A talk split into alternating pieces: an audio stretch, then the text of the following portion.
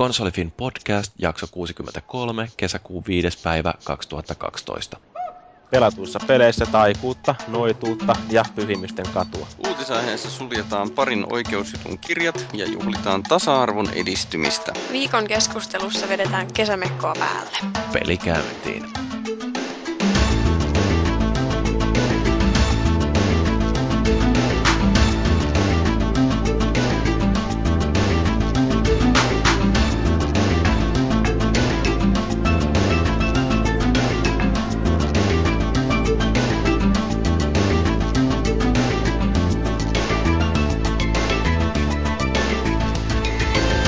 Ja näillä aurinkoisilla sävelillä podcastaan käyntiin Konsolifin podcastin kesäkausi 2012. Terassia miehittämässä meillä on tutuhko nelikko. Mä oon Jyri ja mä kesälomailen vasta, kun koko muu Suomi on palannut sorvien ääreen. Sitten mun lisäkseni tuolta linjoilta löytyy meidän pari kertaa aikaisemminkin täällä joukossa esiintynyt Daniela, joka nykyään on myöskin meidän toimituksen jäsen. Jee! Yeah. Joo, mä oon irvistellyt koko aamun, mustat hammassuojat suussa, on varmaan ollut erittäin hurmaavan näköinen, mutta pikkuvikoja. Niin, tää on ilmeisesti se uusi, tai ne uudet hammassuojat, joista sä mainitsit jo viime viikolla kuulussa lyhyessä Sorceryn välipätkässä. Kyllä, juuri ne hammassuojat, ne on erittäin kuuluisat. Onko se, mi- mi- miten ne on maalattu? Onko se jotenkin erikoiset semmoista, että sulla on jotkut hampaat siinä? Ei, ne on vaan ihan mustat hammassuojat. Voi. Ne on ihan tarpeeksi hienot mulle. Suojaa iskuilta. No sit meillä on kova iskumies Feelis Leo siellä. Päivään päivään. Mä oon siivonnut tällä viikolla enemmän kämppääni kuin edellistä kämppää puolessa vuodessa yhteensä. Joo. Nytkö sä omistat asunnon? Vai Ei, sanoit, on... mutta kun mulla on ollut kiva, kivoja vieraita, tai itse asiassa vain yksi, mutta kiva vieras. Täytyy vähän ryhdistäytyä silloin sillä saralla Joo. Niin sanotusti tehdä itseä tykö. Joo. No, mitäs maagiset, onko sä siivoillut kovasti? No, nyt kun mä katson ympärille, niin enpä oo. Mutta tota, eikä... Ei se menoa haittaa. Oo. Joo. Ehkä se tuossa taas jonkun pienen inspeksen, jos saisi tuossa noin. Niin, että tähän vanhaan klassiseen meille vai teille kysymykseen vastataan poikkeuksetta aina, että niin, niin mennään meille. Niin, kyllä. Joo, no se on mukava tapa elää elämää sellainen. Meillä tämän viikon ohjelmassa tuttuun tapaan tämä Mitä on pojat ja pojattaret pelanneet osio. Sitten on uutisotsikot ja sitten viikon keskustelun aiheena meillä on tämmöinen kesälomakatsaus. Katsotaan vähän, että mitä porukka meinaa tehdä kesän aikana. Ja oli meillä muitakin aiheita, joita tuolla tehoketjussa ihmiset esi- ehdotti. Katsotaan, että minkälainen rupattelutuokio siitä tulee. Mutta voitaisiin aloittaa vaikka tämä meidän moppiosuus. Ja sieltä löytyy sellainen peli, josta viime viikolla kuultiin pikaisesti sellainen insertti, eli Sorcery. Siellä oli kuulemma aika paljon jengiä siellä Sorcery-tilaisuudessa. Se oli aivan huikea menestys. Siellä tota, Dani ja minä edustettiin noin yhtä kolmasosaa kaikista paikalle vaivautuneista toimittajista. Eli se oli, se oli niin suuri menestys. Se oli todellinen eksklusiivi tapahtuma, sinne kaikki saanut kutsua ilmeisesti sitten. Näin on, mutta ihan hauska tilaisuus. Se oli, siellä oli höhlä taikuri ja Dani taisi jossain vaiheessa todetakin, että nyt mulla on niin huijattu olo, että Siis mä yritin koko ajan tarkkailla tilannetta ja olla tarkkana, että missä sen taikurin kädet on ja mitä se tekee, mutta ei. Se huijas mua silti. Eikö se ole auttanut sua, vaikka oot kattonut paljon mentalistiin? Niin... Ei, ei. Mä en ole vielä niin kuin, saanut tota Patrick Janein niin kuin mitään näin, näitä In... upeita kykyjä vielä. Ehkä joskus. Joo. No, mutta kyllä me nähtiin itse peliä ja kerättiin sitä jopa pelailemaan vähän se, ja sitten me saatiin omat uh, nämä arvostelukappaleet, ja sunhan pitäisi kirjoittaa siitä jonkinnäköinen arvostelukin. Kyllä. Onko päässyt jo pitkälle? No itse asiassa en, koska mä jäin ensimmäiseen boss fightiin jumiin. Se Banshee. Just se. Siis joo, mä yritin vaan huitoa epätoivoisena ja mä kiljun ja hypin ja se oli erittäin rankka kokemus mun kissalle. Mutta tota, mä pääsin siitä nyt kaksi päivää sitten, niin mä tapoin Bansheen ja mä juhlin sitä vieläkin sitä että se Banshee on nyt kuollut, koska se oli ihan hirveä, ihan oikeasti. Millä vaikeustasolla sä pelaat? Olisiko joku normaali? Tai joku. Keskimmäinen, joo. No mä Joo. aloitin kanssa sen pelin normaalilla ja mä oon nyt itse kanssa siinä Bansheessa. Oot tota- jumissa? En mä jumissa, mä vaan kyllästyin siihen, kun mulla rupesi rannetta särkemään siinä. Että tuossa saa kuitenkin jonkin verran huitoa, kun niitä loitsuja heittelee. Et mä tiedän kyllä ihan jo, että miten se voitetaan. Että siinä niin kun täytyy vaan tehdä sellaista dodgeilua kovasti ja käyttää kilpeä ahkerasti. Mutta tota, um, se on taas semmoinen bossifight, että kestää älyttömän kauan, vaikka tietää, miten se voitetaan. Mm-hmm. Ja tota, mä oon miettinyt, että pitäisiköhän vaan suosiolla vaihtaa siihen kaikkein helpoimpaan, koska se oli ilmeisesti siellä esittelytilaisuudessa, niin sillä jollain casual vaikeustasolla toi peli, koska se oli niin älyttömän helppo. Ei Eli ollut, se oli ihan hirveä. Eli sä oot käytännössä jumissa siinä, sä sanoit sen vaan vähän pitemmän kautta. Mm-hmm. No, Kaveri, harki, kaveri harkitsee vaihtavansa helpommalle vaikeustasolle. No siis toi ei ole sellainen peli, jossa välttämättä haluaa niin hirveästi sitä haastetta, että se mitä mä sanoin tuossa siinä insertissä viime viikolla, että se ohjaus tuntuu ihan älyttömän hyvältä, niin pikkasen täytyy vetää taaksepäin, että nytten mulla on sellaista ihan selvästi havaittavissa, että vaikka tekee sen sellaisen näpäytysliikkeen sillä sauvalla, niin joka kerta ei lähde salamaa lentoon. Et tota, jo, jostain syystä se ei rekisteröi aina sitä liikettä. En tiedä, johtuuko se sitten siitä, että oli tuossa movessa patterit vähän vähissä tai jotain. Toi muuten syö patterit, tai niin kuin kuluttaa ton akun loppuun ihan sairaan nopeasti. En tiedä, mistä johtuu. Onko noin liikeanturit siellä sitten tollaset, mutta, mutta tota, um, kyllä se sillä nyt kun sitä kerkesi keskittymään ihan, että mikä se tarina on, niin mulle tuli sellainen fiilis, että mua ihan kiinnostaa pelata se lävitte. Mikä siinä niinku käytännössä on ideana? Sori, mä en ole nyt valmistautunut sen verran, että mä olisin kuunnellut sitä teidän inserttiä tai mitään. No siis ei, ei siinä insertissä ihan hirveästi mitään siitä pelistä selvinnytkään, että varmaan täytyy hiukan tarkentaa, mutta siinä on siis tällainen taikurin oppipoika, joka on muutaman viikon ollut nytten opissa ja sillä tuntuu olevan kova hinku päästä sitten taikasauvan varteen ja se jatkuvasti sitten törttöilee ja polttaa paikkoja vahingossa ja muuta tällaista. Ja tietysti tämä oppimestari nyt sitten ei ole kauhean iloinen tästä. Ja um, se sitten rangaistukseksi käskee tätä oppipoikaa siivoamaan kaikki alusastiat koko taikurin tornissa sillä aikaa, kun taikuri itse lähtee tutkimaan jotain harvinaista lintulajia. Ja no totta kai tämä juniori sitten keksii, että hei nyt pistetään elämä risaseksi ja se varastaa taas yhden taikasauvan ja nappaa jonkun taikapotionin naamaansa ja sitten siitä tuleekin sellainen puolivelho. Mutta sitten havaitaan, että se onkin vahingossa kaatanut sellaisen äh, taikajuoma-astian ja siihen tarvitaan sitten korvaamaan jotain, mitä se nyt olikaan, grave dustia tai jotain tällaista hautapölyä. Ja, ja sitä sitten joudutaan lähteä hakemaan jostain luolastosta. Ja no, alkuun näyttää hassulta, kun tämä, mikä sen kissan nimi nyt siinä onkaan, niin kuittailee vaan tälle sankarille, jonka nimi on Finn. Ja tota, yrittää sitä jallittaa sitten hankaliin tilanteisiin ja sitten yhtäkkiä alkaakin tilanne olla vähän enemmänkin kuin hankala, että suorastaan hengenvaarallinen ja siellä tulee monenlaista vihulaista vastaan ja sitten se rupeakin peli muuttuu mielenkiintoiseksi. No niin, siinä pähkinänkuoressa. Tuliko niin, Daniel olla rannekipeäksi siinä? No, tota, nämä mun liikkeet on aika Kokonaisvaltaisia. upeat. Joo, mulla ei ihan niinku ehkä rannettu kipeäksi. Enemmänkin mä hypin ja mä huidon. Et mulla tulee niinku koko kroppa kipeäksi siitä, että mä pelaan tuolla muuvilla. Et se on aika jännää katsottavaa ja muutenkin jännää pelattavaa.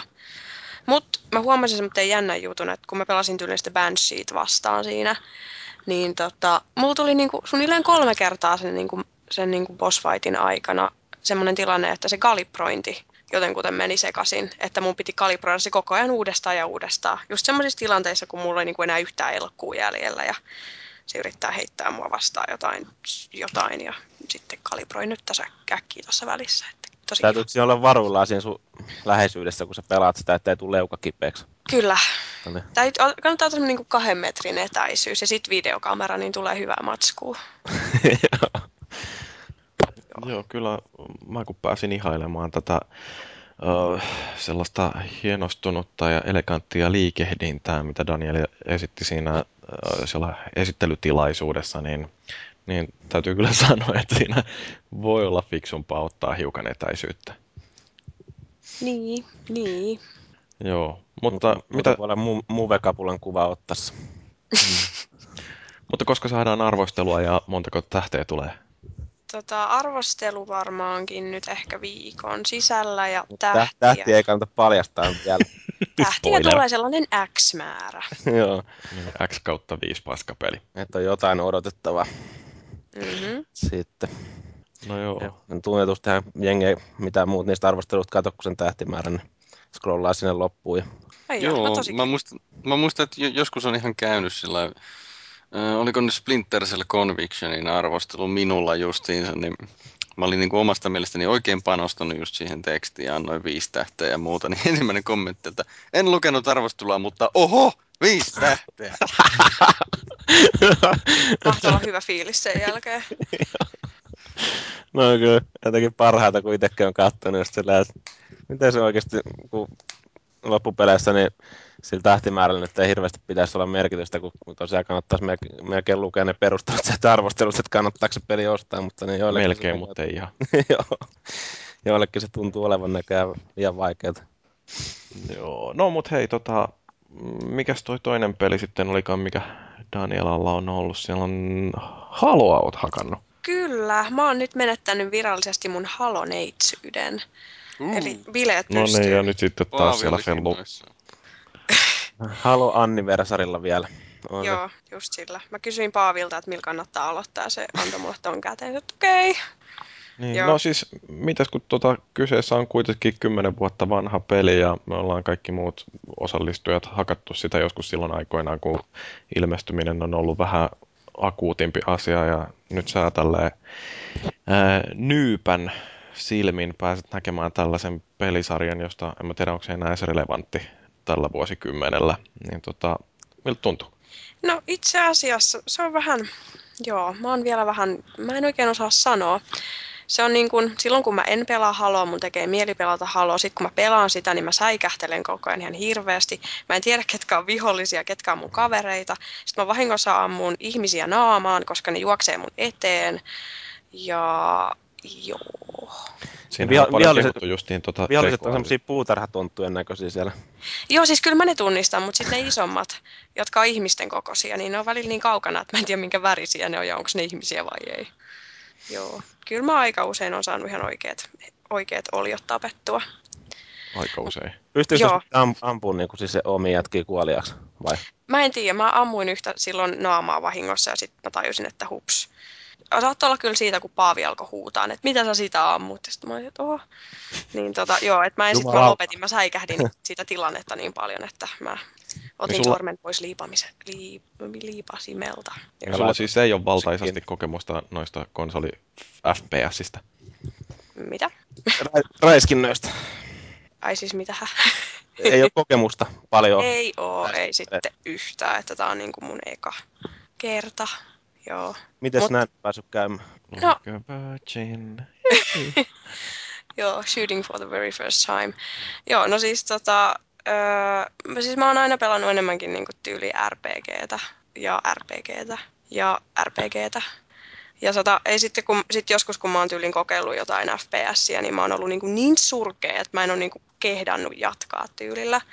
Mutta nyt sitten kun mulla on kuitenkin pieni pohja semmoisista peleistä, missä pitää ampua, kuten Mass Effect, en kyllä nyt vertaa FPS-peliin ollenkaan sitä, niin sitten mä uskaltauduin kokeilla Haloa ja nyt se on mulla täällä Tuohan on uusimmat, uusimmat massatkin on aika semmoisia toimintapainotteisia tietenkin, että voihan niitä johonkin tuommoiseen perus third person shooteria verrata vähän enemmän, siinä on tietenkin kykyä käytettävissä, mutta Niin, niin. Mutta siis, että mulla on nyt vähän niinku semmoinen pohja, että tähtää, ammu, tähtää, ammu. Kun ei niinku RPGssä tarvi tähdätä, kun sä heität jotain tulta, jotain vastustajaa päin tai muuta. siinä ei tarvitse mitään muuta kuin hakata yhtä nappia sinne. Niin just, vähän helppoa. No, mitäs tää ylistetty juoni? Onko päässyt jo iskemään halon lailla päähän? No mä just valitin siitä jollekin mun kaverille, että ei siinä ole juonta ollenkaan, mutta mä oon vasta ensimmäiset kaksi tehtävää päässyt läpi. No, Kyllähän se tohon mennessä olisi jo pitänyt kaiken sen universumin laajuuden ilmentyä, ilmentyä sillä lailla, että olisi ihan, että wow, mahtava. No en mä nyt tiedä.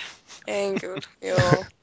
Mutta mä aion ehkä kokeilla tänä yönä uudestaan. Ehkä kolmos kampanja menee. Ehkä. Jos olisi pitänyt lukea vähän kirjoja pohjalla, niin saisit enemmän irti siitä universumista ja siitä upeasta mahtavasta juonesta. No, jos en mä nyt kuitenkaan. Mm, suurta kirjallisuutta ovat ne. Ihan Joo, varmasti. pientä omistautumista, omistautumista vaatisi kyllä toi homma nyt. Olen vähän pettynyt. Okei, okay, on vaan. No mutta ehkä mä petraan tässä nyt vähän se. Ehkä. Ottakaa nyt huomioon, että mä olin vielä neitsyt pari viikkoa sitten. Halo neitsyt. Mä en ymmärrä, miten, miten Felix Leo pystyy keskittymään nyt ollenkaan tähän podcastaamiseen noiden juttujen keskellä. Vai niin? Anteeksi. No kato, kun mä kirjoitan tekstiviestiä naiselle täällä samaan aikaan. Pahenee Okei. Se tietysti helpottaa. No hei, sähän voit sitten siinä tekstiviestin kirjoittamisen lomassa kertoa meille, että miltä maistuu Witcher 2. Ei vielä yhtään miltään, kun mä en ole kattoon kuin kaksi minuuttia ensimmäistä alkuvideota. Mä, mulla on niinku kova, kova on himo ja hinku siihen. Ja houston märkänä silti. Joo, mutta siis kun...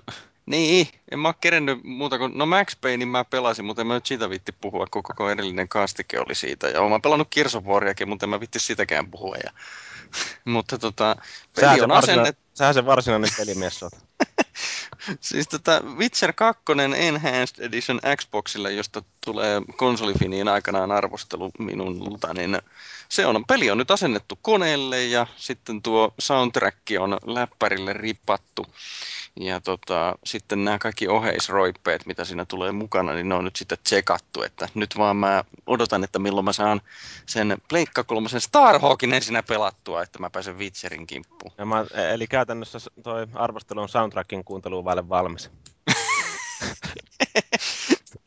niin Ei sitä tarvi kuunnella kokonaan, pari biisiä riittää. Joo. niin, paskapeli 2 kautta 5. Niin, Fiil- fiiliksellä loput sitten. Vähän Niin, niin. sinne, saat hyvä tarinoima. Joo. Ota se niitä kirjoja lukenut kuitenkin, niin Juu, juu, kyllä, Sieltä- kyllä. sieltä, O- olen, lukenut, se idea. olen lukenut Witcher-kirjoja, niin olen asiantuntija pelissä. Mm-mm. No se on enemmän kuin monella, jotka on tuollaisia pelejä, pelejä arvostellut. Näinpä. No ei sitten puhuta Witcheristä. Mä luulen, että siitäkin tulee jotain lisätarinaa joskus myöhemmin. Mutta mites maaginen setä? No mulla on vähän itse sama homma, että mä oon ollut, tossa ollut vähän reissua ja kaiken näköistä, ne ei ole ihan hirveästi tullut pelattua, mutta kyllä mä tosta taas Steamin pelikirjastoa kartutin, kartutin parilla, parilla pelillä. Saints Rowlla, tuolla Saints Row The Thirdillä ja sitten tuolla Rayman Originsilla, että ne oli kummatkin jossain vaiheessa tarjouksessa.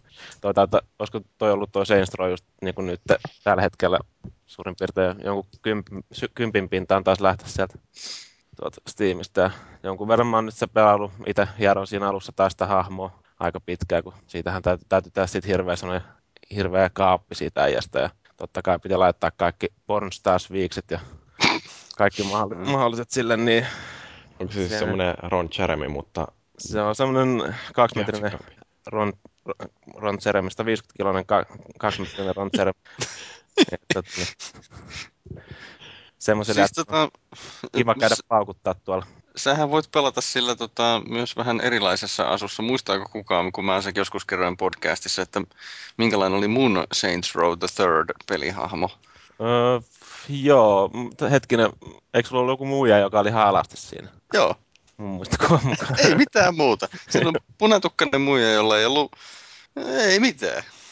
Al- Alusta loppuun saakka sillä mentiin. Se oli hienoa. Se on ainoa pettymys mulla, että, tai niin kuin siinä, että siinä on ne, eikö siinä ole ne sensurointipalkit siinä, että ne pitäisi olla vielä, No on sitä, sitä blurrausta siinä on, mutta... niin, että kaiken pitäisi näkyä, niin sitten pääsisi kaikki pikkupervot enemmän vähän.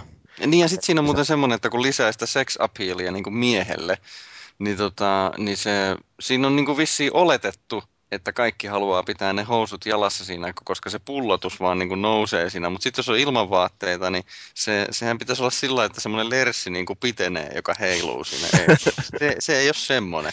Siinä on edelleenkin semmoinen ainoastaan se, se blurraus siinä niin kuin pistemäisesti, sen sijaan, että se olisi semmoinen suorakaiteen muotoinen, joka heiluu.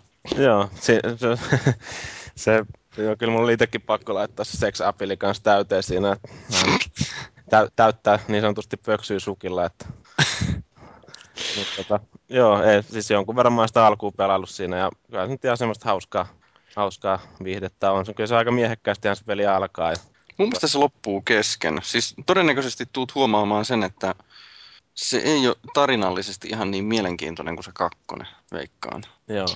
Et varaudu siihen. Tuohan se ilmeisesti ainakin... Siis mitä mä niinku nyt on- Saints Row 2 ja tarinallisesti mielenkiintoinen, miksi toi jotenkin kuulostaa mun mielestä oudolta yhdistelmältä. Siis se oli...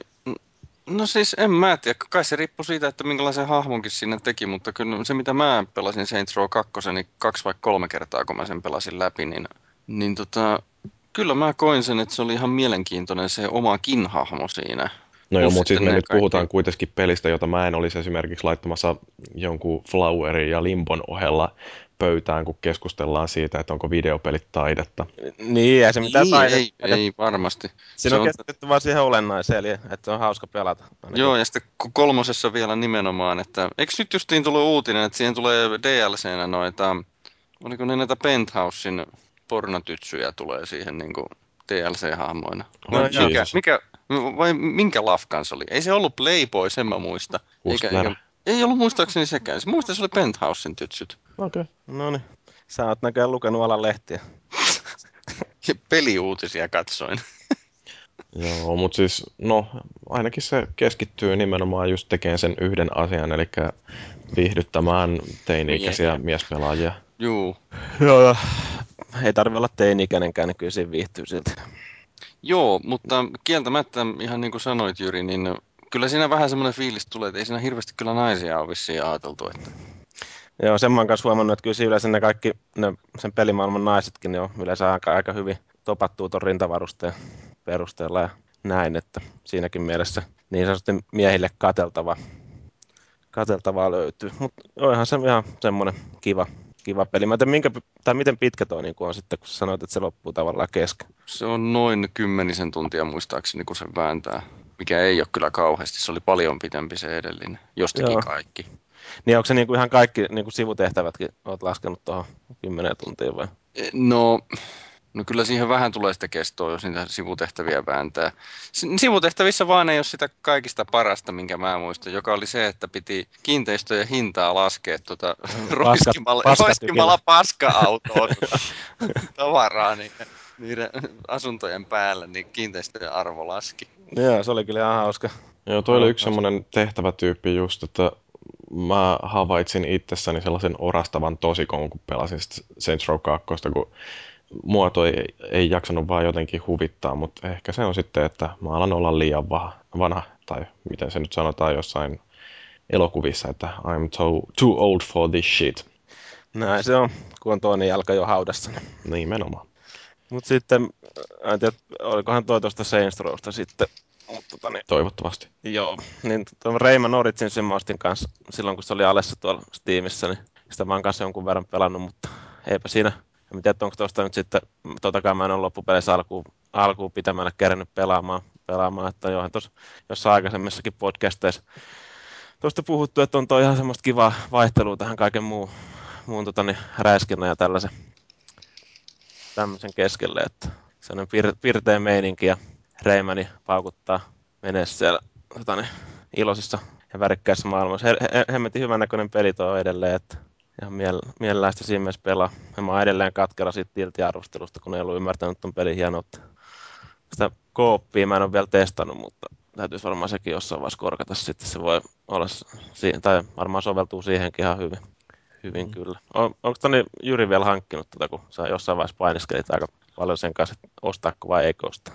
Öö, en ole vieläkään ostanut. Mä edelleen harkitsen kovasti asiaa, mutta siis enemmän kyse on vaan siitä, että mulla niinku sieluun sattuu, kun mä katselen tota mun pelaamattomien pelien pinoa, joka on taas kasvanut, kun tuossa toukokuun PlayStation Plus-satsikin oli sellainen, että mitä sieltä tuli niitä jotain viisi tai kuusi Pleikka kolme peliä. Sieltä- ollut jotain ihan täyttä paskaa kaikki pelit? Ei ne kaikki kaikki. Mun käsittääkseni ainakin se Awesome Nauts on ihan pelattava. Joo. No, ja jota- sitten menin muuten tilaamaan vielä Play.comin uh, alennusmyynnistä tuon Kingdoms of Amalurinkin, no, 38 Studiosin sulkemisen kunniaksi. Hei, Eli on onko niin siellä joku hyvä. alennus vai? No se oli siis, mitä se lähti 20 ja puolella eurolla. Okei, mäpäs käyn katsomassa sitten mittäkin niitä tarjouksia. Se on ilmeisesti ihan mielenkiintoinen, tai ihan semmoinen kohtuullinen. No kun mä kuulin siitä Aivan. sellaista juttua, että se on vähän niin kuin, mm, no siis se ei ole yhtä hardcore kuin joku Skyrim. Uh, että se on ehkä niin kuin kevyempi, mutta tota, siis silleen hirveän kädestä pitävä, mutta kuitenkin aika sisällöltään runsas.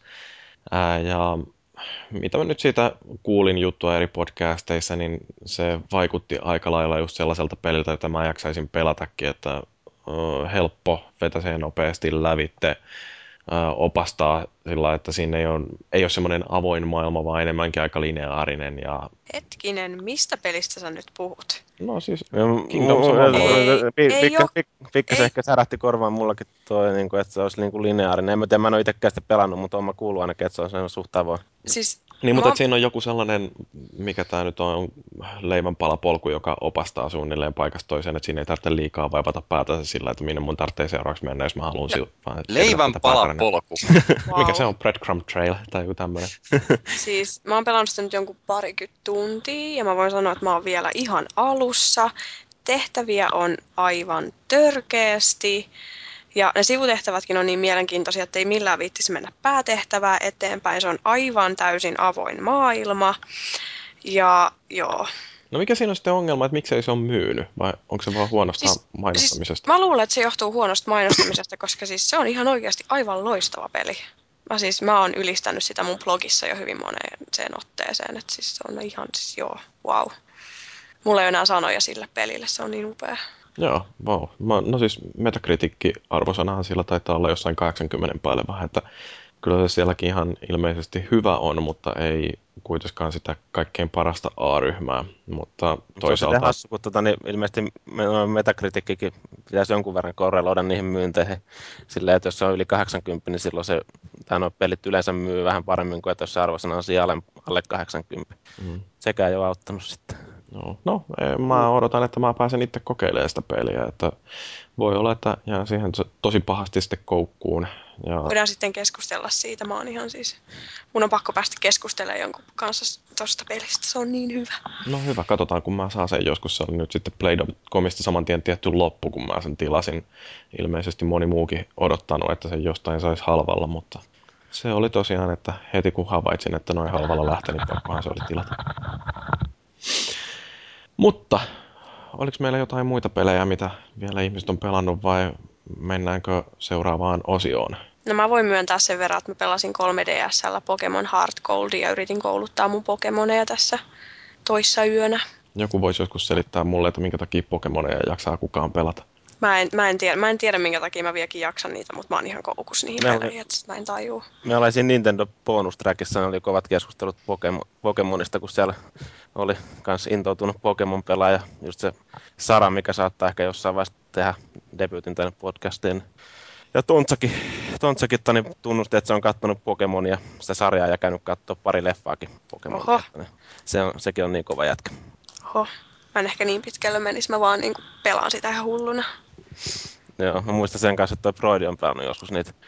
Olisiko se ollut jonkun Game Boy vai minkä Pokemon ei pelasi silloin aika paljon aikoinaan, mutta itse en ole, mä en tiedä, onko mä ollut itse niin vanha jo silloin, kun ne on tullut, että ne, en ole päässyt siihen sisälle sitten. Käntty! Joo. Häpeä. Niin. Enkä ole koskaan Pokemon-korttejakaan omistanut. Toi on jo paha. Toi on jo paha. Mulla oli niitä erittäin paljon. Joo, mä olin itse Magic the Gathering-mies.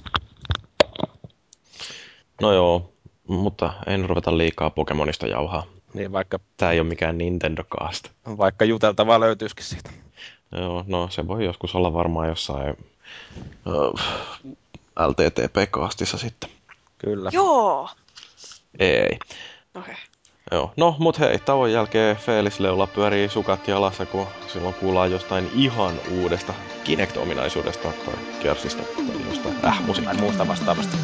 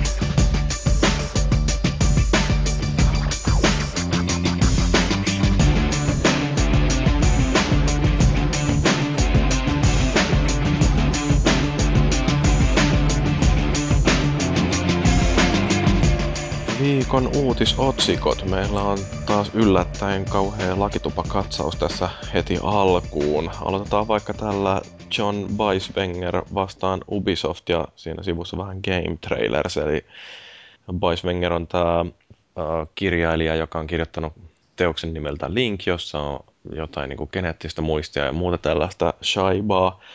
Ja tota, koska siellä oli samoja teemoja kuin Assassin's Creed-pelisarjassa, niin Weiswenger sitten koki tarpeelliseksi haastaa Ubisoftin oikeuteen ja vaatia 5 miljoonaa dollaria ja sitä, että Assassin's Creed 3 ei koskaan julkaistakaan. Mutta kaikessa hiljaisuudessa Weiswenger on nyt sitten vetänyt tämän kanteensa takaisin. Voi, miten näin on päässyt käymään? No siis Ähm, tässähän ensi alkuun kävi sillä, että Weiswenger pääsi jonkinnäköiseen yhteisymmärrykseen Game Trailersin kanssa. Game Trailersihän oli haastettu sen takia, koska ne on esittänyt sivuillansa videoita Assassin's Creed-peleistä. On se aika hirveä homma. Kyllä, kyllä. Aika moni muukin on tainnut esittää niitä. Joo, mutta tota, en tiedä minkä takia Game Trailers nimenomaan oli sieltä sitten valikoitunut tällaiseksi saavaksi osapuoleksi. No, tämä tämä osa tästä oikeusjutusta sitten sovittiin jossain suljettujen ovien takana ja koskaan ei varmaan tulla kuulemaan, että mitä Game Trailers korvasi sitten tälle Weiswengerille. Mutta tota, en tiedä, tuliko sitten siinä lakinainen vai Weiswenger itse järkiinsä ja ne totesi, että meillä ei ole mitään mahdollisuutta voittaa tätä oikeusjuttua. Mä selitin sitä joskus pari-kolme viikkoa sitten, että ähm, mitä niin kuin siinä haasteessa oli yleensä selitetty perusteiksi.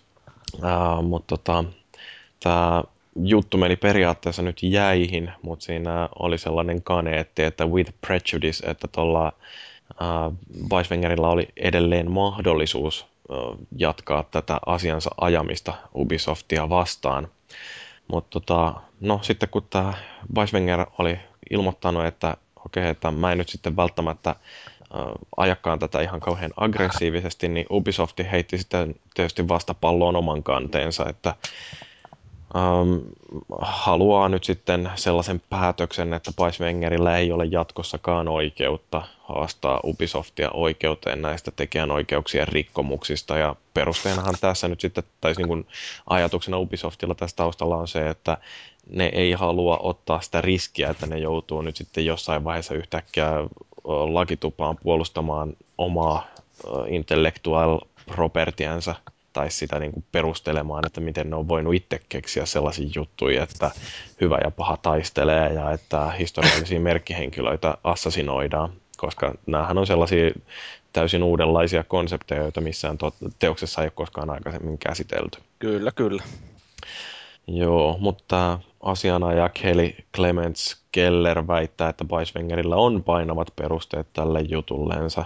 Et tota, kyllä siellä kovasti paukutellaan henkseleitä ja uhotaan, mutta Ubisoft on vaatinut, että nämä kanteet blokataan lopullisesti ja kaiken lisäksi ne sitten vaatii Weiswengeriltä rahaa, että kun ne on joutunut nyt jo lakimiesarmeijansa mobilisoimaan, niin sehän on tietysti tuttu juttu, että kun joku juristi sanoo hyvää päivää, niin siinä on ensimmäinen 500 dollaria kilahtanut jo kassaan.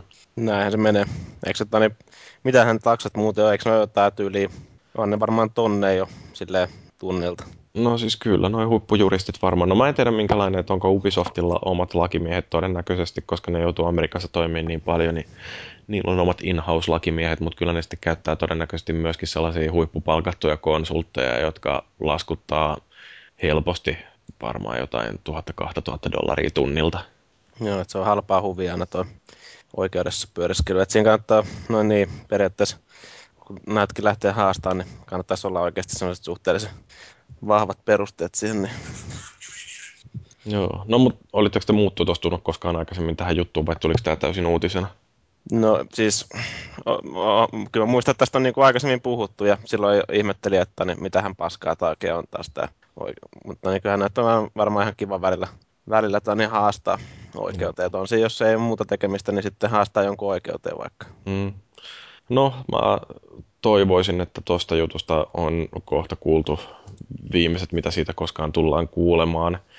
Uh, no, näin saatto käydä nyt tälle toiselle viikon käsiteltävälle lakijutulle, eli Epic ja Silicon Knights kun ottivat yhteen oikeudessa tämä on sillä harvinainen oikeusjuttu, että tämä meni ihan oikeasti sinne lakitupaan asti.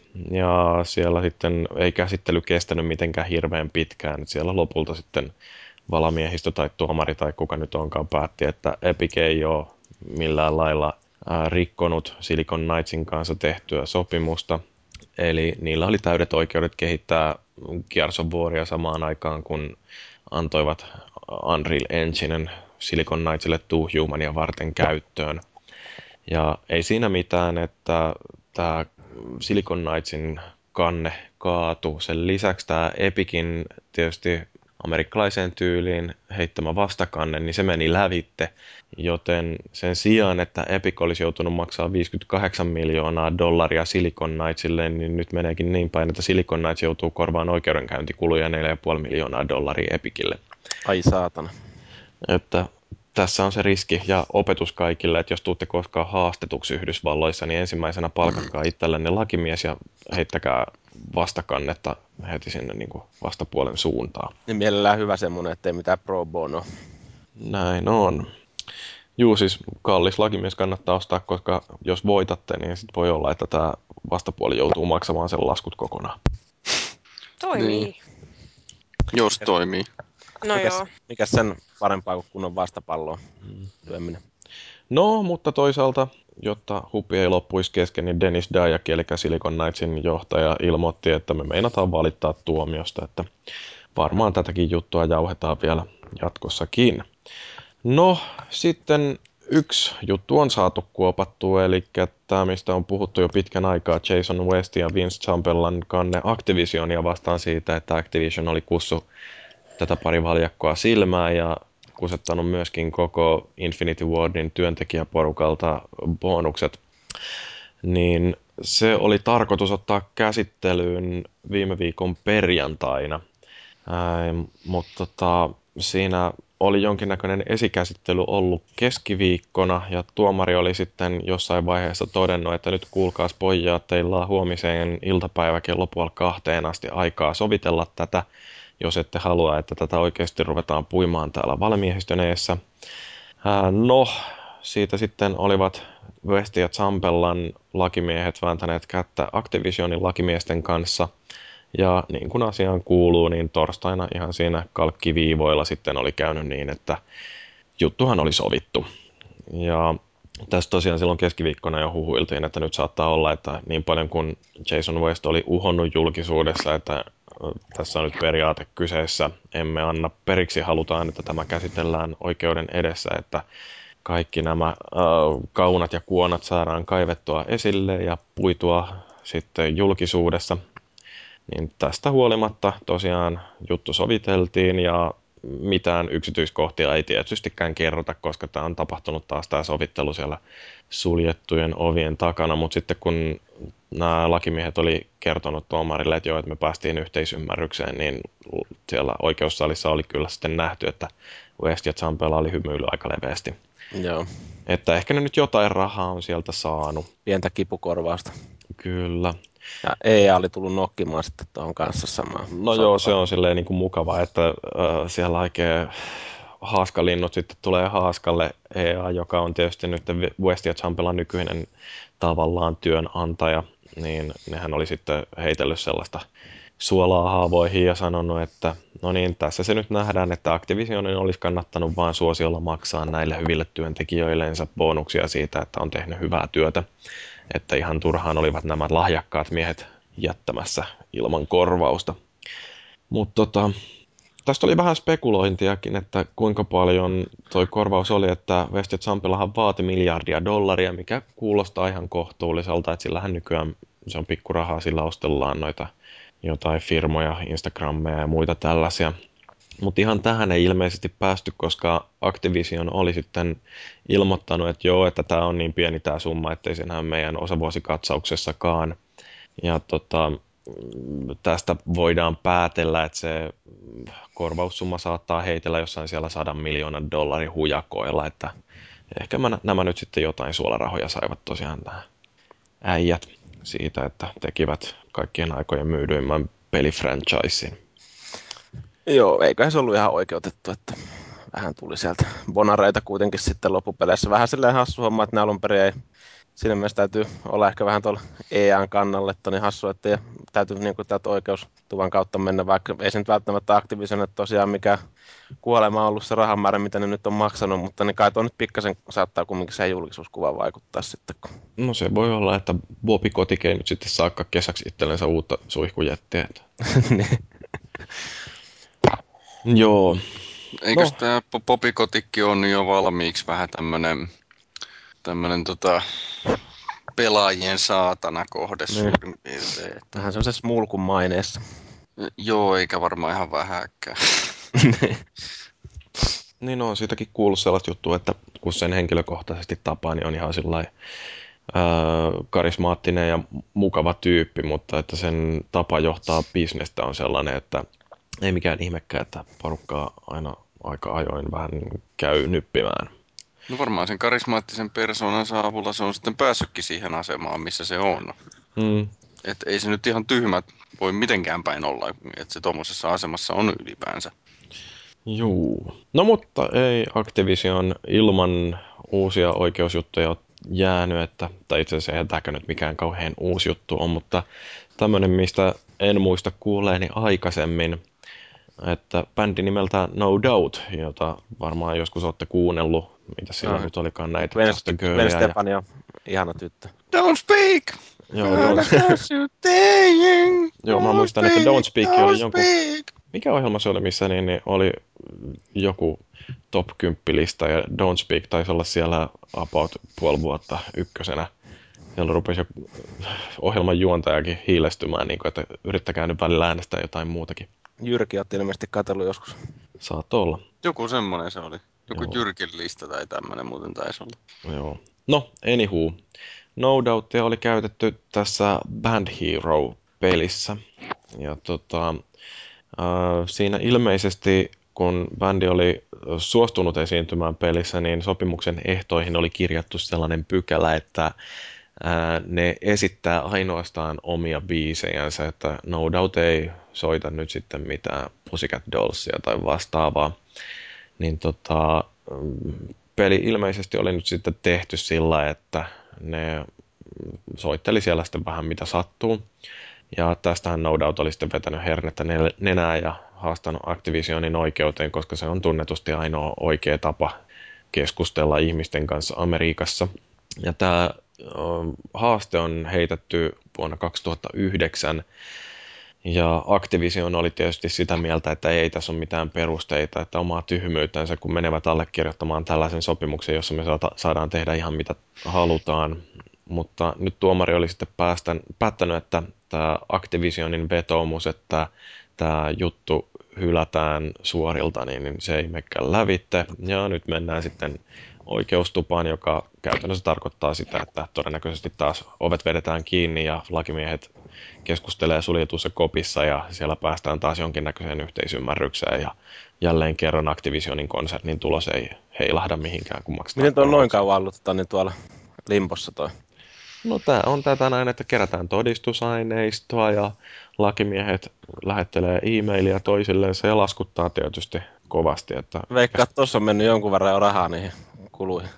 Se voi olla, ja joku joutuu maksamaan. Se on todennäköisesti taas Bobi Kotikki, että se ei saa syksylläkään uutta konetta. Joo, se on kovat ajat. Joo. Lakispesiaali käynnissä tässä meillä. On kiva, että näitä oikeusjuttuja aina on tällä pikkasen vireillä. Joo. No mutta sitten ei niin huono, että jotain hyvääkin. Nyt on tällainen mielenkiintoinen oikeusjuttu käsittelyssä, kun Wild Tangent vastaan Ultramercial, jossa ollaan kyseenalaistamassa tämä amerikkalaisen patentti- ja varsinkin softapatenttikäytännön järkevyys ihan periaatetasolla. Et siellä tällä Ultramercialilla on sellainen patentti jostain vuodelta 2001, että kun web-sivulla esitetään jotain tekijänoikeus tai tekijän oikeuksien alaista materiaalia, kuvitellaan nyt vaikka, että olisi joku videopätkä, niin tota, jotta sen pystyy katsomaan maksamatta mitään, niin ennen sitä videon katsomista täytyy katsoa joku mainos. Ja tässä ei ole mitään sellaista teknistä ratkaisua, jolla tämä toteutetaan, vaan ihan pelkästään se idea, että jotta voit katsoa videon kaksi, niin ensin täytyy katsoa mainosvideo yksi. Ja nyt sitten YouTube ja Hulu on jo aikaisemmin sopinut, että me maksetaan jotain lisenssimaksua tälle Ultramersialille, koska tämähän on tietysti sellainen idea, että tätä ei taaskaan kukaan tavallisella järjellä varustettu ihminen millään voisi keksiä. Niin tota, Wild Tangent ei sitten meinannutkaan maksaa tästä yhtään mitään. Ne ilmeisesti ajattelee, että tämä on niin idioottimaisen yksinkertainen konsepti, että me mennään sitten vaikka oikeuteen tästä. Ja no, tämä voi olla, että tätä juttua ei sovita, koska Wild Tangentilla ei ole mitään intressiä maksaa lisenssimaksuja, ja Ultramersial taas niiden patentti käytännössä menee mitättömäksi, jos tota, mm, ne ei saa puolustettua sitä oikeudessa. Et tota, äh, hyvällä säkällä tämä nyt tarkoittaa sitä, että enää tällaisia yksinkertaisia ideoita, joihin ei, ei liity teknistä ratkaisua, niin, niin niitä ei voisi patentoida. Ja tässä on Google ja Verizon, joka on siis amerikkalainen operaattori, niin ne on esittänyt oman kannanottonsa tässä nyt nimenomaan sitten tämän Wild Tangentin puolesta. Ovat sanoneet, että uh, Ultra Mercial on ihan vain yksinkertaisesti kuvaillut tällaisen abstraktin idean, uh, et, uh, mikä on tärkeää huomata, että on lukuisia tapoja toteuttaa tämä idea, ja Ultramersial on tällä patentillaan periaatteessa varannut oikeuden niihin kaikkiin. Niin tota, nyt nähdään sitten, että mitä tuosta tulee.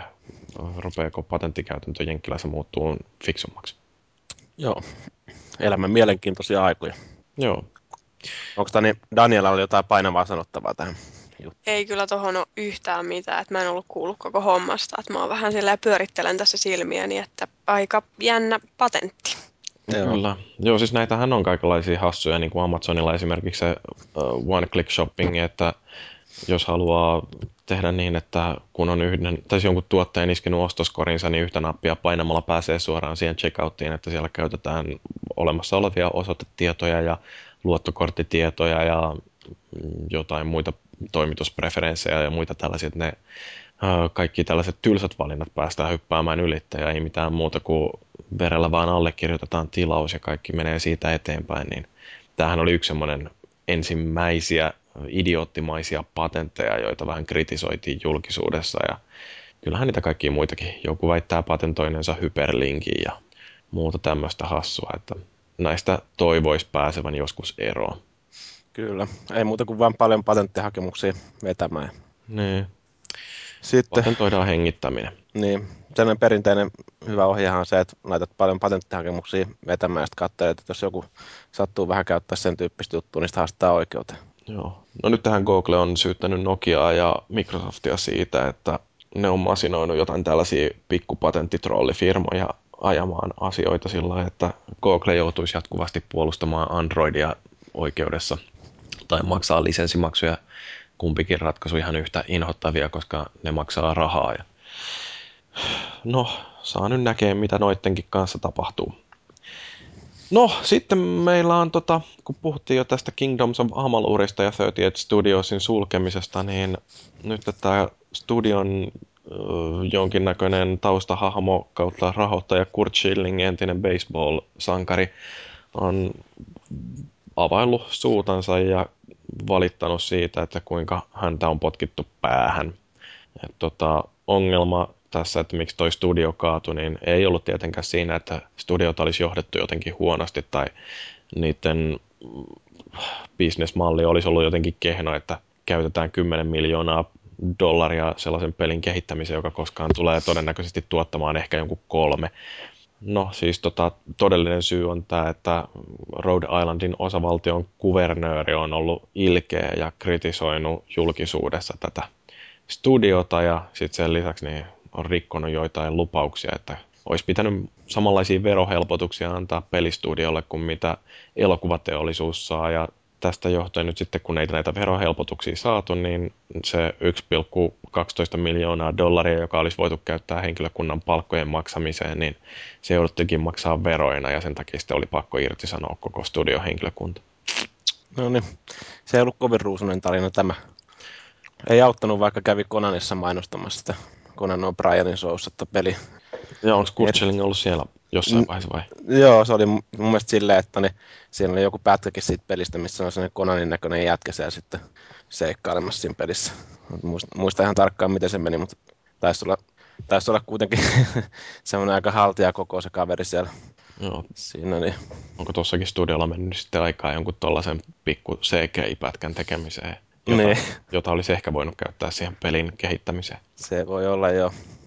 Niin, no mutta Täytyyhän kanssa saada kumminkin oma huvinsa, että senkin kustannuksella. Mm.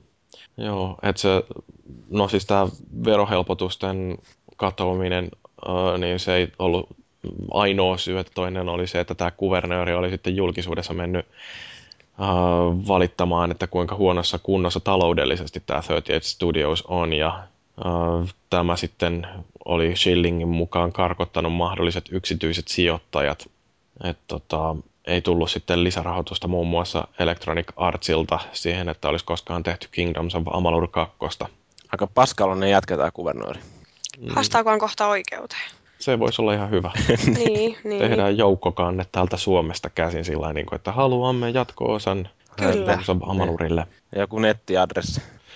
Joo, sopii. Joo. No siis ehkä tässä on jotain totuuttakin, koska ainakin näiden lehtijuttujen tai siis niin kuin web-juttujen niin kuin Kamasutra-raportin mukaan, niin uh, ainakin tämä studion työntekijät oli sitä mieltä, että Xingling oli sellainen ihan mukava despotti ja vai mesenaatti, no niin, samankaltaisia sanoja, joka tota, oli innostava ja pisti tosiaan omaa rahaansa likoon tuohon studioon tuollaiset 30 miljoonaa. Et, tota, uh, Schillingistä tykättiin, mutta toisaalta sitten taas se studion operatiivinen johto oli täysiä idiootteja, jotka ei ymmärtänyt yhtään mitään pelibisneksestä. Se sitten on ollut näiden studion työntekijöiden mukaan sellainen pahempi ongelma ja tietysti poliitikkoja halutaan myöskin mollata. Näin jälkiviisana voi varmaan sanoa, että money well spent. Niin, voi olla. Tai onkohan, joutuukaan Sillingikin muuttaa nyt vuokralle jonnekin. Voi olla. Ei sen omaisuutta taida enää olla kuin 100 miljoonaa dollaria jäljellä. Se on karmea homma. Joo. On samanlainen summa, kuin, jonka joutuu jossain avioidossa maksaa suurin piirtein. Niin. Olisikin niin paljon rahaa, että avioerossa joutuisi maksaa 100 miljoonaa dollaria. Joo. En siltikään ottaisi avioeroa.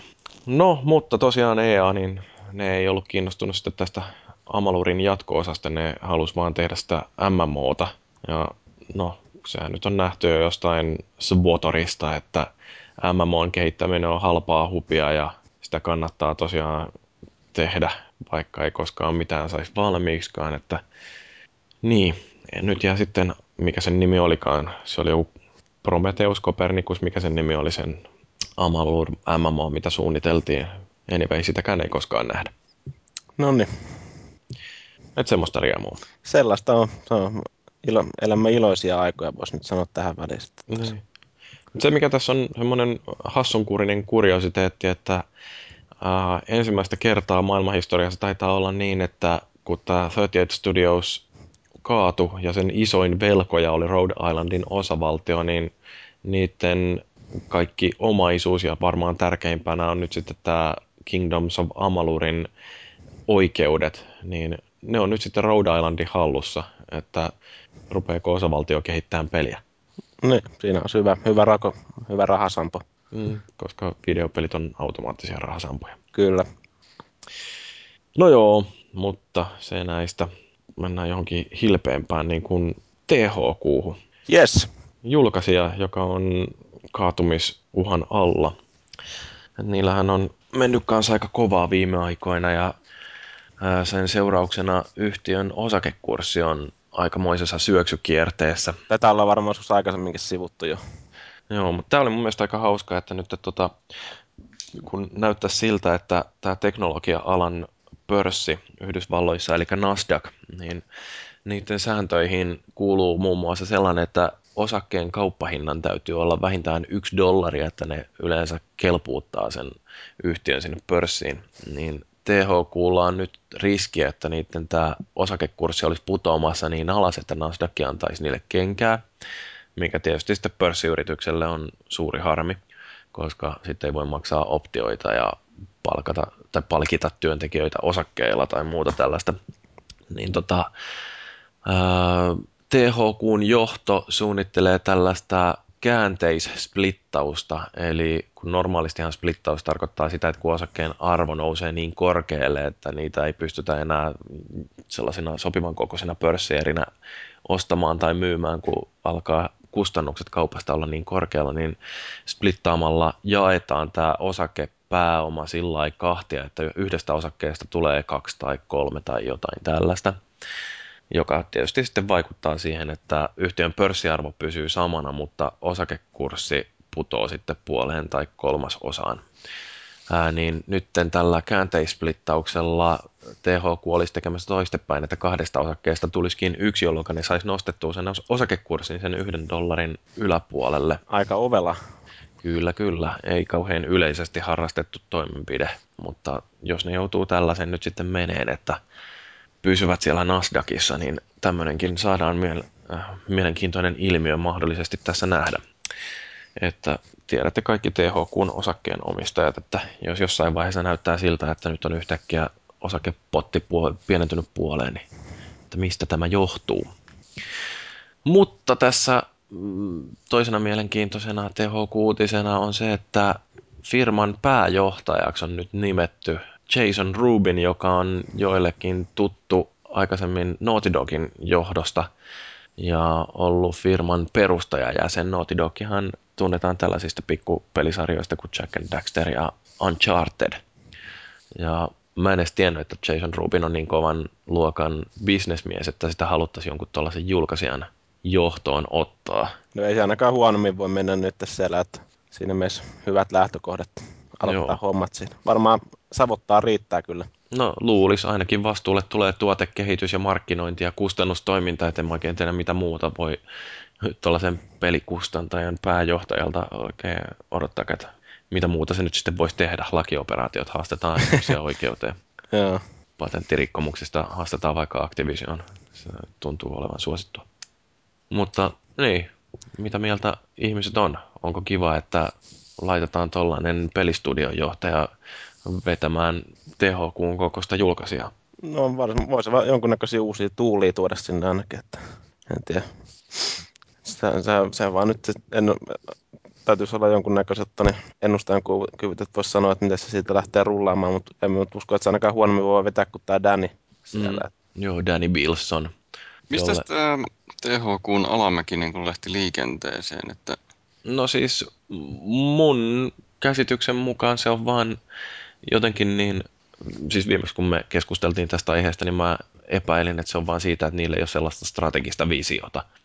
Että ne vähän sohii sinne sun tänne ja tekee lisenssipelejä ja sitten ne tekee jotain omaa IPn kehitystä ja, ja sitten ne ei oikein osaa kapitalisoida sillä, että vaikka Activisionista puhutaan hirveästi pahaa ja kyllähän ne on sellainen ää, kusipää keskittymä just siinä mielessä, että miten ne riistää nämä vanhat tutut IPt, niin kuin Tony Hawkit ja Guitar Heroet ja Call of Duty ihan kuiviin, mutta kyllä ne äh, sillä bisnesmielessä ne toimii todella äh, kylmän laskelmoivasti, niin THQ ei ole tällaista. Et siellä tosiaan niin kun ei ole sellaista äh, selkeää strategista fokusta, et jotenkin niin, jos nyt mietitte THQta, niin pystyttekö te lyhyesti kertomaan, että mitä se julkaisija oikein tekee? Niin, no paskoi pelejä pääasiassa. Niin. No Saints Rowta ja Red Factionia ja... Niin no joo, totta. No niin, no nehän on kyllä ihan... Niin ja Homefront. Space ja, Marinea ja niin. Home... Hei, eikö se Homefront ollut sillä, että siihen ne panosti ihan hulluna ja niin, se myi, myi hyvin ja siitä on tulossa jatkoosa ja kaikkea tällaista, mutta ne on ilmeisesti sitten jakanut resurssinsa niin hirveän moneen suuntaan. Ja sitten just se, että äh, jos niinku kysytään, että mitä tulee mieleen Activisionista, niin se on Call of Duty. Jos kysytään, mitä tulee mieleen Electronic Artsista, niin se on EA Sports. Kysytään Ubisoftista, niin se on joku Assassin's Creed. Assassin's Creed.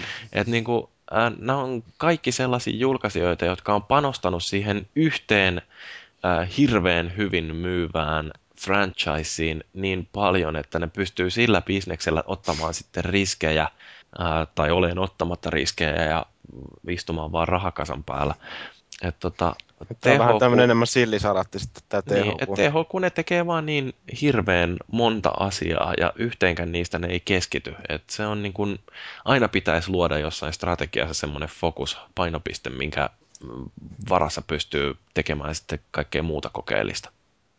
Joo, jonkunnäköinen pohja siinä pitäisi olla, että ihan joka suuntaan hosu sillä ihan tyhmänä. Että siinä se varmaan aika pitkälle piilee se huono menestys. Joo, mutta tälle entiselle pääjohtajalle Danny Bilsonille saattoi tulla tämä johtajan vaihdos yllätyksenä, kun viikko sitten se oli vielä jossain Game, Games Industry Bizin haastattelussa ja siellä se kertoi, että okei okay, joo, että kyllähän meillä hyvin menee, että meillä on paljon rahaa edelleen käytettävissä, ei ihan yhtä paljon rahaa kuin aikaisemmin, mutta paljon kuitenkin. Et tota, kyllä tässä nyt ö, pärjätään ihan kivasti ja sitten tosiaan niin kuin viikkoa myöhemmin tulee kenkään. Niin. Ja johtoon astuu nyt sitten Naughty Dogin entinen johtaja ja kiinnostavaa kyllä ihan nähdä. Et se on sillä tietysti lupaavaa, että kun otetaan tuollaisen todella hyviä pelejä tekevän studion pomo johtavaan pelijulkaisutoimintaa, niin siinä varmasti keskitytään nimenomaan niihin laadukkaa, laadukkaiden IP-iden tuottamiseen. Et... Niin varsinkin kun Naughty Dogilla on sellainen historia, että ne on aina yhtä pelisarjaa tehnyt aika hartaasti, mm. useamman pelin verran. Joo, ja sitten kai tuolla Rubinilla on jotain suhteitakin niin hyvin, että se pystyy sitten keräämään sitä rahaa jostain muualtakin. Joo. Joo. No, mutta se THQ. Oota hetki. no. Sen verran vielä THQsta, että se mitä mä odotan THQlta oikein mielenkiinnolla on Darksiders 2. Et se, on, se ykkönen oli hiomaton timantti ja mä odotan, että se kakkonen on nyt sitten oikein hieno. Se vaan on vähän sen tyylinen, että en mä usko, että siitäkään mitään Call of Dutyä tai Assassin's Creedia tulee. Että en mä usko, että Darksiders 2 THQta pelastaa, mutta onpahan hyvä peli ainakin toivottavasti. Mm-hmm. No se on siis... Milloin se on muuten tulossa? Ää, lipsahtiko se peräti, hetkinen, elokuussa. Piti tulla alun perin kesäkuussa, mutta se siirtyy vissiin elokuulle. Joo. Muistaakseni.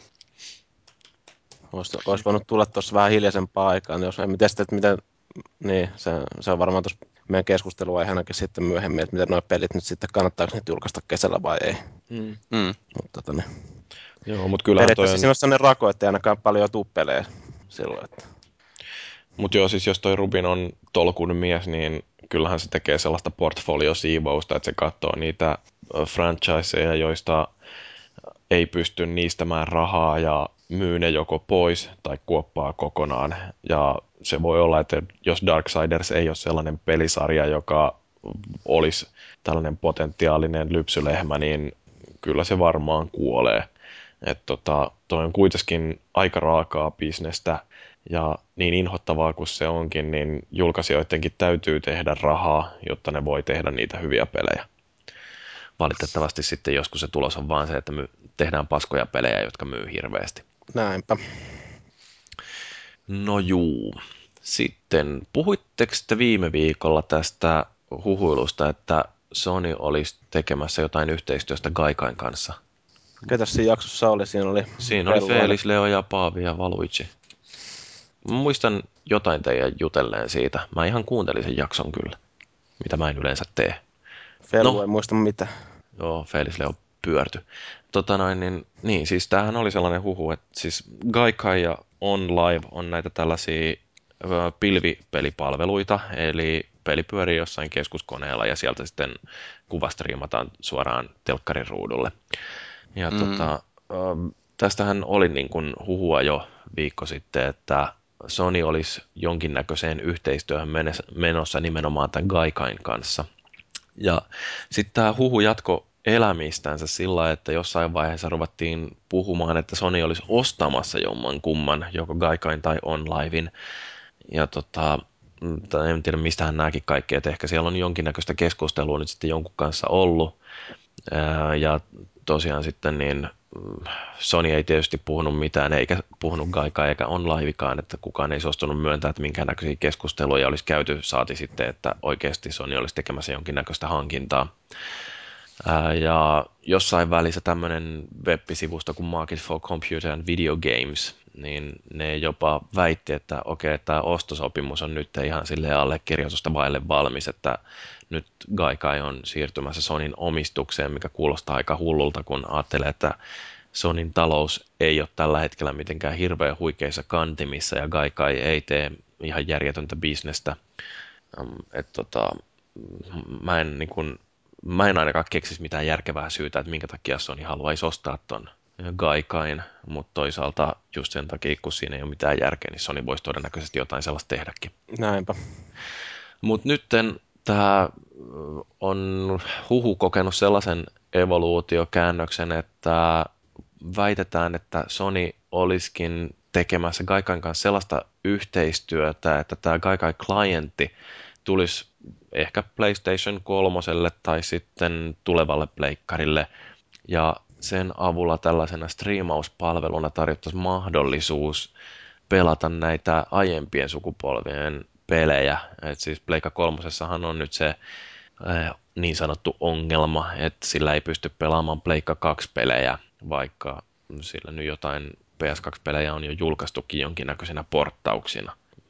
Mitä mieltä olette? Onko tässä mitään järkeä, että nyt sitten rajataankin tämä, että ketkä pystyy pelaamaan menneiden sukupolvien pelejä sillä, että kellä on hyvä verkko? Niin, minkälaisen verkon tuo muuten vaatii sitten? No sehän nyt riippuu tietysti siitä resoluutiosta, että näähän PS2-pelit on sellaisia sutturesopelejä, että jos toi huolehtii jonkinnäköisestä skaalauksesta toi itse konsoli, niin kyllä mä luulen, että se ihan hyvin menee jollain viiden, kuuden megan kaistalla. Et toi on varmaan verrattavissa aika lailla siihen, että jos pystyy kattelemaan jotain elokuvapalveluita, että eikö Xboxilla tuu ihan suoraan striimattuna noin leffat verkon ylitte? No, no se voi varmaan valita, että, voi valita, että haluaisi katsoa sen suoraan toistona vai lataako sen leffa. Joo, siis tässähän niin kun pelipalvelussa, niin siinähän ei ole mahdollista tehdä minkäännäköistä bufferointia, koska se viive täytyy saada niin pieneksi. Et se, Mä en tota... tiedä vaan, että minkälainen se on se laki sitten siinä, niin kuin siinä välissä, kun se tulee se striimata. Siis tota, tässä on nyt tämmöinenkin, muistaakseni, muistaakseni tämä Michael Pachteri puhui sitä, että, että kun tulee uusi konsoli, niin jonkun aikaa on oleellista se, se että se on taaksepäin sopiva. Mm-hmm. Mutta, tota, mutta sitten kun se aikaa kuluu, niin sitten se menettää sillä merkityksensä, että mulla on vanha Xboxi tuolla ja kyllä muakin siinä alkuvaiheessa kiinnosti, että voiko 360 pelata noita vanhan Xboxin pelejä. Ei mua kiinnosta enää se paskaakaan. Että jos mä haluan pelata vanhan Xboxin pelejä, niin mä kaivan sen Xboxini tuolta kellarista ja pistän sen kiinni ja rupean pelaamaan. Että, mm. että, että tässä on varmaan semmoinen idea, että, että tota, jos se käyttää tämmöistä on live-juttua, niin sitten kun se menettää merkityksensä, niin se on helppo tiputtaa pois siitä. Mm. Niin, mutta siinä on tietenkin se, että, tommonen, että jos sä että tuossa nyt tavallaan voi puhua kyllä hirveästi taaksepäin yhteensopivuudesta. Sillä että jos sulla on niitä pelejä hyllyssä kasa, niin että sä niitä sillä pelaa silti. Että... Niin, mm. se just on tuossa se ongelma, että se syy, minkä takia musta olisi ollut kiva, että Pleikka kolmosella olisi julkaisupäivänä voinut pelata PS2-pelejä, on just se, että mulla on isot laatikolliset Pleikka 2 pelejä, ja jos mä en pysty niitä pelaamaan tuolla konsolilla, niin sitten ne jää käyttämättä ne levyt. Että se, että niin kun, uh, haluanko mä pelata yleensä Pleikka 2-pelejä vai haluanko mä pelata nimenomaan niitä pelejä, jotka mä oon jo kerran ostanut, niin se ratkaisu, millä mulle, niin kuin, tai mitä mulle tarjotaan, niin sen täytyy olla näissä keisseissä hiukan erilainen. Minkälaista maksutyyliä näissä yleensä käytetään? Oletteko ottanut selvää näistä online-jutuista, että miten se kustantaa sitten? Öö, on, OnLivella ainakin on sillä, että ne tarjoaa sellaista kuukausimaksullista pakettia, että sieltä pääsee johonkin jonkinmoiseen portfolioon käsiksi. Et mä en nyt muista, että kuinka iso kasa niillä on niitä pelejä, mutta kuitenkin, että se ö, maksu saattaa olla jotain, mitä se nyt sitten olisi, 2-30 kuussa, ja sieltä löytyy ihan hirveä kasa pelejä, joita voi pelata. Mutta sitten voi myöskin ottaa sillä yhden pelin, valita, että mä maksan nyt kympin ja mä voin pelata tota viikon. Et se on, on vähän sillä niin kuin, ö, nimikkeestä riippuva, että miten ne toimii. Ja tietysti niin kuin pelijulkaisijat haluaa sitten varsinkin nämä uudet pelit suojella sillä, että niitä ei, ei voi iskeä samaan bundleen jonkun ikivanhan pelin kanssa. Joo, eli vähän, tavallaan vähän semmoinen, niin kuin, no semmoista vuokraustyylihän toi on myös omalla tavallaan. Että. Joo, että sehän on ongelmana just jollain on-live-laki, että kun ne joutuu tekemään ne sopimukset sillä että tämä sopimus on nyt voimassa jonkun kolme tai viisi vuotta, niin vaikka sulle myydään se peli niin sanotusti, niin ne ei voi taata, että sä voit koska tahansa tulevaisuudessa joskus 10-15 vuoden päästä pelata sitä peliä, koska niillä ei ole olemassa sellaista sopimusta, joka, äh, jonka nojalla ne vois pitää sitä peliä siellä omassa palvelussaan niin pitkään. Joo, en tiedä, siis silleen, onhan toi, ei toi, jos tuommoinen tulee, niin ei siitä nyt varmaan mitään haittaakaan ole, mutta tota, en tiedä että miten paljon tulee itse käytettyä, varsinkin jos se on yleensä niitä vanhemman sukupolven pelejä. Niin... No eikö siinä ole vähän sitä, että että nuo vaihtoehdot on aina hyvästä. Niin, ei ne hae, ei keneltäkään pois ole. Kyllä mulle ainakin sopisi tosi hyvin, koska mä oon just ärsyttänyt se, että mä en niin kuin jaksa ihan oikeasti alkaa kytkeen Pleikkari 2 sen takia, että mä haluan pelata jotain mun ihan lempparipelejä. Kun mulla on Pleikkari 3, niin tästä mun pitää ottaa jotain muita siitä pois tuosta telkkarista. Niin joo, siinä aina, tota, niin, totta kai siinä on just sekin, että se, on tuo rajallinen tuo tila tuossa TV-tasossakin, että niin, ja muutenkin silleen, että on se nyt helpompi sit vaan, jos on niinku yksi konsoli, niinku, no okei, okay, no Xbox ja Pleikkari, mutta siis siinä jos miettii nyt Pleikkaria, että olisi vaan yksi, millä voi pelata Pleikkarin pelejä, mm-hmm. kaikki niitä, niin se olisi niin mun mielestä tosi mahtava juttu. Niin, mutta onko se sullakin sillä, että mieluummin sitten, sitten ottaisi sen jonkun Final Fantasy 10 sieltä hyllystä ja iskisi sen konsoliin, vai kelpaisiko sulle se, että sä maksat sitten jonkun ylimääräisen maksun siitä, että pääset Et voin, suoraan pelaamaan niin. sitä? Siis mieluummin mä laittaisin sen konsoliin, koska mulla on Final Fantasy 10 ostettuna ja mulla on hirveä hinku päästä pelaamaan sitä. Mulla on siis tosi iso kasa ihan niin kuin favorite-pelejä Pleikkari kakkoselle, että en mä kyllä jaksaisi mitään, niin kuin, jos vaikka yksi peli olisi kympin, niin, niin kuin uutta mitään 100 euroa maksaa siitä, että mä saan mun lempparipelit ehkä kolmeksi vuodeksi niin kuin pelattavaksi. Et ei siinäkään sinänsä ole mitään järkeä, mutta että mun mielestä se on vaan ihana idea, että ne alkaa miettiä sillä, että hei, mm ehkä joku haluaa vielä pelata Pleikkari kakkosen pelejä. Niin, tavallaan on silleen hyvä, että varsinkin jos sitä peliä ei löydy, tai niitä pelejä ei löydy, niin sitten on niin tosi helppo tapa sitten kumminkin ruveta pelaamaan niitä sellaisia pelejä, jos tulee sellainen mielihalu, että tota, mm. vähän vanhempia pelejä haluaa pelata. Että siinä myös varmaan nopeasti pääsee pelaamaan ja ei tarvitse paljon venäillä ja niin, no tähän noin levyt alkaa olla sillä katoavaa kansanperinnettä, että seuraava uutinen on, että Pleikka nelosta harkittiin alkuun sillä että siinä ei olisi ollut ollenkaan tuollaista optista levyasemaa, että kaikki pelit olisi ladattu internetsin ylitte, mutta sitten Sony oli todennut, että netti on vielä niin hidas monessa paikassa, että eipäs mennäkään vielä ihan tällaiseen kokonaan digitaaliseen julkaisuun. Mm, no on toi nyt mun mielestä ihan positiivinen uutinen, että ei vielä, vielä siirrytä tuohon, vaikka itse on tottunutkin PCllä tuossa Steamin puolella ostaa jo niin kuin paljon niitä digitaalisesti, mutta kyllä mun, jo, jo, jostain syystä niin mulla on edelleen, en mä tiedä, onko me, onko me vanha-aikainen ihminen vai mitä, mutta kuitenkin konsolille niin mie, mieluummin hankin ihan fyysisenä kopiona se. Mä oon ihan samanlainen, mullakin pitää aina olla niin kuin se levy jostain ihmeen syystä. Ja tälläkin hetkellä tietenkin niin ei noissa niin kuin Xboxissa tai pleikkari, no pleikkarihan nyt voi ostaa miten ison levy haluaa, mutta kuitenkin sielläkin se tila on rajallinen. Niin, niin just. Kikkailemaan vielä niitä senkin kanssa, että jos kaikki lataa sinne, niin mm. poistelemaan ja lataa uudestaan. Ja... Joo, no siis joku, joka on katsellut mun foorumikirjoittelua joskus, mitä kolme vuotta sitten, niin on saattanut huomata, että mä olin silloin todella fanaattisesti kaikkea digitaalista jakelua vastaan, mutta niin se vaan on mulla toi takki kääntynyt, että nyt niin Äh, Steam on ihan mahtava palvelu ja kyllä mä tuolta PSN Storestakin mielelläni ostan noita pelejä. Että... Mutta Steamissa ja PSN Storessa on semmoinen vissi ero, että se hinnoittelu on paljon järkevämpi Steamissa ja siellä tulee niin paljon enemmän niitä kaikkia tarjouksia, niin sieltä tekee mieli ostaakin jotain. Joo, joo, ja siis se, että no, jostain kumman syystä mä edelleen tykkäsin noin Assassin's Creedit hankkia sille ihan fyysisinä kopioina ja mä varmaan ostan sen kolmosenkin vielä nimenomaan levynä. Mutta tota, Kyllä noi, siis toi digitaalinen jakelu ja se, että mulla on kaikki pelit tuolla kovalevyllä, niin siinä on niin, kuin niin suuri ero siinä käytön mukavuudessa, että mun ei tarvitse enää nostaa persettä, niin kun mä haluan vaihtaa peliä, jota mä pelaan. Et se tuntuu nyt jotenkin kauhean vaivalloiselta, että kun esimerkiksi haluaa hypätä jostain SSXstä Sorceryyn, niin voi voi, täytyy nousta sohvalta, mennä tonne konsolin luokse ja painaa nappia, että saa sen toisen levyn sieltä ulos ja sitten pistää toinen levy sisälle. Ja tämä on niin kauhean työlästä. Että kun se voisi tehdä vaan sillä lailla, että istuu persmus homeessa ja nappia painelee, niin kaikki hoituu. Mut mä luin ton, toi, toi, toi Nintendon historiasta, tää, mä tein sitä konsolifinin arvioinkin. En muista mikä se, Nintendo Magic taisi olla kirjan nimi. Siinä tämä Satoru Iwata sanoi, no okei se oli englanniksi käännetty, että People don't endure an inconvenience they don't have to endure. Eli, eli mikä tahansa, jolla ihminen pääsee vähän helpommalla, niin todennäköisesti ihminen tekee juuri niin. Niin kuin mm. nyt juuri tämä, että voi, voi nousta sohvalta ja vaihtaa levyn konsoliin tai napauttaa paria nappia persellä, perseellään istuen, niin ihminen usein valitsee sen perseellään istumisen, jos se onnistuu. Niin, niin kyllä. Ja mä, mulle itse asiassa ekana, tai ainoastaan ainoat pelejä, missä mulla niinku Xboxilla on tullut semmoinen fiilis, että ne olisi voinut ehkä, jos se olisi ollut saatavilla, niin ottaa ladattavan, niin oli toi Massa kolmonen, kun siinä ärsytti ihan helvetisti ne levyvaihdot ainakin tota, niin itse, että se oli niin huonosti toteutettu siinä, että mm. alkuun niin me varmaan puolen tunnin välein joutuu ramppaa tuossa vaihtamassa levyyn, niin ei se oikein hyvälle tunnu. Teholiikuntaa. Joo. Varsinaista.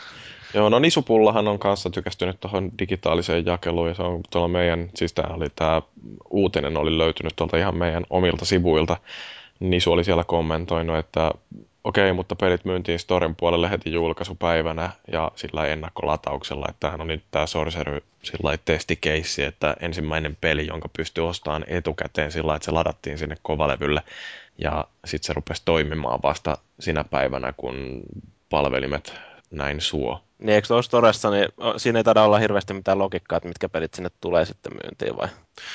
Öö, ei tällä hetkellä, että mitään ei pysty varmaan sillä niin kuin päättelemään siitä, että, että tota, mikä peli tulee jakeluun ja milloinkin, että sinne tosiaan niin kuin saattaa jokin ää, Mass Effect 3 ilmestyä PSN Storeen samana päivänä, kun se on kivijalkakauppojen hyllyillä, mutta sitten taas joku Ghost Recon Advanced Warfighter 2 tulee viime viikolla. Niin. Joo. Joo. Se on silleen vähän mielenkiintoista. Livessähän taitaa olla pikkasen yhdenmukaisempi se homma. No siis musta se, että okei, siis se Microsoftin hinnoittelu on täysin perseestä, että ne ottaa puoli vuotta vanhoista peleistä sen täyden mm, pelin hinnan joku 60-70 euroa, mutta ainakin siellä voi luottaa siihen, että kaikki pelit ilmestyy myyntiin. Ja katalogi on ainakin laaja. Siellä. On sielläkin joskus jotain tarjouksia, mutta tota, niin, on se hinnoittelu on kyllä vähän sellainen pois, tai luot, luotaan työntävä, ettei siinä en tiedä, miten paljon jengi sitten sieltä ostaa niitä. Ilmeisesti tarpeeksi paljon, että kannattaa bisnistä noin tehdä. Niinpä.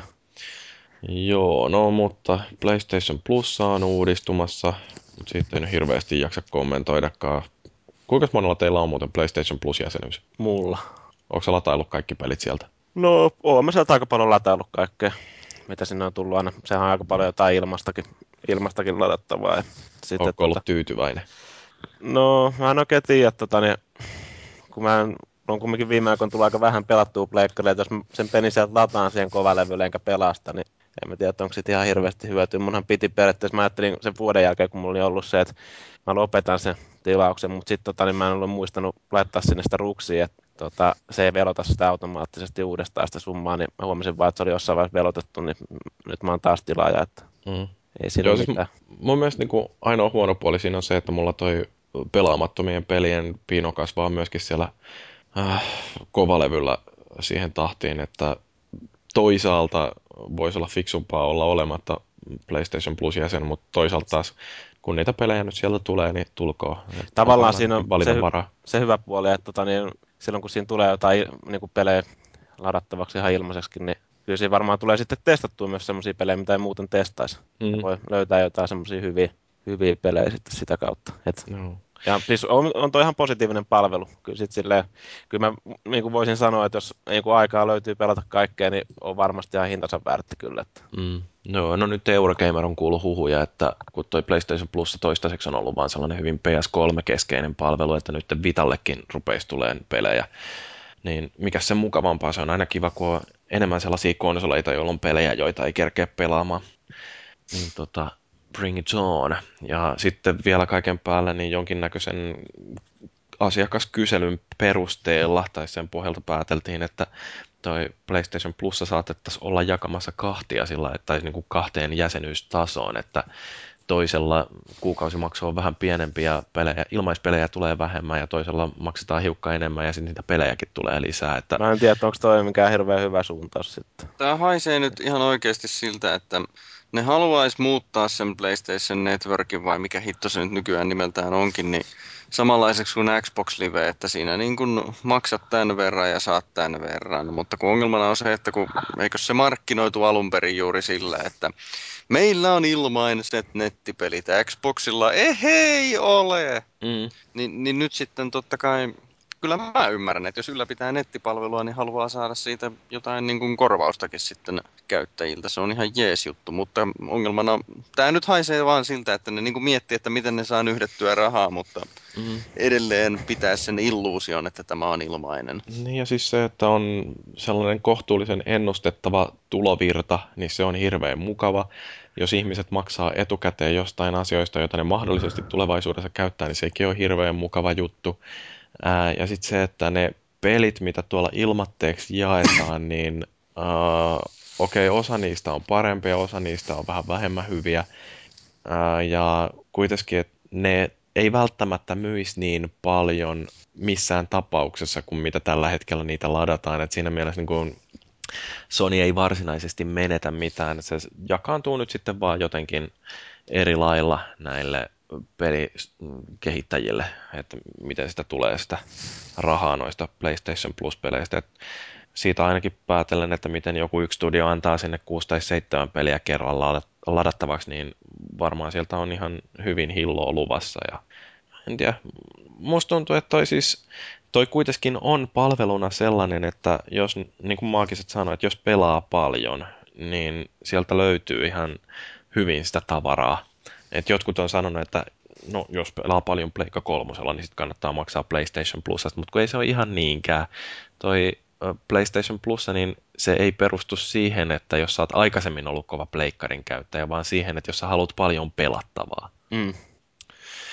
Joo, no, mutta mitäs muuta? PlayStation Vita, sitä myydään Ranskassa kuuden viikon ajan 50 euroa halvemmalla. Se on vähän hassu tuommoinen, että pelkästään Ranskassa. Pitäisikö mennä Ranskaan hakea sellainen? Ja vaan, ja vaan kuuden viikon ajan. Siis Ranskassa kannattaa käydä ihan muuten vaan, jos sieltä niin. saa sitten 50 tai 50 halvemmalla vitan, niin mikä siinä? Se on vaan plussaa. Näinpä, näinpä. Sieltä saa kaikenlaista muutakin halvalla. Mutta tota, niin, sun, merkki, sun ei kannata lähteä Ranskaan, vaan laittaa tuolle Xavalle viestiä, että sä haluat vita. No niin, en mä tiedä no. haluanko mä sitä niin paljon. Mulla on kuitenkin nyt toi 3DS ja kasa Pokemoneja, mitä mä en ole vielä päässyt läpi, niin joo. Niin, eikä tuolle Vitalle ole mitään pelattavaa, mutta... Niin just.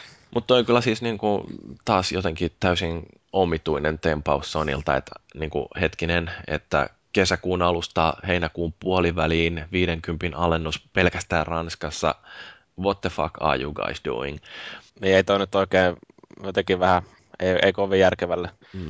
Että onko toi sitten vaan semmoinen testi oikeasti, että rupeako se myymään, mutta kun to, siis sitä tietoa, mitä saadaan tuollaisella kokeilulla, niin sitä ei mitenkään voi yleistää siihen, että jos tehdään hinnanalennus pysyvästi syksyllä koko Euroopassa tai koko maailmassa, että niin mm. niin kuin, miten se vaikuttaa.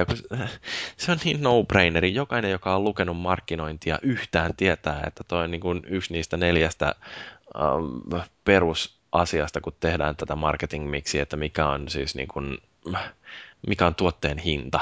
Et siis totta kai halvempi tuote myy enemmän, niin mä en niin kuin taas ymmärrä. Joo, ei toi oikein. Ja vielä Ranskassa, kun eihän tuo, ne on niin eri, erikoisia ihmisiä siellä, että eihän siitä en saa minkään että, että onko se niin kuin Ranskassa se myynyt jotenkin tosi huonosti vai miksi just Ranska niin kuin kaikista maista? No, on onko se min, min, minkälainen tuo on toi Ranskan niin toi, muuten, että onko se minkälainen maa sitten näin, niin kuin, että onko se pleikkari jotenkin normaalisti ollut vallitsevassa asemassa vai? Pitäisikö mennä tarkastamaan tilanne? Joo. No, Ranska on vaan Pariisi on hieno niin. kaupunki. Kyllä. No joo, mitä sitten Microsoft-uutisia välillä? Siellä oli löydetty tämmöinen työpaikka-ilmoitus Eurogamerissa mainittiin, että Microsoft hakee tällaista Lead Program Manageria johonkin VoIP-projektiin, eli siis Voice over IP, eli käytännössä kun puhutaan Microsoftista, joka omistaa Skypen, niin varmaan johonkin Skypeen liittyvää, ja sitten kun siinä ilmoituksessa mainittiin vielä Xboxikin, niin nyt sitten tästä voi kaikkein fiksuimmat ruveta vetelemään sillä viivoja ja ehkä voidaan epäillä, että olisikohan Skype vihdoin tulossa Xboxille. Niin, nyt voidaan tulevaisuudessa nauhoittaa boksilla nämä. Että taas kultajäsenille yksi mahdollisuus tehdä enemmän asioita Xboxilla. Kyllä, no hieno, hieno homma. Ei kai tosta mitään haittaa. Niin, mutta ilmoituksessa sanottiin myöskin, että paikka halutaan täyttää nopeasti, koska siinä on jotain puhuttu näistä hardware lead timeista, eli käytännössä sitä, että kun tehdään rautaan muutoksia, niin ne heijastuu kuluttajille näkyvissä tuotteissa vasta aika pitkällä aikavälillä, että siinä mielessä niin kuin, tarkoittaako tämä nyt sitä, että Xboxista on tulossa uutta versiota vai että onko tämä mahdollisesti jo Xboxin seuraaja? Kuullaanko tästä jotain E3-pressieventissä? Sitähän ei tiedetä. Niin. Onko mitään odotuksia nyt sitten tästä? Haluaisitteko te käyttää Skypeä Xboxilla? Mua ainakin häiritsi siellä hirveästi. Mulla on ihan tarpeeksi vaikeaa, kun joku soittaa mulle, tai siis mitä se kun pelaa jotain ja joku soittaa, niin en mä pysty keskittyä samaan aikaan pelaamiseen ja toisen ihmisen kanssa keskusteluun. Mä menin ihan sillä sekaisin siitä, että ei onnistu. Niin vaikka sä oot nainen, eikö mun pitäisi pystyä tekemään useampaa asiaa samaan aikaan? Mikä se on no yleensä kun mulle on soiteltu, niin mä oon pelannut Mass Effect, jossa mun pitää keskittyä siihen tähtäämiseen. Että tota, jos mä pelaisin jotain vähän vaikka Kingdoms of Amaluri, niin voisi olla ihan eri asia.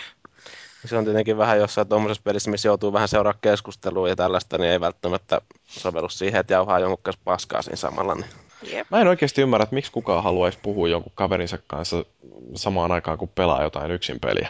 Joo, ei kyllä se, se häiritsee aika paljon. Että... Paitsi jos se istuu vieressä ja sitten kommentoi sitä pelin kulkuun, niin se on ihan eri asia. No mutta niin tolle etänä ei, ei. Niin, mutta siis jos mä pelaisin esimerkiksi jotain, no just jotain Mass Effectia, niin kyllä mä haluan keskittyä siihen peliin, nähdä mitä siinä tapahtuu. Jos mulle tulee kaveri viereen istumaan, niin mä pistän sen pelin paussille. Mm. Tai siis sitten... jos se on sellainen peli, johon täytyy oikeasti keskittyä justiinsa, niin, niin eipä siinä hirveästi tuu kaverin kanssa puhuttua. No, mulla on ihan, viime, ihan juuri tästä niin tarinakin, että pelasin tätä Max Payne kolmosta ja chatattiin Xbox-partissa justiinsa kaverin kanssa, niin kahden tunnin aikana taisin edetä 15 minuuttia siinä pelissä justiinsa, koska, koska kun ei vaan pystynyt keskittymään kumpaankin. Mutta, mm. mutta tästä Skypestä tuli mieleen semmoinen, että Skype Xboxilla sen kun, en mä sitä varmaankaan tuu käyttää, mutta vaihtoehdot ovat hyvästä. Niin. niin, niin, vaihtoehdot ovat hyvästä. Mm. Kohta alkaa olla vaikea löytää sellaista laitetta, jolla ei voi käyttää Skypeä. Niin, mm. se on ihan hyvä, että sen löytyy niitä vaihtoehtoja, niin pääsee sitten aina Skypeen silloin, kun on tarvis. Joo, no sitten, okei, okay, Fellu. Se on pakko tuoda se niin. Gearssi mukaan. Joo. Seuraava Gears of War kulkee lisänimellä Judgment. Ja tota, sen, sitä kehittää nyt sitten tämä Epikin omistama puolalainen People Can Fly, joka muistetaan nyt varsinkin tämän Bulletstormin kehittäjänä. Olisivat tehneet mieluummin uuden Bulletstormi. Mm. Niin, mä veikkaan, että Gears on vähän myyvempi nimi, nimike.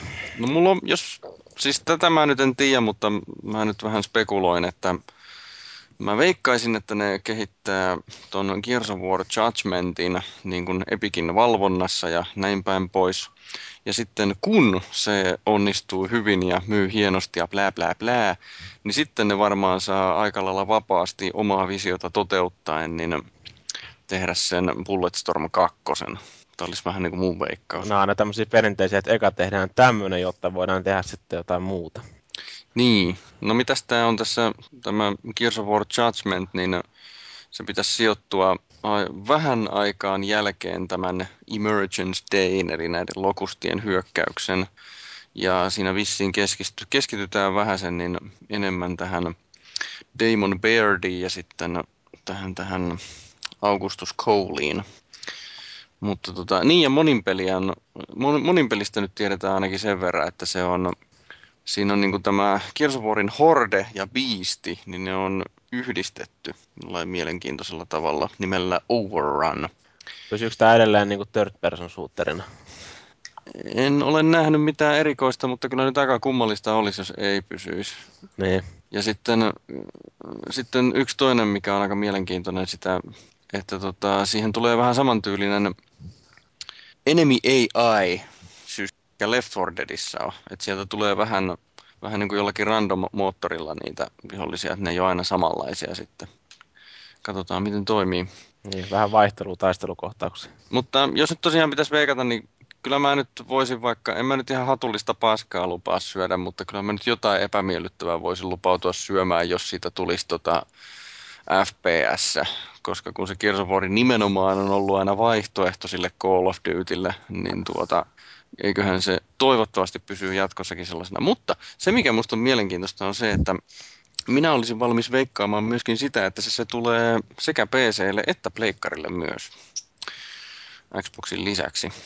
Siis hetken, omistaako Epic sen IPn ihan kokonaan? Siis mun mielestäni, okei, taas jos puhun puuta heinää, niin suokaa anteeksi, mutta mun mielestäni Epic omistaa no itsensä ja sitten sen Gears of Warin IPn. Ja tota, Microsoftilla oli yksinoikeus nimenomaan näihin kolmeen Gears of War-peliin. Mm-hmm. Joo, mä ihan, niin, en tiedä, ihan Näis, kun Bullet, Bulletstormihan oli multiplattaripeli. Joo. No niin, hei, toi on, toi on ihan mielenkiintoista. Gears of Warista voi kerralla tulla hyvä pelisarja. niin, niin kun se tulee pleikkarille. Nimenomaan. Oikealle alustalla. Ainoa oikea, oikea tota, niin, versio on Wii-versio siitä.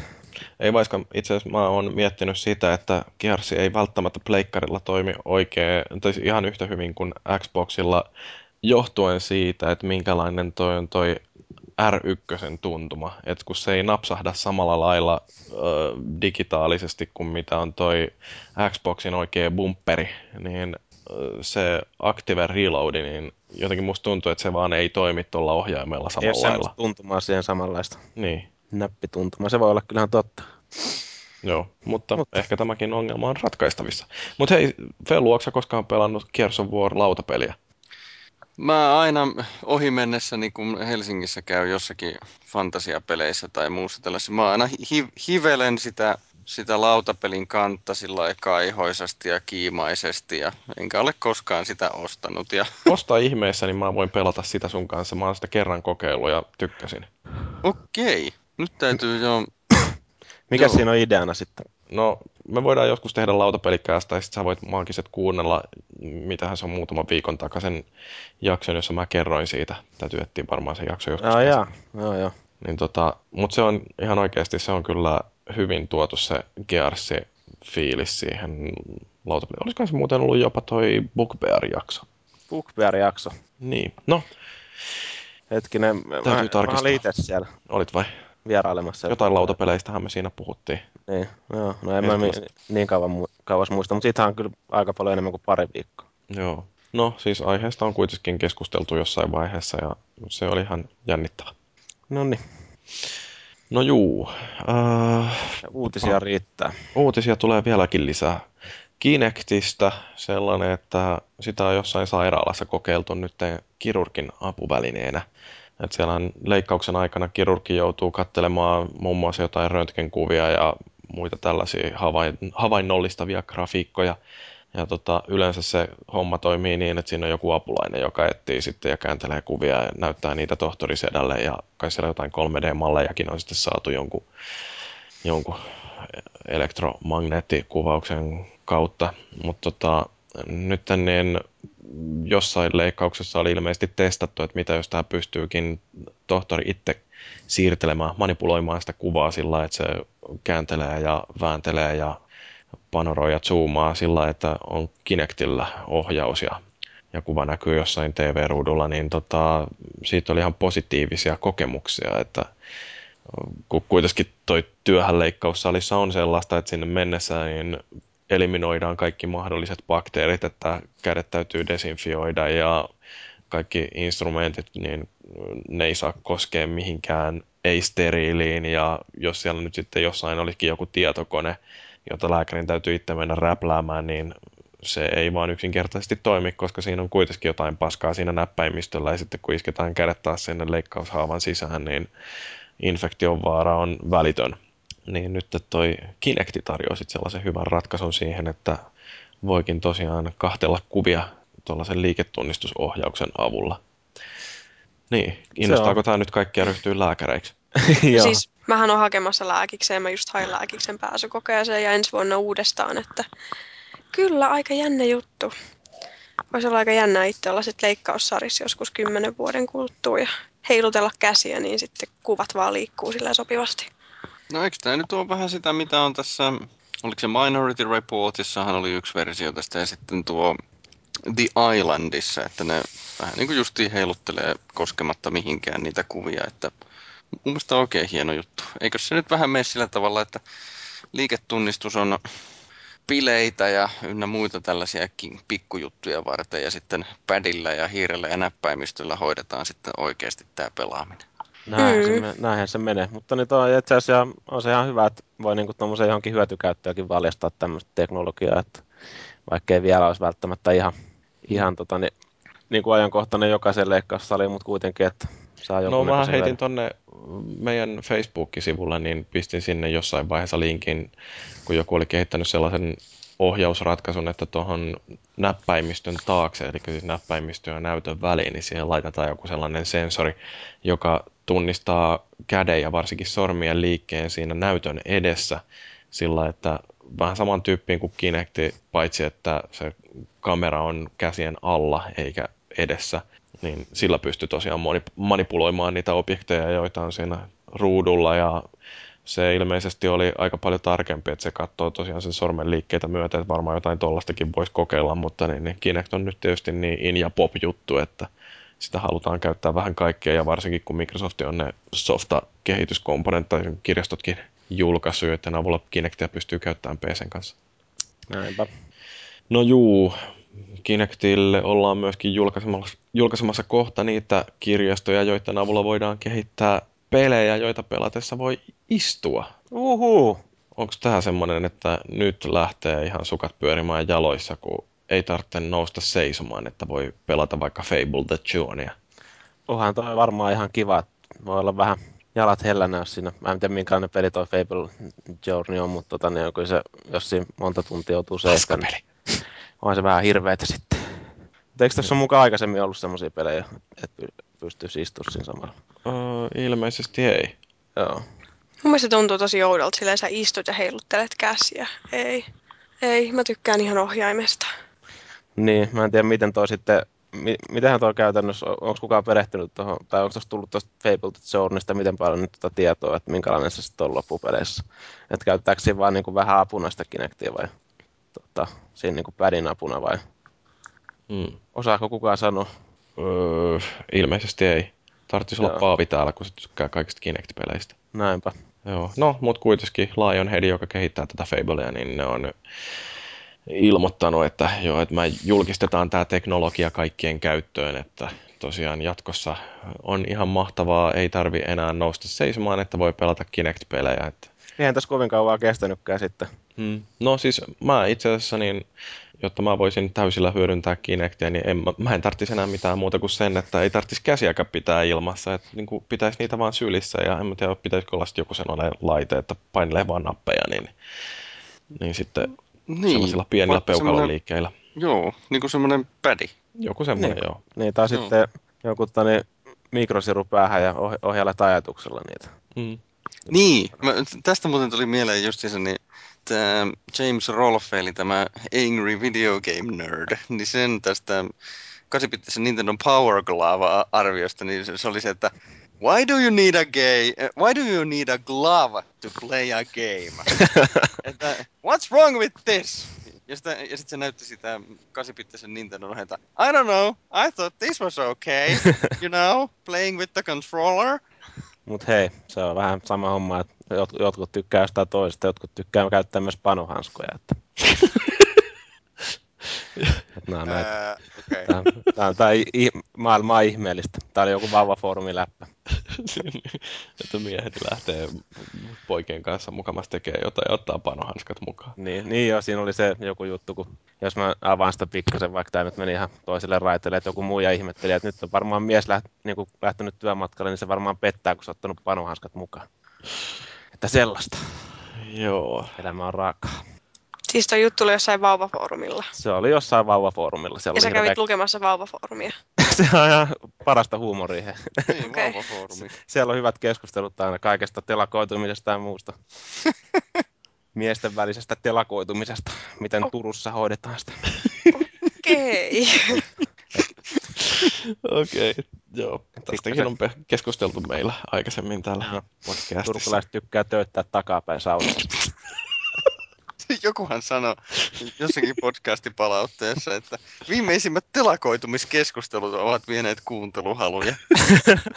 No ei, se on ihan hyvä, että tuodaan näitä suosikkiaiheita aina välillä takaisin. Kyllä. No joo, mutta kun Kinectistä puhuttiin, niin Microsoft on vähän julkaissut taas lukuja ja väitti, että Kinectia olisi nyt myyty 19 miljoonaa kappaletta.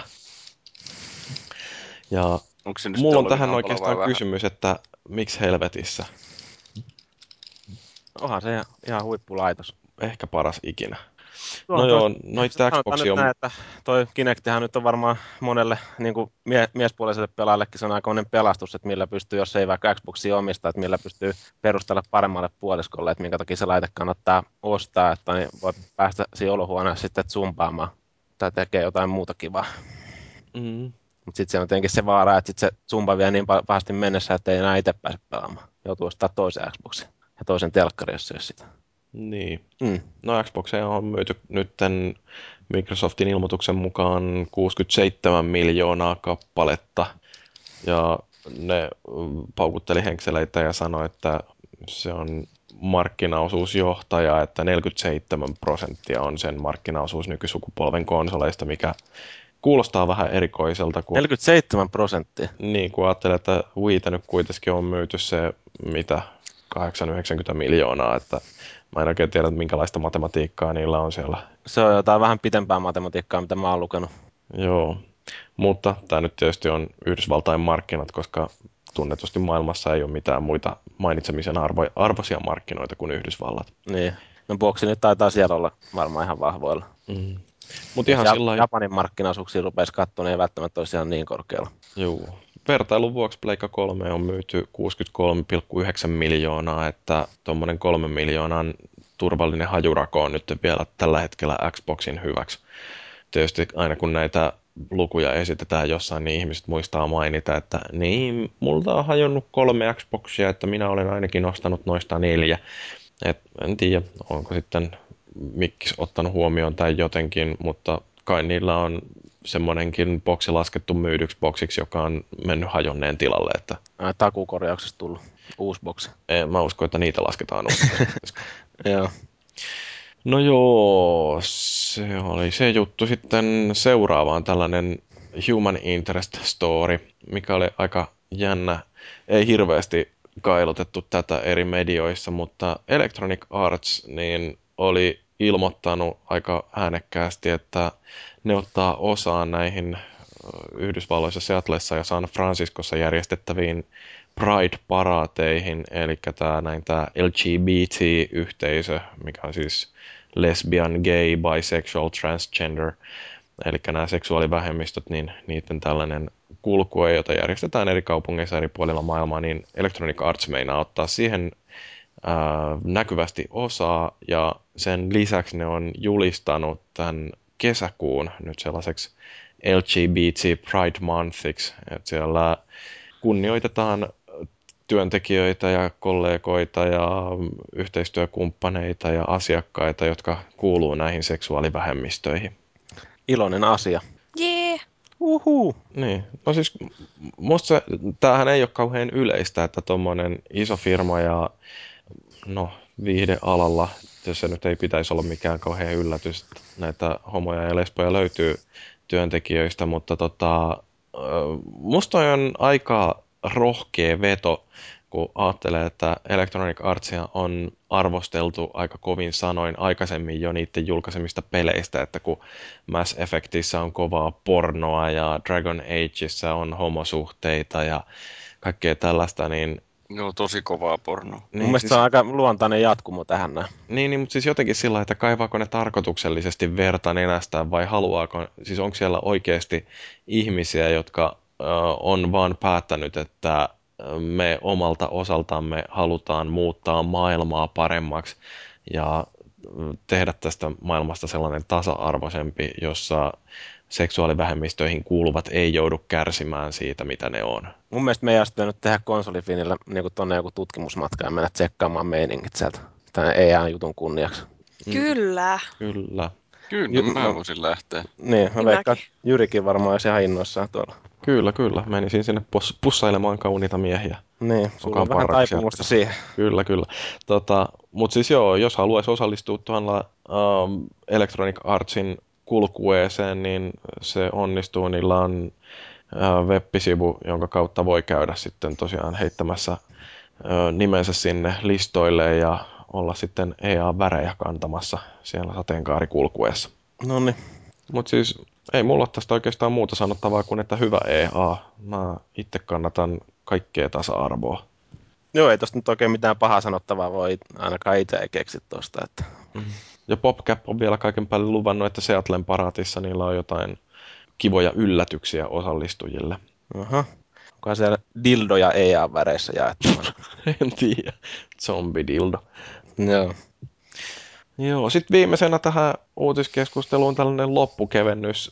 En tiedä, oletteko huomannut, mutta BBCllä oli ollut uutislähetys, jossa oli puhuttu näistä Syyrian käynnissä olevista pikku levottomista riennoista ja siinä uutisen taustagrafiikkana oli sitten ollut tarkoitus näyttää yhdistyneiden kansakuntien ää, jotain tunnusta, mutta siellä olikin vahingossa ää, otettu halosta tämä United Nations Space Councilin tunnus, jota näytettiin siinä sitten Amnesty International kynttilän vieressä ja oli sellainen ihan pikkasen nolompi juttu sitten ja BBC oli sitten pyytänyt vähän niin kuin anteeksi, että sori, että yleensä me ollaan aika huolellisia sen kanssa, että mitä me tuolta netistä kaivellaan, mutta niin, niin Googlen kuvahaku oli nyt tehnyt kämmit kuitenkin jotain back office-töitä tekevä parikymppinen mies on nyt saanut potkut sieltä, kun se on sen laittanut sinne ihan fiiliksissä ja ollut sillä, jee!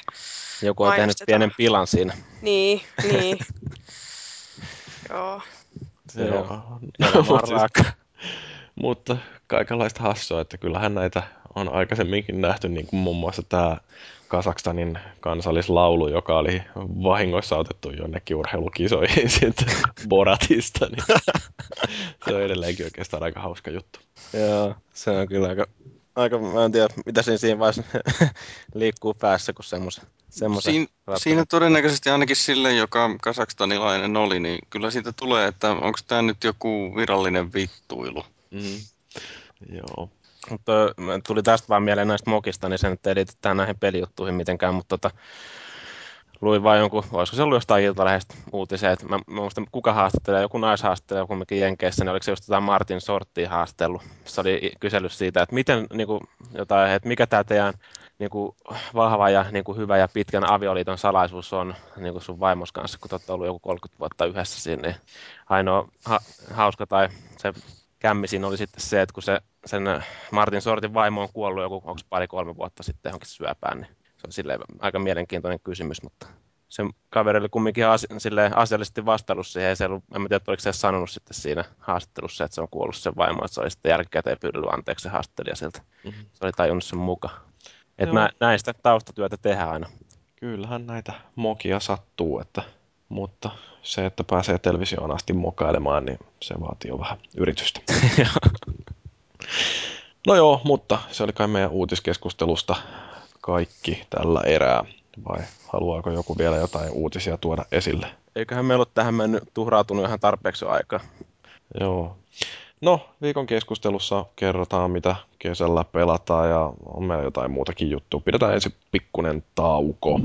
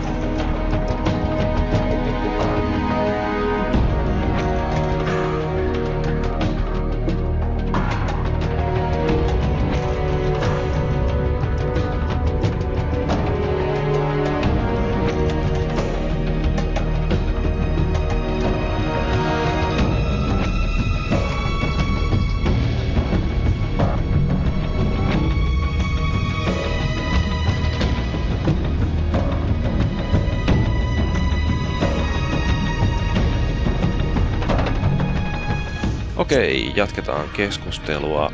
Vähän tuosta kesästä voidaan puhua. Mä pistin sen tehoketjun tonne foorumille auki, jossa ihmiset sai käydä heittämässä meille kommentteja ja kysymyksiä. Ja niitä mä nyt sitten tähän vähän poimin. Mutta tota, ihan ensimmäiseksi on pakko ihan pikaisesti vähän näitä messuja kosketella. Nyt tähän tässä alkavalla viikolla on E3-messut tuolla Jenkkilässä. Minkälaisia odotuksia teillä on siitä? Hyvät pirskeet varmaan taas luvassa siellä. Kaiken näköistä megapommia sieltä varmaan taas tulee. Megatoni. Niin, toivot, toivottavasti se olisi itse asiassa mun toiveeni varmaan toteutuukin. Ennenhän se oli sillä että suurin piirtein kaikki mahdolliset julkistukset ja trailerit niin kuin lykättiin sinne E3, niin si- siis niitä sitten katteltiin viikkotolkulla ja luettiin pitkälle syksyyn niitä niin kuin pelilehdistä niitä uutisia ja katsauksia. Että se oli semmoinen hirveä informaatioähky. Et tota, nythän niitä jaetaan pikkusen tasaisemmin vähän sinne sun tänne näitä julkistuksia. Niin, mitä mä odotan? No minä odotan tietysti rutkasti uusia tietoja Gears of War Judgmentista ja jotain uutta traileria hienoa ja jotain hienoja herutuskuvia. Ja minä odotan eh-, ehdottomasti, että kun korkkaa tämän valmiin pelin sitten joskus muinoin, niin mä saan vaikka kultaisen lanserin tai jotain muuta tauhkaa siksi, koska mä oon niin kova jätkä näissä muissa peleissä, muissa kearseissa ollut. Mä odotan itse niitä kuvia niistä boot siellä. Ee, joo, kyllä niitäkin täytyy, täytyy odottaa. Mä itse asiassa odotan myös vähän lisätietoa tästä uudesta Tomb Raiderista, koska mä oon nyt pari traileria siitä kattellut, niin mulle tulee koko ajan semmoinen fiilis, että siitä tästä uudesta Lara Croftista luodaan tämmöistä suurin piirtein normaalin näköistä alfanaarasta, joka pistää miehiä pataa ja selviää kaikista paikoista ja on silti naisellinen ja kova ja jee jee. Oliko siinä jossain vähän jotain juttua, ainakin mä oon lukenut siitä, että se vähän niin kuin menisi enemmän siihen Ansardin suuntaan? No kyllä se näyttää ainakin siltä, mitä mä katsoin. Joo, mä en tiedä, no, sitten, on, onko, se, onko se nyt hyvä vai huono asia, kun toni, jotenkin jollain tavalla kumminkin ne Tomb Raiderit on ollut aikaisemmin ehkä vähän vapaampia kuitenkin siinä kun vertaa, ja siinä ei se toiminnan määrä kumminkaan, tai toiminta ei ollut pääosassa, niin Unchartedithan nyt mm. on aika pitkälle kumminkin räiskintäpelejä, vaikka siinä nyt seikkaillaan sitten semmoista niin kuin näennäisesti seikkaillaan. Mm. Et, tota, mutta ihan mielenkiinnolla mäkin kyllä odottelen sitä uutta Tomb Raideria. Tuossa E3-messussa nyt on vaan yleensä se, että aika monestihan taas nyt vuotaa kaikki jutut, mitä siellä paljastaa jo etukäteen. Et mä en tiedä, miten paljon siellä mitään yllätyksiä sitten tulee. Et kyllä se on suurin piirtein varmaan kaikki jo tiedossa nyt tekee. Niin, no siis sitä on ainakin puhuttu, puhuttu että Quantic Dreamilta on tulossa sinne jotain uutta peliä ja, ja tota, oliko näistä Microsoftin julkistuksistakin jotain. Se oli ihan muuten mielenkiintoinen se, mitä toi Nisukin sanoi, että jos ne oikeasti niin kuin, olisi ruvennut siitä tekniikkademosta, mikä, mikä sen nimi oli? Kara. Kara, niin siitä niin kuin rakentaa tai ihan oikeat peli, niin se voisi olla aika siisti, jos se olisi vähän sellainen Blade Runner-tyyppinen. Mm, no mulle tuli mieleen iRobot. Ei kun ei iRobot, kun toi mikä se oli tämä Bicentennial Man, jossa siis Robin Williams esittää robottia. Joo. Erittäin sympaattinen elokuva. Täytyy tsekata jossain vaiheessa. Joo, mä odotan, että tulisi jotain hienoja Vita-julkistuksia. Ainakin Assassin's Creedistä Vitalle Oikeasti? on puhuttu jotain. Joo, joo, siis no nyt varsinkin kun on katsonut, että ihmiset, jotka on hankkinut Vita jossain vaiheessa ja nyt vasta tosissaan innostunut pelaamaan siltä, niin kun oliko toi Baron taisi pistää jotain niin tonne foorumille, niin ajattelen, että niin siis se on pelivälineenä aika mainio, että ei siitä puutu enää mitään muuta kuin niitä killeripelejä.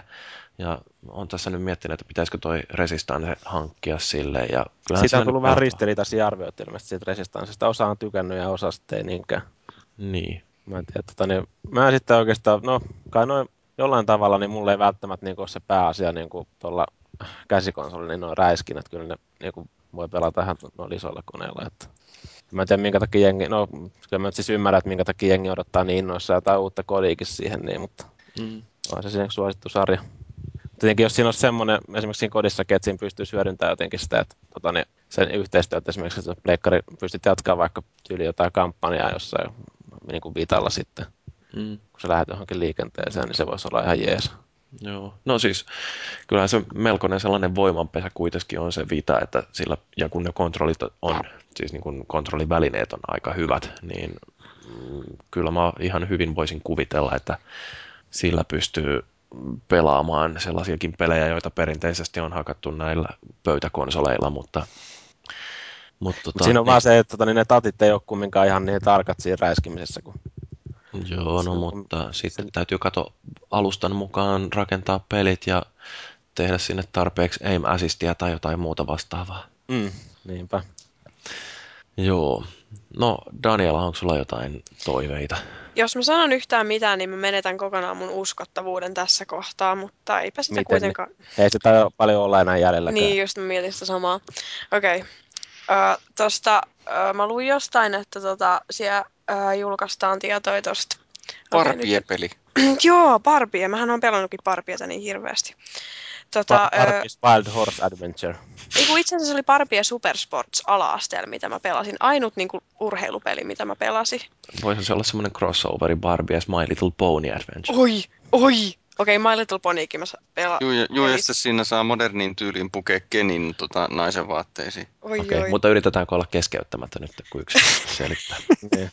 Sai Niin, Riot, Riotsikin sai yhden, yhden syyn ainakin laittaa jonkun My Little Pony linkin sinne meidän ketjuun. Voi ei. Niin siis My Little Ponysta ei saa sit puhua kakkaa mun seurassa, että mä tykkään niistä vieläkin hirveän paljon. No joo.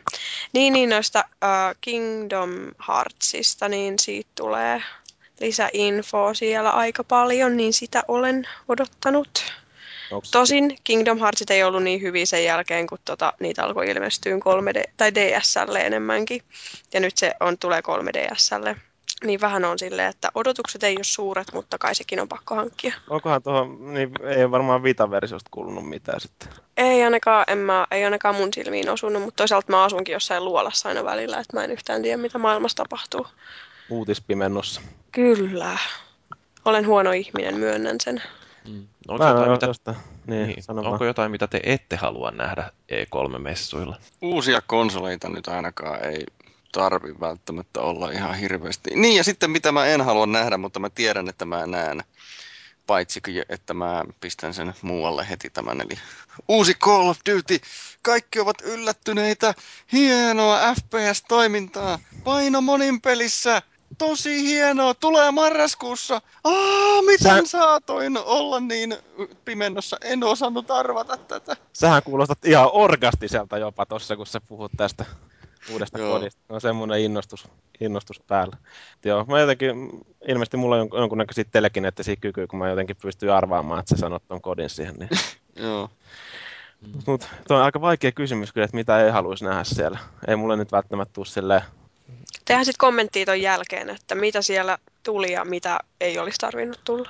No, meillähän on ensi viikolla tarkoitus tehdä Niin. toi E3-katsaus. Katsotaan, ketä sinne saadaan keskustelemaan. Todennäköisesti ei ainakaan mua. Mutta äh, sittenhän on nämä toiset kesän messut siellä vähän lähempänä syksyä on tämä Gamescom. Ketäs meistä nyt sinne oli lähdössä? Meikäläinen taisi olla ainakin menossa sinne, taisi olla viihden vastaavan rooli. Niin ja mä taidan olla matkanjärjestäjän roolissa siellä, että meitä nyt jonkinnäköinen porukka sinne on tosiaan menossa ja mä oon pikkasen ollut yhteyksissä jo tuonne Nordic Filmin suuntaan, ne saattaa ainakin jotain ohjelmaa meille järjestää, jotka sinne on tällä meidän ryhmämatkalla menossa. Muuten Ja kävin tota- katsomassa, niin tuolla, tuolla Kölnissä oli jo isot kyltit siinä messuhalli, niin kuin messuhallissa mainostettiin Gamescomin siellä, että No joo, se on kovaa vauhtia tuloilla. joo. Voisin oikeastaan jossain vaiheessa laittaa sinne ilmoittautuneille tietoa näistä meidän lennoista ja hotellista, koska ne on nyt ainakin jo varattu. Oon- Mä sen, sen verran, mä oon niin hyvä jätkä, että mä oon käynyt valmiiksi katselemaan Düsseldorfia ja Kölniä, että niin osaan nyt liikkua siellä sitten. Niin ja tiedät, että mistä saa hyvät kaljat. Ja, Kyllä. Joo, Ja mutta tiedän, että siis tiedän, että miten kiivetään tuomiokirkkoon. Ja, mahtavaa, niin kuin Ezio, kyllä. tai mikä se nyt Saksassa olisikaan.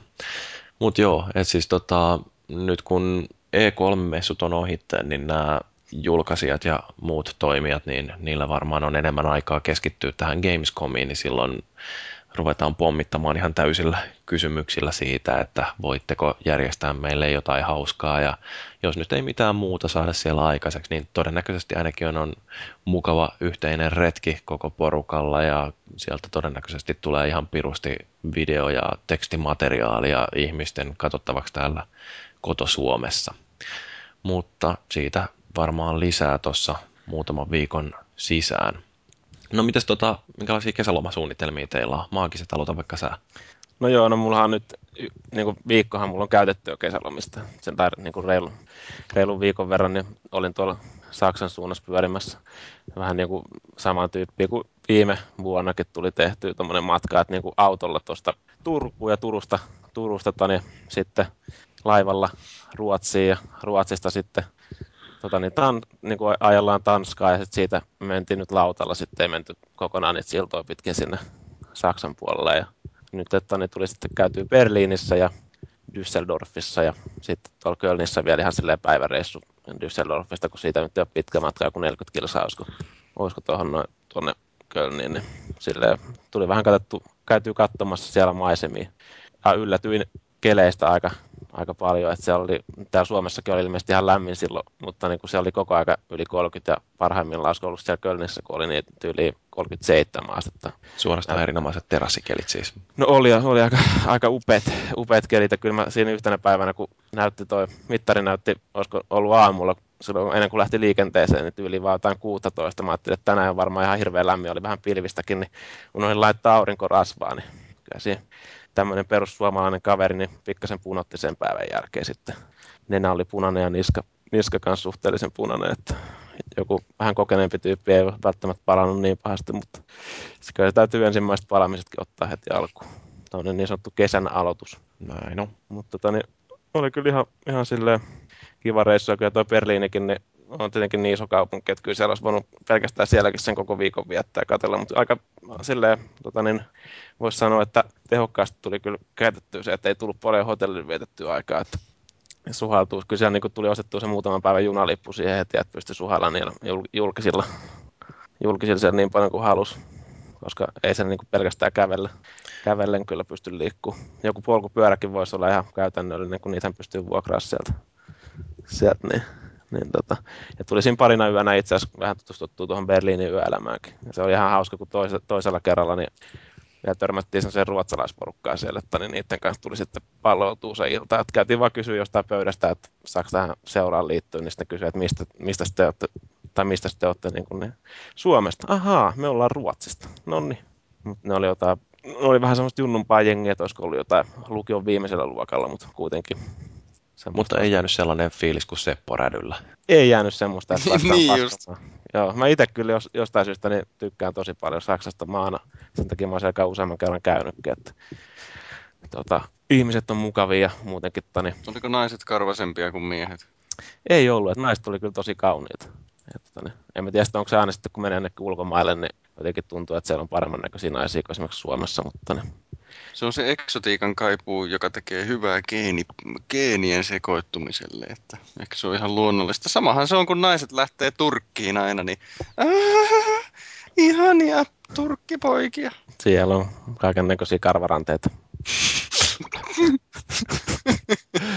Okei, tästä on hyvä jatkaa sitten Felisille on kesäsuunnitelmia. Mm, joo, en ole lähdössä Turkkiin katselemaan karvaranteita, vaan tota, Xbox-klaani, joka aikoinaan rakentui vahvasti Gears of War kahden ympärillä, niin meillä on porukalla tuo mökkiviikonloppu hauholla. Vähän ennen juhannusta siellä pidetään nörtteilyä koko viikonloppu oikein viimeisen päälle. Ja sitten kun kaikki on täysikäisiä, niin ehkä voi vähän alkoholiakin maistella siellä mahdollisesti.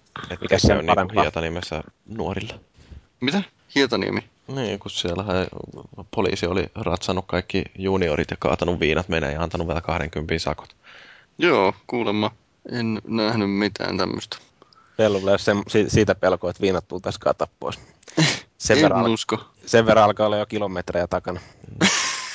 Joo. Ei ole kysytty, no kyllä muuta kolmikymppisenä vielä kysyttiin paarissa papereita, mutta ei mulla nyt enää ole. Niin, ja sitten toinen suunnitelma on se, että heinäkuussa pitäisi lähteä pienehköllä porukalla ja auto, henkilöautolla niin tekemään tämmöinen roadtrippi Suomea ristiin rastiin. Kun tässä nyt on ajankuluessa kertynyt tuttuja vähän siellä sun täällä, niin ideana se, että yöpyy sitten yhden kaverin luona Oulussa ja ehkä yhden luona Jyväskylässä ja toisen kolmannen luona vaikka Turussa ja niin edelleen. Ja tota, ideana on siis nimenomaan katsella vaan meininkiä ja naisia ja niin edelleen varmaan. Se kuulostaa ihan suunnitelmalta. Joo, tai siis tota, tai no voi olla, että mä en, mun ei tarvi välttämättä ihan hirveästi niitä naisia katsoa, mutta mä voin tietysti olla wingmanina kavereille. Mm. Niin, ja sitten kyllä mä ajattelin kirjoja lukea ja Gears-kirjaa lu- lueskellaan. Ei nyt, no ei nyt enää hirveästi Gears-kirjaa, mutta... Ja sitten Witcheri-kirjaa ja kaikkea tämmöistä. Ja lehvoja pitää arvostellakin ja kattella ja tietysti mä aion pelatakin, että tämmöisiä. Mm. Daniela aikoo tehdä jotain siistiä. Ai aion vai? No en mä nyt tiedä. Toi, öö, Onko no, sulla kesä, kesäloma ollenkaan? on itse asiassa, mulla alkaa kesäloma, mulla on kaksi viikkoa alkaa tota torstaina. Ja sitten mulla on heinä- ja elokuun puolessa välissä, ei kun heinä- ja elokuun niin kuin vaihteessa yksi viikko. Mutta nytten torstaista eteenpäin mä aion istua kesämekko päällä ruohikolla ja pelata Pokemonia, koska mun pitää ne Pokemonit kouluttaa, koska mä en pääse yhtä kohtaa läpi siinä. Sitten mun pitää rullaluistella hyvin paljon, koska mä haluan tiettyyn tiimiin mukaan. Ja en aio unohtaa haloa, ja nyt kun näitä tulee lueteltua tälleen, niin tuntuu vähän siltä, että tuleekohan oikeastaan mitään tehtyä. Luultavasti mä vaan jossain nukun leveässä sängyssä Otaniemessä. Hmm. Joo, Pelkästään niin. nukut. pelkästään nukun ihan järkyttävät Joo. univelat. Mi- Mikä se on parempi tapa viettää? Nää Niin. kuolema kuittaa, univelat sanotaan. Mutta se oli muuten jotenkin, tuntuu jotenkin tosi hienolle se katsoa, kun, kuka on tämä meidän opettajasmies täällä meidän ylläpidossa? Tuota, JR. Niin, onko se Tsejari vai... Joo, Tsejari taitaa olla joo. Niin tota, se oli kiva katsoa se päivitys Facebookista, että tota, niin, Niin, että kuinka inhottavaa työtä joutuu tekemään. että on se karmeita, kun loma on nyt jonnekin elokuuhun asti, että Niin, ja, a- aivan hirveetä koko kesälomalla.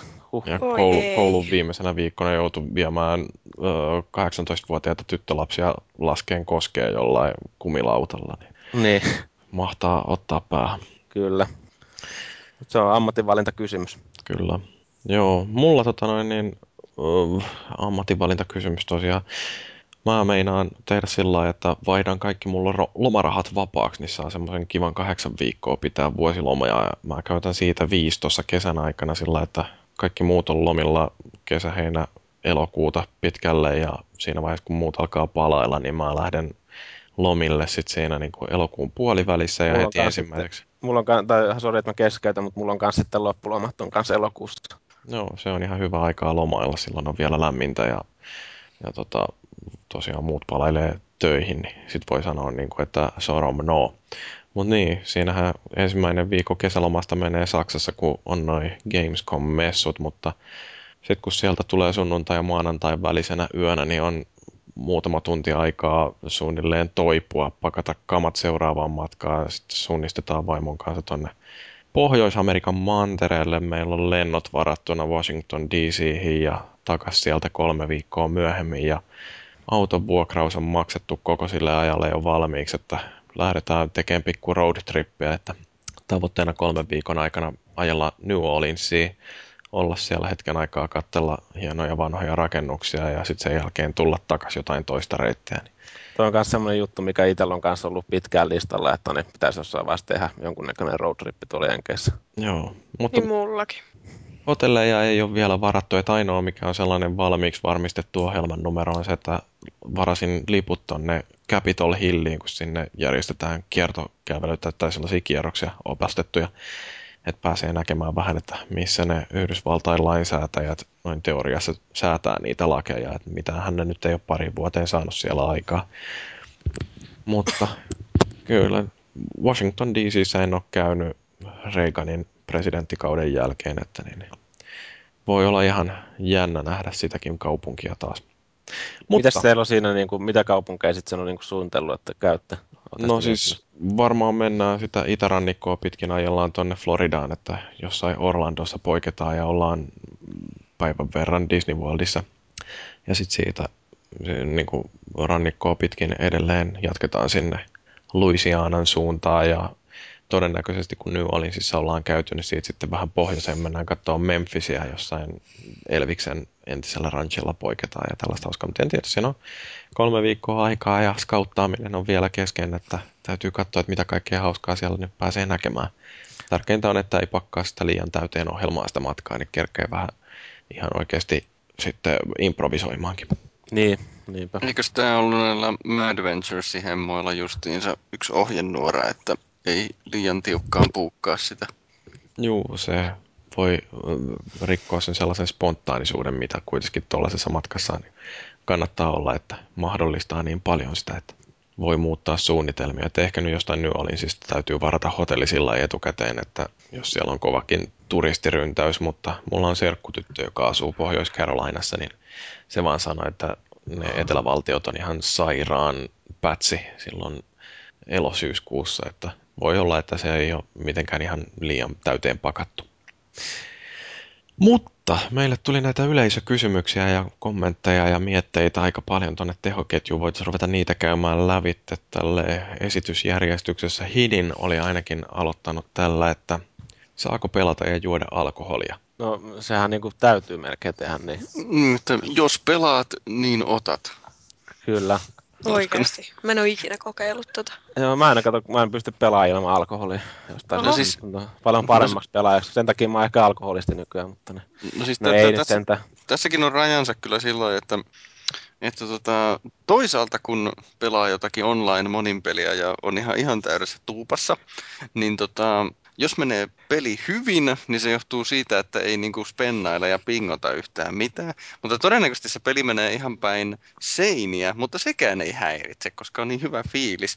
Mutta yleensä hin, tällä omalla hyvällä fiiliksellä vaan on se, että siinä saattaa läpättää kavereille kaikkea tyhmää niin, niin hirveästi, että kyselee seuraavana päivänä, että mitä mä nyt oikeastaan kerroinkaan teille lopulta. Että, että niin kuin kaikella on hintansa tässäkin asiassa. Joo, se on vähän, siinä on se tietty häilyvä raja siinä, että mä muistan joskus aikoinaan, koska se ollut toi NHL 09 tuli ja me pelattiin, niin kuin mä pelasin useamman vuoden silloin sit siinä kanssa NHL, niin kuin niin siellä online teamplay puolella, niin kuin se- oli oma, jo, oma joukko ja on se edelleen pystyssä, mutta mä en ole nyt vaan pelannut sen niin paljon. Niin se on hyvä, kun siinä oli yksi semmoinen, olisiko ollut just oululainen kaveri, semmoinen vähän, tota niin, kaveri, joka tykkäsi aina ottaa kanssa siinä juomaa siinä pelien tiimellyksessä, niin se oli hy- hyvä, vaikka se oli jossain vaiheessa niin hirveästi tuubassa, että se ei enää niin kuin saanut, tyyliin se meni vaan siellä pitkin laitoi, laitoi pitkin sen hahmon kanssa, ja sitten yhtäkkiä rupeaa kuulua sieltä, kun se on mikin kanssa mennyt ilmeisesti vessaan hirveä yrjöimisään, niin se,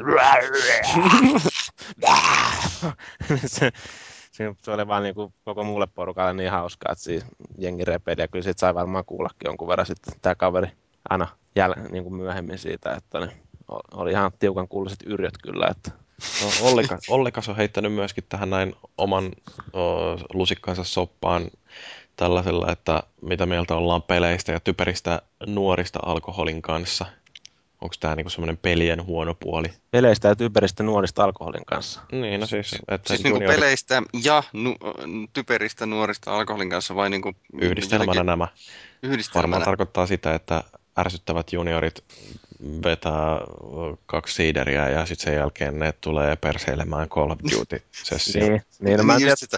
Mä oon ihan perset. Paljon otit? Kaksi. Mä oon parempi. Mä otin kolme.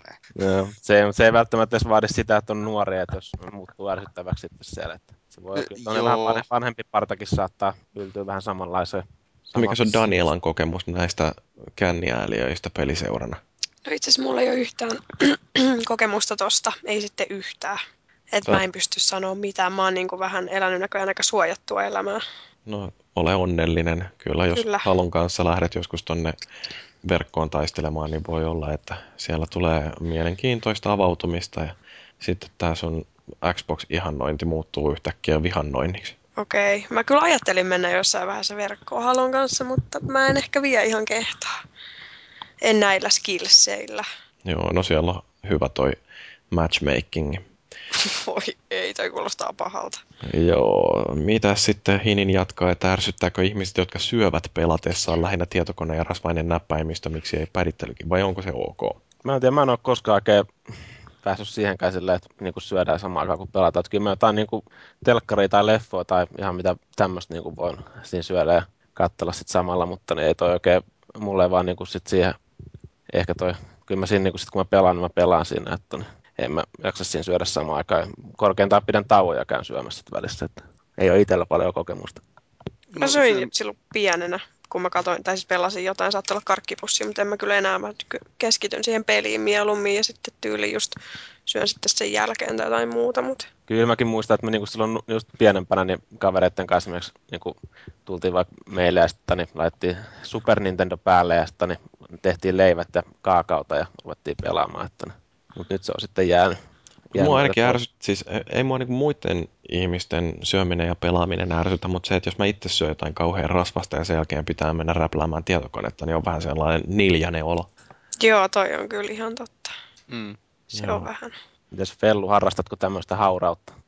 Niin, siis rasvasilla käsillä, tai siis no syömistä ja pelaamista. No tota, kyllä mä itse asiassa jonkun verran oon tehnyt just sitä, että jotakin, jotakin energiajuomaa ja karkkia mussuttaa tai jotain muuta, mutta... Mutta se on vähän eri, eri asia kuin sellainen normaali. Ni, niin onkin siis se, että mä, mulla olisi jotakin, jotakin makaronia ja pihviä tuossa vieressä tai jotain muuta sen sellaista ja sitten niin kuin jollakin rundien välissä tota, veistän pihvistä viipala ja pistän suuhun, niin ei, ei, ei. Siinä, että kyllä se pelaaminen kumminkin vaatii sen verran enemmän keskittymistä, että sitten pitää pistää kyllä pelipauselle ja syödä siinä välillä. Tuosta tuli tietenkin mieleen, niin kuin, että tietenkin se jotain, jos, niin kuin, jos netissäkin pelaa tai on pitemmän aikaa pelannut tai siis sattuu tulee nälkä, niin kyllä se nopeasti saattaa jotain huitaista silleen, siis samalla kun on vaikka jossain tyyliin ennen kuin menee peliin ja näin. Niin Mut, välissä mut se on sitten yleensä just jotain juotavaa jukurttia tai leipää niin. ilman päällys, päällysiä tai niin.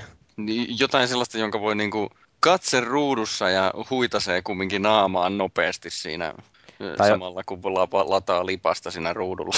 Tai jotain äitien tekemää ruokaa, kuten roiskeläppiä. Joo.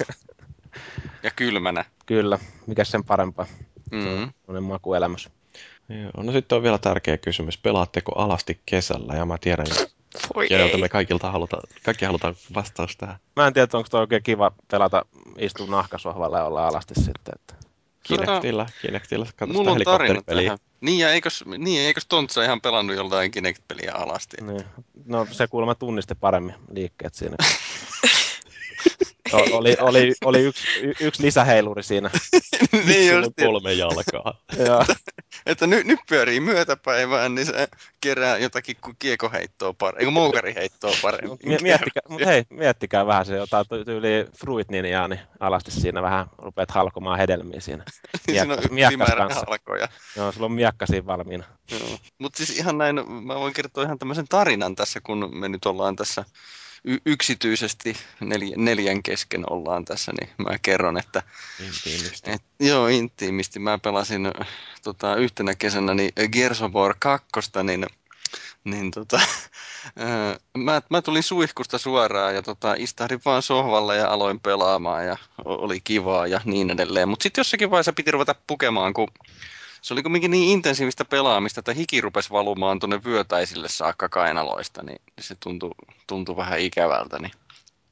Ja tota, sitten kun mä kerroin jäljestäpäin näille klaanikavereille, että mä olin pelannut alasti heidän kanssa, niin, niin tota, tämmöisen, no yksi meistä on tämmöinen mun ikäinen erittäin kookas, miehekäs mies justiinsa, niin sen, se kommentoi asiaa hyvin lyhyesti, jumalauta!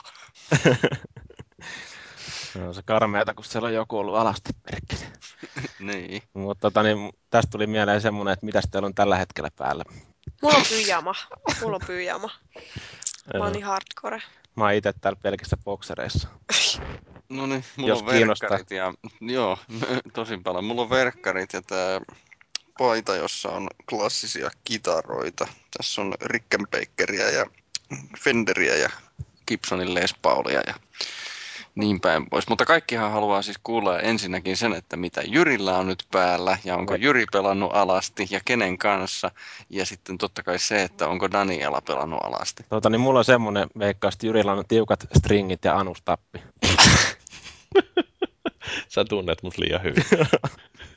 Sä et pysty keskittyä ilman niitä. Nimenomaan.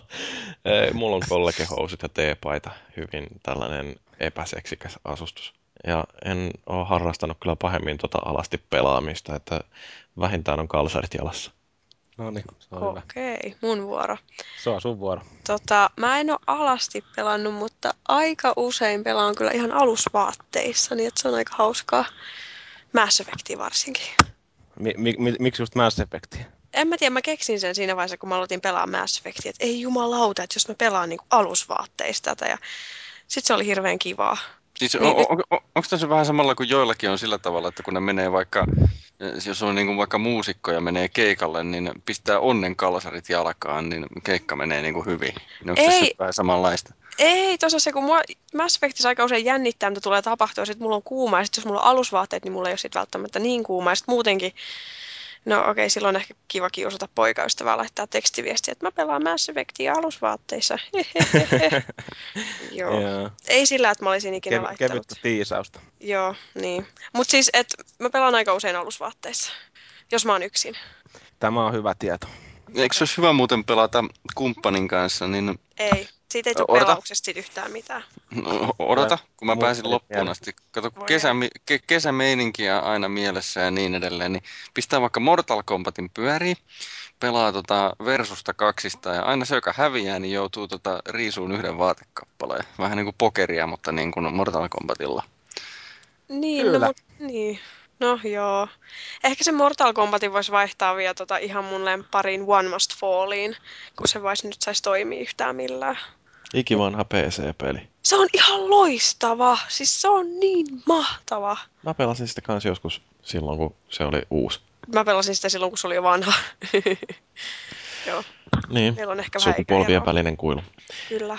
No, mitäs sitten? Nisupulla kehuu omassa kommentissaan mobiilipelaamista kesällä tästä Nisun suora lainaus. Helsingissä laajenee ilmainen VLAN kattamaan laajoja alueita keskustassa. Tämä ja kevään uudet mobiililaitteet yhdessä synnyttävät jo uudenlaista pelikulttuuria terasseille ja puistojen nurmelle. Mitä mieltä? Lähteekö Maagisetä ja Daniela nyt sitten puistojen nurmille pelaamaan 3DS verkossa? Joo, mennään Pokemoniin. Joo, yes. Yes, Se kuulostaa ihan huipulle tää hyvä, homma. mahtavaa. Mikähän tässä oli tää aikataulu tässä? Tai e- eikö tässä ollut aika joku pieni alue aluksi tossa? Uh, tota, mä jossain itse asiassa näin justiin uutisen tästä aiheesta, että joku firma meinaa rakentaa tota uh, VLANin koko Helsingin keskustan kattavaksi, mutta niin, kuollaksenikaan en nyt muista, että mikä se oli, mutta ehkä se justiin niin kuin kesäkuukausiksi ilmestyy ja voihan se olla ihan mielenkiintoista, että heittää Minkä, jonkun... minkälaisilla nopeuksilla tämä toimii sitten? ei varmaan millään hirveellä, mutta toisaalta eipä noi pelit mitään kauhean suuria nopeuksia tarvikka, että isompi ongelma niissä on varmaan latenssi, mutta voisi luulla, että ainakin jotain shakkia pystyy pelaamaan helposti jostain terassilta. Niinpä. Ei varmaan välttämättä ihan mitään kovin monimutkaista monin peliä sitten. Mm. Se on. Mutta siinä mielessä on hyvä, kun itselläkään nyt ei siinä, niin kuin tuossa Vitassakaan ole, ole mitään niin kuin silleen, muuta kuin se, että pääsee VLANille nettiin itse, niin ei ole mitään kortteja siinä, niin voi olla ihan hyvä. Mä puhelimellahan tuolla nyt ei ole mitään käyttöä ainakaan meikäläisellä, että puhelimella pääsee nettiin muutenkin. Niin, niin, mulla on kans, joo. En mä tiedä, mun mielestä kun, niin, mä pääsin kännykällä nettiin ja sit muutenkin, niin en mä kyllä jaksas alkaa millään niin kuin, hirveästi, ehkä välttämättä millään 3DSllä pelaa. No siis kyllä mä nyt sun kanssa voin jotain Pokemonia vetää, mutta siis niin kuin, en mä oikeastaan, siis tuntuu vähän siltä, että jos mä haluan pelata oikein kunnolla, niin kyllä mä sit niin kuin mieluummin kotona on, missä on sit niin kuin parhain varustus. Onko siinä Pokemonissa jotain nettipeliä vai? En mä tiedä, onko sinne, e, em, eikö siinä ole jonkinnäköinen, tota, että voi pelata kaverin kanssa vastakkain? En mä tiedä, mä en ole sitäkään hirveästi pelannut, että mä pelaan yleensä vain yksin Joo. Pokemonia ulkona, istun siellä. Mutta siis onko se, niin, onko, se, onko hyvä peli, että kannattaako se hankkia? No multa ei kannata kysyä tota, koska mä sanon kaikista Pokemoneista, että joo. Siis se, Parasta ikinä. Mutta se on Siis- ihan per, perinteinen roolipeli kumminkin kuin aikaisemmatkin. joo, just Joo. niin. Ihan, samalla, ihan samaa kaavaa noudattaa ja silti se on niin koukuttava. Onko grafiikat parantunut miten supereksi siinä? No Hard Goldissa on itse asiassa ainakin, no ei välttämättä niinku suoranaisesti grafiikat, mutta siinä on niinku lisätty sellaisia, että jos sä menet niinku uuteen paikkaan, niin siihen hetkeksi tulee kuvalle se, ei niinku siihen näyttöön tulee semmoinen kuva sit tois uudesta paikasta ja se on aika nätti. Ei Joo. se kyllä mitenkään graafisesti upea ole, mutta se on nätti. Joo. Mä voin lainata sulle. Oi. Jee, Jee, jee. Tuo, tuo on kyllä jotenkin seksikäs nimi tuo Hard Gold. se on. Tavalla. Mitä sitten Soul Silver? niin, sekin on kyllä joo, kyllä nuo nimet osannut valita niille. Se on jotenkin, eh, se on vähän niin kuin sielukkaampi tuo Soul Silver nimenä. Mm. Ehkä maskuliinisempi nimi kuin Hard Goldi. Meinaatko? Kyllä. No, mutta jatketaan seuraavaan kysymykseen. Jarppa on heittänyt tällaisen ajatuksen ilmoille, että nykyään on kesäleffoja, eli genre, jossa juoni ei ole ihan kaikki kaikessa tai jotain sinne päin. Miksi ei ole kesäpelejä vai onko? Mun mielestäni tämä Max Payne 3 on loistava kesäpeli, koska se, koska se juoni nyt ei oikeasti, eikä se pelattavuuskaan niin hirveästi miksikään muutu, mutta tota, se on kuitenkin ihan okosti kerrottu se, mitä siinä tapahtuu ja sitten ja sitten on se nyt kumminkin ihan toimivaa ja hienon näköisiä ne maisemat ja tunnelma kohdalla ja sillä Mutta se ei ole semmoinen, jota välttämättä kannattaa niin kuin vetää alusta loppuun saakka. Mun mielestä se on kesäpeli nyt tälle kesälle. Mutta pe- mi- peli, joka ei ole eh, niin kuin kesäpeli, ei niin kuin No Chance in Hell, vaikka siihen pitäisi tulla tämä lisälevykin nyt, eli Skyrim. No miksi si- näin? No, ei, eihän sitä. Sehän on semmoinen, että sitä aloitetaan pelaamaan ja katsotaan 12 tunnin päästä kelloa uudestaan. Ja jaha, yksi kaunis kesäpäivä meni taas. No eipä mitään, jatkanpa pelaamista. Ja huonolla omalla tunnolla. niin. Joo, mutta ehkä mä täytyy joskus on ainakin ollut, mä, mä, ehkä semmoiset voisi niinku, luokitella kesäpelejä, kun nyt tulee toi no futiksen EM-kisat taas, niin siinä on esimerkiksi yleensä tullut se erillinen peli niin kuin siitä siitä silloin markkinoille, mutta niin nythän se on tullut aikaisemmin jo tuossa ladattavana lisäosana vaan siihen FIFAan, mutta kai tuommoisetkin niin vähän nostetaan ainakin siitä, siihen kesällä sitä kisafiilistä ja se voisi niin semmoiseen kategoriaan jollain tavalla luokitella sitten.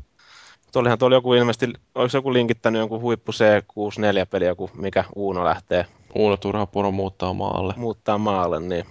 Se on kyllä hieno elokuva.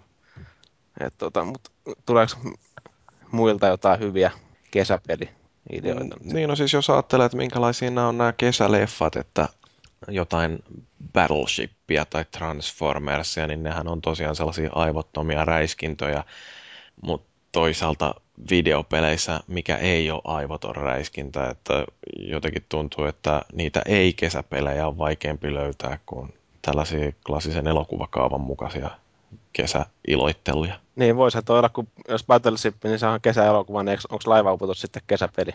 Mm. Joo, ja niin jotenkin voisi sanoa, että kesäpelit on niitä, mitä pelataan ulkona. Kroketti. Näinpä, minigolfi ja golf. Niin. Angry Birdsia lähiverkossa sillä lailla, että, tai en tiedä voiko sitä pelata lähiverkossa, mutta siis ideana se, että molemmilla on joku Nintendo DS tai joku vastaava ja sitten otetaan aurinkoa tota, ja pelataan vierekkäin jotain Monster Hunteria tai jotain. Mutta eikö kaikkien kesäpelien isä ja äiti ottaa mölkky? Kuinka tylsää. Se on mun mielestä ihan hauskaa, kun mä oon hyvä siinä. Aa, no joo, mä oon ihan surkea siinä, niin mä en jaksa pelata sitä. Se on jollain tavalla, niin kuin joskus jengi on ollut ihan ihmeessä, mä en tiedä mistä, mistä se tatsiväli löytyy, niin kuin, kun siinä on niin kuin maalalle, että minkä mä kaadan nyt seuraavaksi, että kuinka monta pistettä tulee nyt. Ja joku, aivan varmaan ollut pelaamisesta hyötyä, kun on niin hyvä tuo silmäkäsikoordinaatio. Siis jotenkin mä mieltäisin kesäpelin joksikin sellaiseksi, mitä voi pelata samalla kun grillailee makkaraa, että onko se sitten joku Wii Tennis tai vastaava. Mm. Ja, niin tai hei Kinectillä tota, toi, joku Michael Phelpsi sillä että toihan puhutaan Paavi taannoin, että se, se tota, paisto paistinpannulla jotain lihoja ja pelasi Kinecti-peliä samaan aikaan se sillä että se kääntyi vaan välillä ilman paitaa ympäri ja heilauttaa kättä, niin lähtee joku, taas menee peli vähän eteenpäin. Ja... Joo. Niin. Ra- öljynyt rintalihakset siinä ja grill paisto munia siinä ja pelasi Kinectillä. No okei, entäs tämä seuraava Jarpan kommentti tai kysymys, että E3 on kesäkuun alussa, jonka jälkeen seuraa usean kuukauden informaatiotyhjiö. Mikseivät julkaisijat tiedota mitään kesällä, saisivat ainakin median täysin itselleen? Niin. Sano säännöfellu tuollaisena pelijournalismin rautaisena ammattilaisena, että Jaha. mistä tämä voisi johtua? Niin. Niin. No tuota, mä veikkaan, että ehkä isoin syy on se E3 että kun sinne varmaan ladataan niitä julkistuksia sitten niin paljon. Ja oletuksena on se, että ihmiset on lomalla, että ne haluaa ajatella jotain muuta kuin pelejä. Että vaikka periaatteessa se huomio on täydellinen, niin niitä seuraajia ei välttämättä ole niin paljon. Vaikka nykyään on tietenkin aika helppo päästä tuonne päätteen äärelle tai ihan millä vaan mobiililaitteellakin lukea niitä uutisia, jos tulee jotain. Niin, Mm. Et siinä Mm. mielessä aj- ajat on ehkä vähän muuttunut jostain sieltä niin kuin back, back in, day, in the day. Niin, mutta tota, Niin mä luulen, että tuossa on aika paljon just sitä pelifirmojen julkisuuden hallintaa, että äh, kuitenkin äh, se hype täytyy saada nouseen sillä että kun pelit julkaistaan sit siinä marraskuun tienoilla, niin et silloin se innostus on kaikkein korkeimmillaan. Ja jos sitä jatkuvasti yritetään pitää yllä sitä innostusta, niin se oikeasti latistuu, mitä pitemmälle mennään. Et siinä mielessä täytyy olla sellainen, että saadaan ihmiset ensin kiinnostumaan kertomalla asiasta E3-messuilla. Sen jälkeen tiputellaan todella kitsaasti tietoa ää, tässä niin kuin, kesän aikana ja syksyllä, jotta sitten kun käynnistetään se markkinointikoneisto ihan täysillä, niin ihmiset odottaa jo vesikielellä, että kertokaa mulle lisää Assassin's Creed 3, mä haluan tietää kaiken. Niin sitten imetään se tieto ihan niin kuin sienen lailla, jotta sitten lopulta kun peli päätyy kauppojen hyllyille, niin ollaan niin täysin orgasmin partaalla, että ei mitään muuta kuin heitellään sitä rahaa pelifirmaa päin, että ottakaa tämä vastaan, mä haluan ton pelin nyt. Et se on sellaista mm, just sitä hypen maksimointia ja julkisuuden kanssa pelaamista. Ja varmaan siinä on sitten toisaalta se, että kesä ei ole sitä aikaa, kun ihmiset hakee tietoa peleistä tai olisi kauhean vastaanottavaisia. Mutta no osittain sitten on tietysti tämäkin, että miten koko maailma pyörii, niin niin nyt Suomessa on tämä kesän rooli on vähän erilainen vuoden aikoina, aikana kuin moni muu, että Jenkkilässä puhutaan näistä kesäleffoista just sen takia, koska ihmiset käy elokuvissa kauhean paljon kesällä. niin. No sitten on vielä tämä, että onko kenelläkään edes tiedossa peliaiheisia kesälomakohteita, esimerkiksi löytyykö jostain vielä toimivaa arkadehallia tai muuta vastaavaa. Japaniin kannattaa lähteä. Sieltä, sieltä löytyy. Sieltä löytyy kyllä varmaan kaikkea. Toi on kyllä ihan totta. Mutta Linnanmäellähän on se joku Kinect-nurkkaus. Niin joo, se on kyllä ihan totta. Tuossa äh, just tuli mieleen, niin viikonloppuna, kun olin tuossa kaverin luona pippaloissa, niin siinä oli, se oli hankkinut itsellensä sinne Arkane-kabinetin himaan. Se oli ihan yllättävän hyvin soveltu sinne sisustuselementiksi. Tota, niin, oli ihan hauska vähän testailla. Siinä oli joku squash-peli nyt, mutta kyllä se oli jotain sinne ilmeisesti tilannut jonkun Robocopin, jonkun Arkane, Arkanen siihen kanssa. Että voi näitä, tätä vanhaa perinnettä harrastaa ihan himassakin, jos on tarpeeksi innostusta. Mm. Ja jossain Jenkkilässä on kai jotain tällaisia noita flipperihalleja tai semmoisia vähän niin kuin museon tapaisia, paitsi että siellä pääsee pelaamaan niillä vanhoilla laitteilla, mutta tietenkään ei nyt tähän hätään tule mieleen, että missähän päin maailmaa semmoinen voisi olla siellä. Mutta joo, eiköhän nämä arkadehallit ala olla vähän sellaista katoavaa kansanperinnettä valitettavasti, että kun ihmisillä on mahdollisuus, mahdollisuus hankkia pelikoneita kotiin ja miksi sitten maksaa pelistä per pelikerta, kun samaan pääsee kotonakin. Siinä on, niin siinä on, se on just varmaan se arcade-kabinettien viehätys oli silloin ainakin aikoinaan just siinä, että kun se oli kumminkin silloin, niin nämä arcade-pelit näytti yleensä paremmalle, mitä esimerkiksi kotona, kun pelaaja. Mm. Mä muistan senkin vielä, mä muistan, kun oli näitä jotain Virtual Fighterit yli kolmosta ja jotain näitä House of Dead ja tämmöisiä näin, kun ne oli niin upean näköisiä pelejä, niitä pelasi senkin takia ihan mielellään semmoista just hyvää viihdykettä sitten siinä arkadella ja onhan noin sit nämä sega ja kaikki tämmöiset aika legendaarisia siinä kanssa. Että. Mut mut, se on tosiaan, ajat muuttuu ja Mun on kyllä Ko- pakko sanoa, että mä haluaisin mennä ihan sikana tonne Pitäjänmäkeen Mekatsoneen. Joo, nyt te nauratte mulle. miten, Ää, miksi naurettaisiin? En niin, mä tiedä, siis kaikki olemaan puhunut tästä, niin on niinku naurannut mun, mua päin naamaa, että mitä sä sinne meet, vähän oot tyhmä.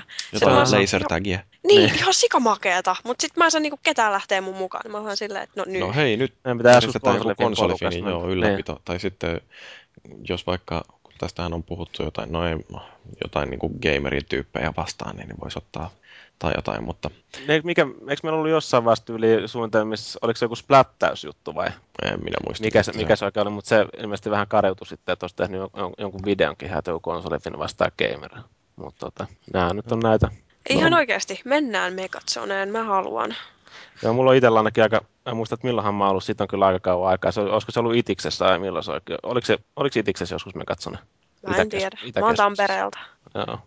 Mutta mulla on kyllä tosi paljon aikaa, kun mä oon viimeksi käynyt siellä, mutta siistiähän se voisi olla kyllä vähän käydä vedestä muista. Eikö Tampereella, niin siellähän on tota Finlaysonilla kai edelleenkin joku lasertag-paikka, vai onko se siellä enää? Siis En, siinä mä en. Siperian kupeessa jossain. Tohon mä en osaa sanoa yhtään mitään. Se voi hyvinkin olla mahdollista. Meidän resident tamperilainen ei siellä kommentoi asiaa lainkaan. No, luotetaan, että jostain löytyy, mutta joo, järjestetään konsolifin ylläpidolla ja katsotaan, jos vaikka otettaisiin joskus jotain kuulijoitakin mukaan. Jee! Se voisi olla Mä hauska. fiiliksissä nyt. Joo, joku voi ruveta järjestää.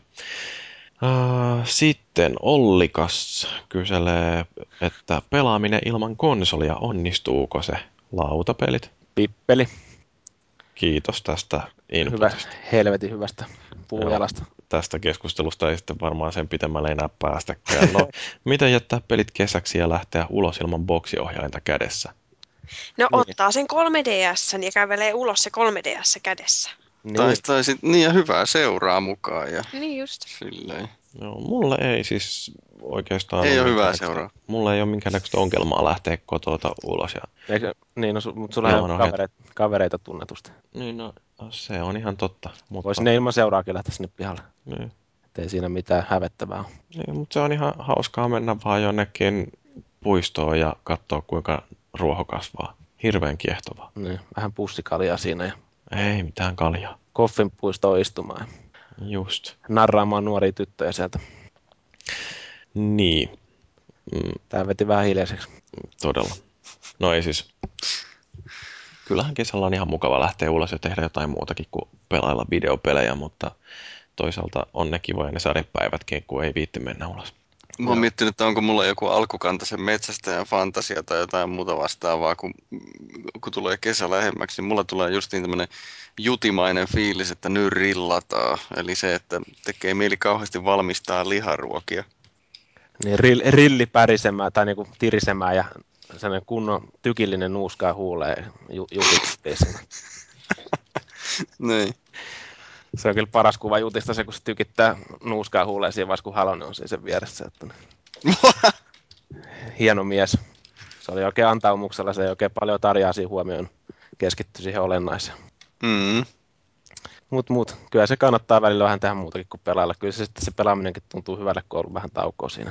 Mm. Voi vaikka urheilla ja tähän liittyen Paavi, joka ei ole mukana meillä nyt keskustelussa, niin kommunikoi foorumin kautta on pistänyt tällaisen, että Felis Leo vastaa maagiset, kumpi voittaisi kymmen ottelussa. Me ei olla varmaan Fellun kanssa tähän näin niin kuin hyviä kommentoimaan, että jonkun muun tarvii tehdä tuosta se tiukka arvio.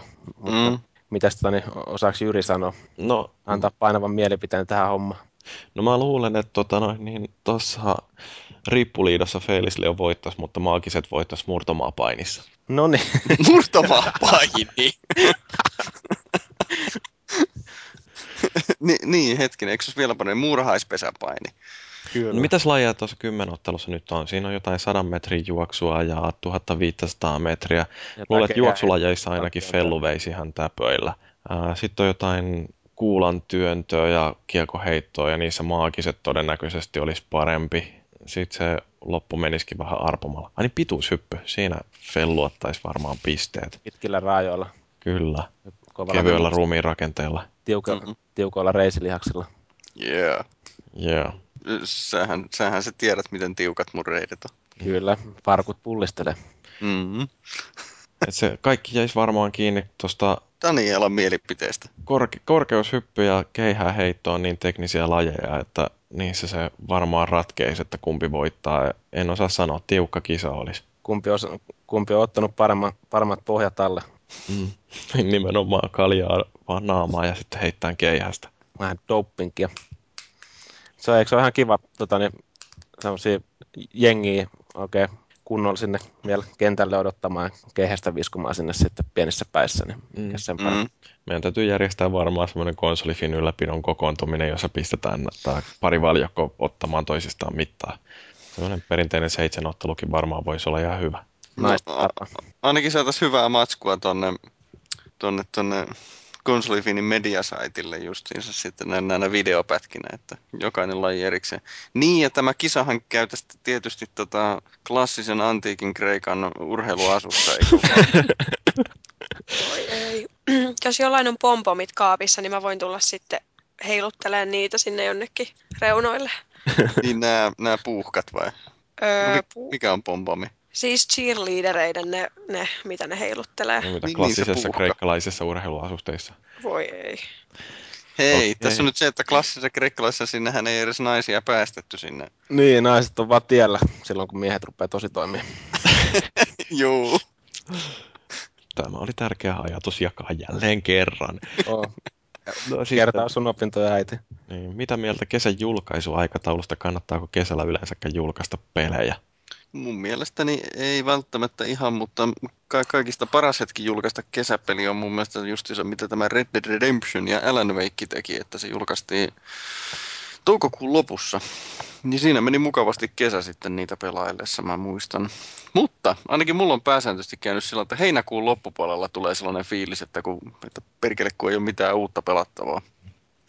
Niin, Mutta, sit, mutta sitten yleensä on yrittänyt ajatella, että no, lokakuussa alkaa taas se eläimellinen suma, että ehkä nyt nautiskellaan löysistä päivistä, kun sitten ei kohta enää niitä ole. Joo, ei siinä välttämättä ihan keskikesällä ainakaan mun mielestä niin kannata välttämättä mitään ihan hirveän isoa julkaista. Että.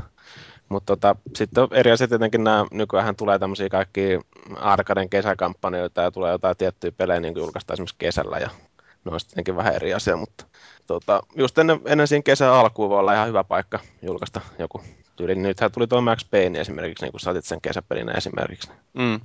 Niin, tota, Niin voisiko tossakin olla se, että jos ajattelee, että nämä pelijulkaisuaikataulut on aikaisemmin perustunut kai aika paljon siihen, että koska lapset on koulussa ja siellä sitten pölpöttää siitä, että mitä hienoja uusia pelejä on, mutta että kun pelimarkkinat varttuu entistä enemmän yli kolmekymppiset harrastaa pelaamista, niin se koko business-sykli muuttuu paljon enemmän sellaiseksi ympärivuotiseksi. Et se voi olla, että kun Rockstar nyt bongas ton loistavan julkaisuajankohdan toukokuun loppu, jolloin on muuten sellainen julkaisutyhjiö, niin jossain vaiheessa joku muukin pelikustantaja toteaa, että hei, että kesäkuukaudethan on ihan tyhjiä, ja sinne ruvetaan sitten ymppäämään jotain sellaisia pelejä, jotka vois sitten olla vielä kaiken päälle jotain tällaisia um, kesäpelejä verrattavissa siis kesäleffoihin, niin se on ihan mahdollista, että ö, joskus parin kolmen vuoden kuluttua niin joku kokeilee, että kannattaako kesäkuussa tai heinäkuussa julkaista peliä, tekee sillä ihan megamäärät hilloa ja sitten sen jälkeen nekin kuukaudet lopulta alkaa olla täytetty. Kyllä. Niin.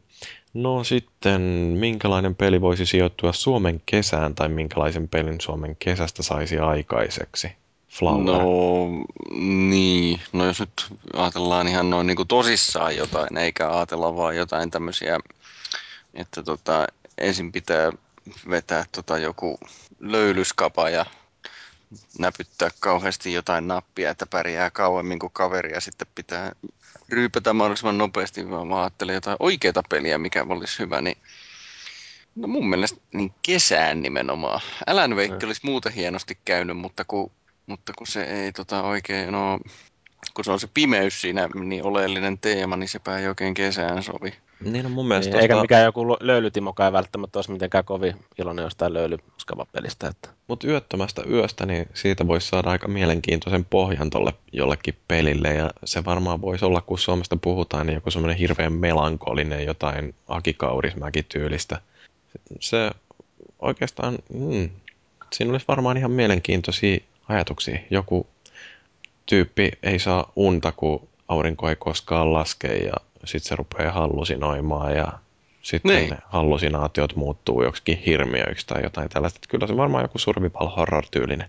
No Niin, Joo. aika mielenkiintoinen haku, mutta kyllähän tuo aika hyvin osuu tuohon Suomen kesään kuitenkin. Mm. Mm.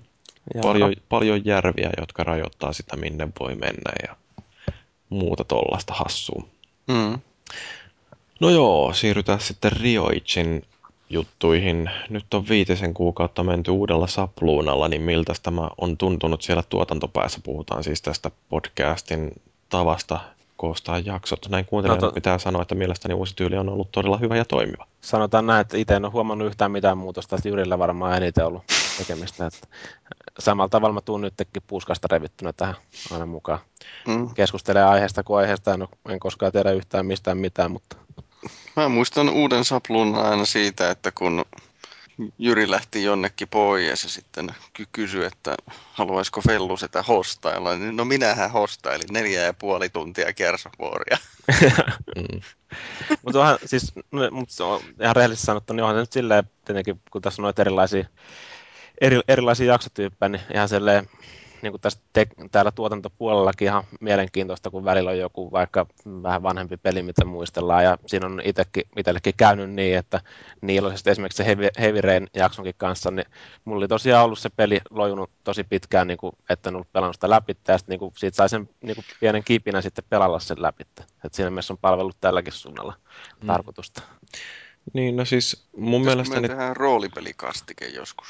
No siis Danielhan sitä kyseli, että voitaisiko tehdä Final Fantasystä joskus Late to the Party jakso. Ja mun mielestäni se kuulostaa hyvältä ajatukselta, koska Final Fantasy on älyttömän suosittu franchise ja mulla ei ole siitä yhtään mitään sanottavaa, joten Daniela, ole hyvä ja hostaa. Öö, why? Okei. Okay. Mähän on sulle sälyttämässä toistakin jaksoa, mutta ei kerrota siitä sen enempää. Ei kerrota se... siitä yhtään mitään kellekään mistään. Se tulee täytänä yllätyksenä puskasta. Kyllä. Mutta tota, noin yleensä tästä nykyisestä sapluunasta, niin ähm, mun mielestäni tämä on sillä ihan äh, tuotannollisessa mielessä mukava, että meillä on ainakin kaksi sellaista varmaa aihetta jokaiselle kuukaudelle, eli yksi vanha peli, yksi uusi peli. Ja se helpottaa sitä painetta, että kun tarvii viikot, tai siis viime vuonna tartti viikoittain keksiä aihe. Ja tänäkin vuonna olette huomannut, että vaikka meillä on vain joka toinen viikko jokin tällainen viikon keskusteluaihe, niin välillä ne on kyllä repästy niin hatusta, että siitä on tosi vaikea keksiä mitään sanottavaa. Ää, niin tota, musta tämä on niinku semmoinen hyvä juttu. Sitten toinen tietysti ihan, että kun ajattelee sitä, että mikä ihmisiä kiinnostaa, niin kun me tehdään videopelikastiketta, niin se, että me puhutaan videopeleistä on varmaan aika positiivinen juttu. Sitten tota, ihan tämä jaksojen rakenne, että kun tonne on nyt laitettu noin pari välisoittoa, niin se helpottaa vähän tätä jaksojen nauhoittamista, koska meillä on pari sellaista luontevaa paikkaa, missä pitää toi pissitauko. Niin se on mukava juttu. Se, että jaksot venyy kauhean pitkiksi edelleenkin, niin se on aika huolestuttavaa, mutta no, minkäs teet? Niin, riittää ainakin kuunneltavaa tyyliselle duunipäiville porukalla. Mm. Mutta siis mua ihan kiinnostaa nyt, kun kuulijat on tätä seurannut, että minkälaisia nämä jaksot oli viime vuonna, minkälaisia on ollut nyt tänä vuonna, niin mielelläni kuulen sellaista yleistä palautetta siitä, että mikä toimi viimevuotisessa mallissa, mikä toimii tämänvuotisessa mallissa, onko jotain sellaista, mitä me voitaisiin ottaa sieltä aikaisemmasta, vaikka emme nyt niin hirveästi tätä oikeasti olla muutettu. Et, mm, hiukan vaan justiin noita mm, teemajaksoja, niin ollaan rytmitetty eri lailla. Niin, kyllä, kyllä. No sitten Rioichilta tällainen kysymys, että olisiko jotain hyviä TV-sarjasuosituksia, joita voisi DVD-boksena hankkia kesäiloille katsottavaksi? Jos mentalisti ei ole katsottu, niin hopi hopi. Joo, mentalisti. Se on aivan loistava, loistava kaveri tuo Patrick Jane ja, tota niin, ja niin karismaattinen ja upeat hiukset, eikö vaan Jyri? Sillä on parhaat hiukset ikinä. Eikö se, se, on, se on ilmeisesti vähän sua, on se muutaman vuoden sua vanhempi kaveri kuitenkin. On se pikkasen no, joo, mutta siis siellä on kyllä niin, kuin niin, niin hyvä tukka. Joo, jos ton ikäisenä on tuommoiset hiukset, niin... Ai, ai, ai. Mä suosittelen DVD-boksina niin erittäin kevyttä, mutta asiapitoista viihdettä ja paljon tissejä.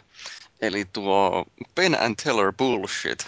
Onko siinä nyt kahdeksan tuotantiinsa, niin Joo. Niin HBO-sarjoahan tässä ilmeisesti saanut sanoa, mutta tota, niin tuli mieleen, niin kuin, että kesäilloille niin ei ole oikeastaan parempaa viihdettä kuin Entourage siinä, että, kanssa silleen, että se on myös sen verran kivaa letkeä, että meininkin kaveriporukassa seurataan Hollywoodin niin kuin näyttelijä elämää ja sitten näitä tätä jengiä tai kaveriporukkaa siinä, mitkä asuu siinä seurassa. Joo, se on sellaista ihastuttavaa pintaliitomeininkiä, mutta niin se on sarja, joka käynnistyy ihan törkeä hitaasti, että se vasta joskus kolmannella tuotantokaudella rupeaa silleen loksahtaa palaset paikalla ja tajua, että miksi se on niin hyvä sarja. No se vaatii kyllä pitempää kattomista, mutta niin, hieno sarja siitä huolimatta. Joo. Ja Sit... kuka on muuten lempihahmo siinä sulla? Onko se Ari Goldi vai Johnny Drama? Um, siis tota, mä tykkään Jeremy Pivenistä siinä niin älyttömästi, että kyllä se Ari Gold on. Joo. Se on siis uskomattoman ilmeikäs tyyppi, että vaikka se esittää sellaista hirveätä kusipäätä siinä, niin siitä hahmosta vaan jotenkin ei voi olla pitämättä. Mä itse monta kertaa hämmästynyt, että miten se pystyy vetämään niin tunteella sen roolin siinä. Joo, ja siis siinä on muutama sellainen kohtaus, jossa se uh, tekee niin eleettömästi, uh, näyttää niitä suuria tunteita, että siinä itselläkin tulee melkein tippa linssiin, kun katsoo sitä. Se on hieno mies. Kyllä, joo, ja se on se draama, draaman roolihan niin kuin tavallaan vähän, se no, näyttelee toi, mikä tämä on tämä näyttelee vähän niin kuin itteensä toi, mikä, Dave, mikä, mikä tämä nimi nyt on tämä näyttelijä? Ootas nyt, nyt täytyy äh, googlata vähän. Ah, vitsi, miten mulla tuli muistikatkos? Se on kuitenkin tämän toisen näkö nä- näyttelijän veljeksi just. Kevin Dillon, eli niin, Matt Dillonin veli. Niin, Matt Dillonin veli, kun Matt Dillon ihan kuitenkin ehkä silleen pikkasen paremmin menestynyt niistä veljeksistä, niin omalla tavallaan Niin, omalla sitten tavallaan justiin, että kun esittää Johnny Chasea, joka on Vincent Chasein vähemmän kuuluisa veli, niin. niin se on jotenkin kuin luotu. Luotu siihen rooliin, kyllä. Joo, ja siinä on varmaan sitten, kun ajattelee että tätä ö, sarjaa, niin sitä on ollut luomassa toi ö, Mark Valberin vähemmän tunnettu veli. Niin, no Valberihan siinä tuottajana kanssa, toi Marki Markki. Että... Joo, mutta mikä tämä nyt oli tämä toinen Valberi, Donnie? Joo. tota, New Kids on the Block. Nimenomaan. Donnie Valberg. Niin. Missä kaikessa on muuten, eikö se ole näytellyt kumminkin nyt sitten jossain vaiheessa tuli ihan... Sahassa. Saha kakkosessa ja, ja kolmosessa. TV-sarjossakin. Missä no. on ollut. Oliko se taistelutovereissa? En ole ihan varma. Äh, oli, olla. oli, oli, oli, oli. Se, joo. joo, oli. Niin, tota, mutta sehän niin kuin, tavallaan se kertoo, niin kuin, sitä nyt sitten niin kuin, välttämättä tarina ei ole ihan niin rankka kuin mikä oli mikä Marki Markilla ollut. Eikö se niin kuin, vähän niin kuin sen niin kuin Anturassin niin kuin elämästä ottanut vaikutteita se sarja sitten? Ja mä ainakin ymmärtänyt. On siinä aika paljon, joo. Sen, ja ne, ne hahmot niin kuin, perustuu periaatteessa niin kuin, oikein, oikeisiin tyyppeihin siinä sitten. Että... Mm. Joo, mutta tota, kyllä Entourage on hyvä sarja ja tietysti ei TV-sarja keskustelua, jossa pyydetään suosituksia, ettenkö mä suosittelisi Buffy Vampyrin tappajaa. Oi oi, se on niin hyvä. Se on yksi parhaista sarjoista ikinä. Se oli kyllä ihana, tai hieno sarja aikoina ja Sarah Miselle Kellari on kanssa ihana, ihana tyttö. Ja nyt mä oon ihan onnellinen. Mä sain mun Firefly ja Serenity paketit tuolta yhdeltä, tai DVD tuolta yhdeltä kaverilta takas, niin voi tulla katsottua nekin varmaan jossain vaiheessa. Että. Joo, munkin pitäisi itse just tuo Firefly katsella. Mä en ole, mun on pakko tunnustaa, että mä en ole kattonut vielä sitä sarjaa, se on ollut pitkään. pitkään siis tota, niin... Se on niin hyvä ja se on niin pettymys, että se loppu kesken. Niin, siinäkin on tämä vedon just, viidon just. Juu, ja siinä on, on tämä Dreamy Eyes Nathan Fillion, joka esittää sitä. Ja siis mun mielestä yleensä niin nämä TV-sarjat, jotka, joissa on selkeä sellainen keskeinen hahmo, päähenkilö, niin kuin Buffy, jossa on Buffy ja sitten Angel, jossa on Angel, niin tota... Ja Viking uh, Quest, missä on Sony Drama. Niin, no siis, mutta et se tota, yleensä se uh, sarjan kaikkein eniten päähenkilö, niin se ei ole se kaikkein mielenkiintoisin hahmo, mutta kyllä tuossa Fireflyssa, niin siinä se Mal on ihan aivan ehdoton. Se on siis aivan niin loistava hahmo, että harvinainen sarja siinä mielessä, että päähenkilö on kaikkein kiinnostavin. No sitten tulee Rioichilta oikein pohdiskelevaa, syvällistä ja herkkää kysymystä, että alkoholin käytöstä, mikä siinä ryyppäämisessä on niin monen mielestä hauskaa? No en mä tiedä, tota, niin ehkä toi suomalaiset ihmiset niin tulee vähän sosiaalisemmiksi alkoholin kanssa. Että, että niin, kyllä siinä saattaa vähän hiljaisempikin kaveri tota, niin, sitten ruveta niin kuin, suoltaan juttua, kun saa vähän rohkaisua siihen alle. Ja, en mä nyt tiedä, onko se... nyt just toi siinä on se pointti. Niin. Mä en tiedä, onko siinä mitään nyt semmoista niin kuin itse tarkoitusta. Tontsakinhan sanoi, että se ei niin kuin, saa sanaa suusta ilman, että se korkkaa kalja. Mm. Et, tota, sehän, se nyt on paska puhetta tietenkin, että Tontsa on oikeasti todellinen niin kuin, puhekone, että kaveri on vaan vaatimaton. Mm. Mutta se niin on ehkä... Niin, sano vaan. Tämän sosiaalisen, että pääsee, pääsee enemmän heittämään läpyskää ja muuta, kun on vähän sitten maistissa, niin sen lisäksi varmasti se, että kun suomalaisessa kulttuurissa on ok olla vähän maistissa, jos istutaan iltaa. Mm. Että sitä ei sellainen paheksuta sen kummemmin. Niin siis Suomessahan ei toi humalahakunen juominen, niin sehän ei ole meidän kansallisessa historiassa ollut kauhean pitkään ilmiö, että se oikeastaan ää, syntyi vasta kieltolain aikaan, että kun viina oli kiellettyä ja sitten sen jälkeen se oli kortilla, niin totuttiin siihen, että viinaa tartti juoda niin paljon kuin sitä sai. Loistava ja, sarja muuten Boardwalk Empire. Niin, me ei olla koskaan oikein päästy ylitte siitä. Ja tota, tässä justiin nähdään se, että minkä takia kieltolait on niin ongelmallisia, että ne lieveilmiöt pääsee siellä nouseen pintaan ja kun ei ole olemassa sellaista um, laillista purkautumistietä sille kysynnälle, niin silloin laittomat markkinat täyttää kaiken. No okei, siis tämä nyt menee vähän sille asian sivuun, mutta kuitenkin, että tosiaan kieltolaki on se, minkä takia me ollaan opittu juomaan niin epäterveesti kuin mitä suomalaiset nykyään juo. Äh, ja tota, no siis tänään oli, me nauhoitetaan tätä nyt sunnuntaina, niin oli Helsingin Sanomissa pääkirjoitussivulla mun mielestä aika hyvä kirjoitus siitä, että miten Suomessa käytetään viinaa. Ja aika surullinen tilasto on se, että ihan tapaturmaisesti kuolee humalassa ihmisiä 500 joka vuosi. Mutta sekin on vielä pientä verrattuna siihen 2000 ihmisen joukkoon, joka kuolee viinan aiheuttamiin sairauksiin vuosittain. Et mulla on esimerkiksi tuttava piirissä aika paljon sellaisia ihmisiä, jotka on kuollut siihen, kun maksa on paukahtanut. Ja eihän se ole kivaa. Et tota, mun mielestä meidän pitäisi kansakuntana oppia käyttämään viinaa vähän enemmän keski-eurooppalaiseen tyyliin. No siinä on kyllä aika vissi ero siinä kulttuurissa mm. seurattuna sinne. Että... Et mä ymmärrän siis, kyllä mä otan äh, viinaa silloin, kun sitä tarjotaan. Maakin sitä on nähnyt, mutta että mä oon tosi viehättävää seuraa kännipäissäni, mutta tota, äh, tulen toimeen ilmankin ja on sillä jossain kesäteatterissakin joskus muutamana vuotena olleena, niin yhtenä kesänä tein päätöksen, että tänä kesänä en ota pisaraakaan ja se oli ihan hauskaa se meno siellä siitä huolimatta. Mutta tota, joo, kyllä, sitä näkee paljon, että suomalaiset vetää perseet, koska se on ainoa tapa, millä, millä voi olla hauskaa. Niin, ja sitten tuossahan to, niin noin omat, t- niin kuin tämän takia on tullut nämä omat tyyli kännilaulu ja alakulttuurit ja muutkin sitten ilmeisesti, kun Petrikin te- tykkää tehdä kaiken näköistä biisiä nykyään näistä, että mm. vaikka ironista tai läppä, läppäähän se on niin kuin just siitä suomalaisesta juomisesta. Niin... niin, no siis ajattelee Eppu Normaalin tätä baarikärpästä tai Hektorin juodaan viinaa, niin. Joista kumpikaan ei ole sellainen biisi, joka kannustaa siihen viinan juontiin. Että nehän on um, semmoisia tavallaan parodioita meidän tavasta käyttää alkoholia niin ne on omaksuttu kuitenkin sitten tässä meidän juomakulttuurissa sillä osaksi sitä ilonpitoa. Kyllä. Oh. Sitten Rioichi jatkaa, että kumpi on teidän mielestänne järkevämpi tapa juhlistaa lukuvuoden päätöstä ryypiskellä ilman suurempaa syytä isossa porukassa, josta puolet tuntemattomia, vai pitää hauskaa parhaan kaverin kanssa ja tehdä sitä, mistä oikeasti pitää, eli pelata järjettömät määrät ja syödä todella terveellisesti. Niin, no niin, se, on, se on vähän varmaan ihmisestä kiinni. Että, no musta on sit... vähän epäkysymys.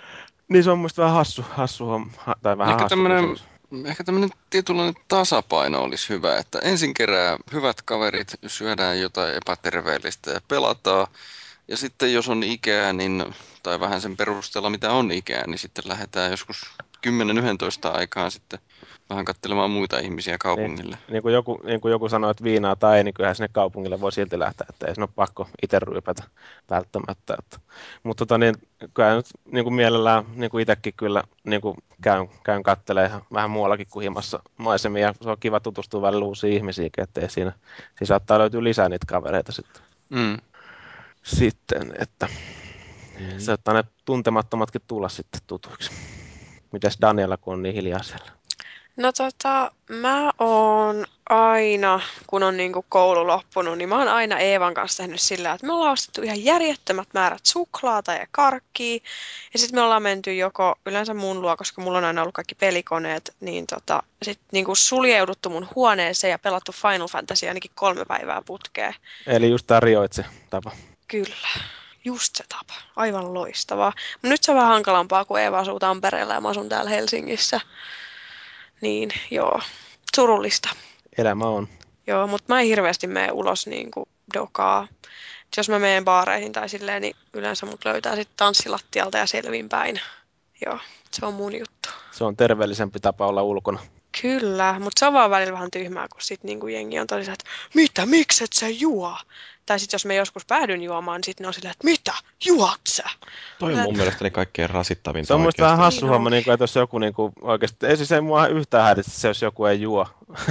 ja, ei, niin kuin, se on jokaisen oma valinta, että varsinkin jos pystyy nauttimaan siitä, tai niin kuin siitä, niin kuin, tai pystyy olla siinä niin kuin ihan rennosti muiden kanssa, vaikka muu, muut olisikin pikkasen siinä ottanut miestä vahvempaa, niin ei siinä ole niin kuin mitään, mitään Mm. ongelmaa. Niin just. Mm. No joo, mennään sitten vähän iloisempiin aiheisiin. Meidän toinen ei-kastiin osallistuva vakikaartilainen Valuichi on heittänyt tällaisen, että onko kesällä mikään parempaa kuin lähteä aurinkoisena päivänä höntsäilemään futiskentälle tai heittää frisbee-golfia. On, rantalenttis. Jes, hyvä Kasa, sanoa, että kasa, se on, ka, kasa naisia ja kasa poikia ja kaikki pelaa rantalenttistä. Rantalentti se on muuten oikeasti siis, sen mä unohdin sanoa tuossa kesäsuunnitelmissa, mutta se on semmoinen, mitä on nyt useampana kesänä tullut niin kuin pelattua melkein päivittäin jonnekin tonne esimerkiksi Haukilahteen jonnekin sinne rantaan. Tai Ota mut mukaan, mä haluan yhden tutun sinne, kun mä menen pelaamaan. Sä aina tuntemattomassa porukassa käynyt pelaamassa. Vai meillä on sellainen kaveriporukka, mikä menee pelaamaan. Ja siis kun mulla ei ole kavereita, jotka jaksais pelata taas lentis, lenttistä, Mutta lenttissä ja rantalenttissä on ihan eri. niin, mutta niin, mut siis mitään niin kuin hirveästi urheilua sitten rullaluistelun sijaan, niin tota, mä oon ollut vähän silleen, että mä oon joko mennyt joku- johonkin tuntemattomaan porukkaan tai sitten jättänyt menemättä ja itken yksin kotona suunnilleen. Silleen Joo. kivasti. Se on kyllä ihan siistiä. Kyllä sinne mukaan voi tulla, jos kiinnostaa. Yes, mahtavaa. Mä haluaisin pelata futista, mutta kun ei ole ketään kenen kanssa. Täytyy Voi- varmaan kysellä, että onko meillä firmajoukkuetta, joka voisi mennä jonnekin tossupalloon. Niin, mua vähän itse harmittaa, että mulla on tuo futiksen pelaaminen jäänyt vähän vähemmälle nyt viime kesinä, mutta se on ehkä just tuo rantalenttis, mikä on vienyt sitä aikaa sitten niin paljon. Mm. Ja semmoista, nuorempana sitä tuli aina kesät pelattua futista ihan hulluna silloin, kun itsekin harrasti vielä sitä. Niin Joo, Frolfi voisi olla tietysti kans ihan hauskaa. Uh, Sitten... sitten kiva testata joskus. Valuitsi kyselee festarimatkoista, mihin mennään ja mihin ei mennä, himottaisiko ulkomaiset happeningit. No Niin. jaa. Niin. niin. Löytyykö meiltä festari-ihmisiä täältä paljon? Siis mä kävin kyllä festareilla jossakin vaiheessa, mutta mä kävin festareilla ihan siksi, että siellä oli joku bändi, mitä mä halusin nähdä. Mä kävin Provinssirokissa siksi, koska mä halusin nähdä ton, ton, ton Dream Theaterin. Mä kävin Tuskassa, kun mä halusin nähdä ton Rhapsodin ja mä kävin Tammerfestissä, koska mä halusin nähdä Megadethin. Ja Mä mä kävin ymmärrän, Ra- Raamanmeren juhannuksesta, mä halusin nähdä Matti Nykäsen. Mm, myönnetään, joo. mutta tota, mut siis pointtina se, että jos mä menen festareille, niin mä menen sinne siksi, että mä haluan nähdä siellä jonkun keikan, ei siksi, että mä haluaisin välttämättä sosiaalisoitua tai iskeä naisia tai mitä, mitä nyt ihmiset yleensä tekee siellä. Niin, teltta-alueella kaikkea hämärä tapa. Joo. Mä en jaksa tuollaisia kauhean massatapahtumia, joissa on se riski, tai itse asiassa se on täys varmuus, että siellä on kauhea kasa korsteineita ympäriinsä ja sitten siellä joutuu tukehtumaan tupakan savuun. Mikä on korsteeni? Ko- Semmoinen, joka polttaa polttaja. tupakkaa koko ajan. Jaa. Joo.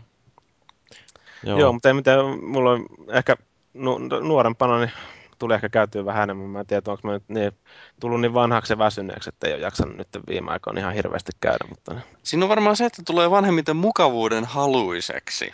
Eli se, että, että tota, ei välttämättä enää jaksa mennä jonnekin kylmään telttaan festareilla justiinsa, vaan mieluiten sitten, sitten tota varaa jonkun hotellin tai mökin sitä vierestä ja menee puhtaisiin lakanoihin ja niin päin pois. Tietysti Niin. se ei estä menemästä festareille, mutta yleensä festareihinhan liitetään just se, että mennään sinne, mennään sinne telttaan sitten.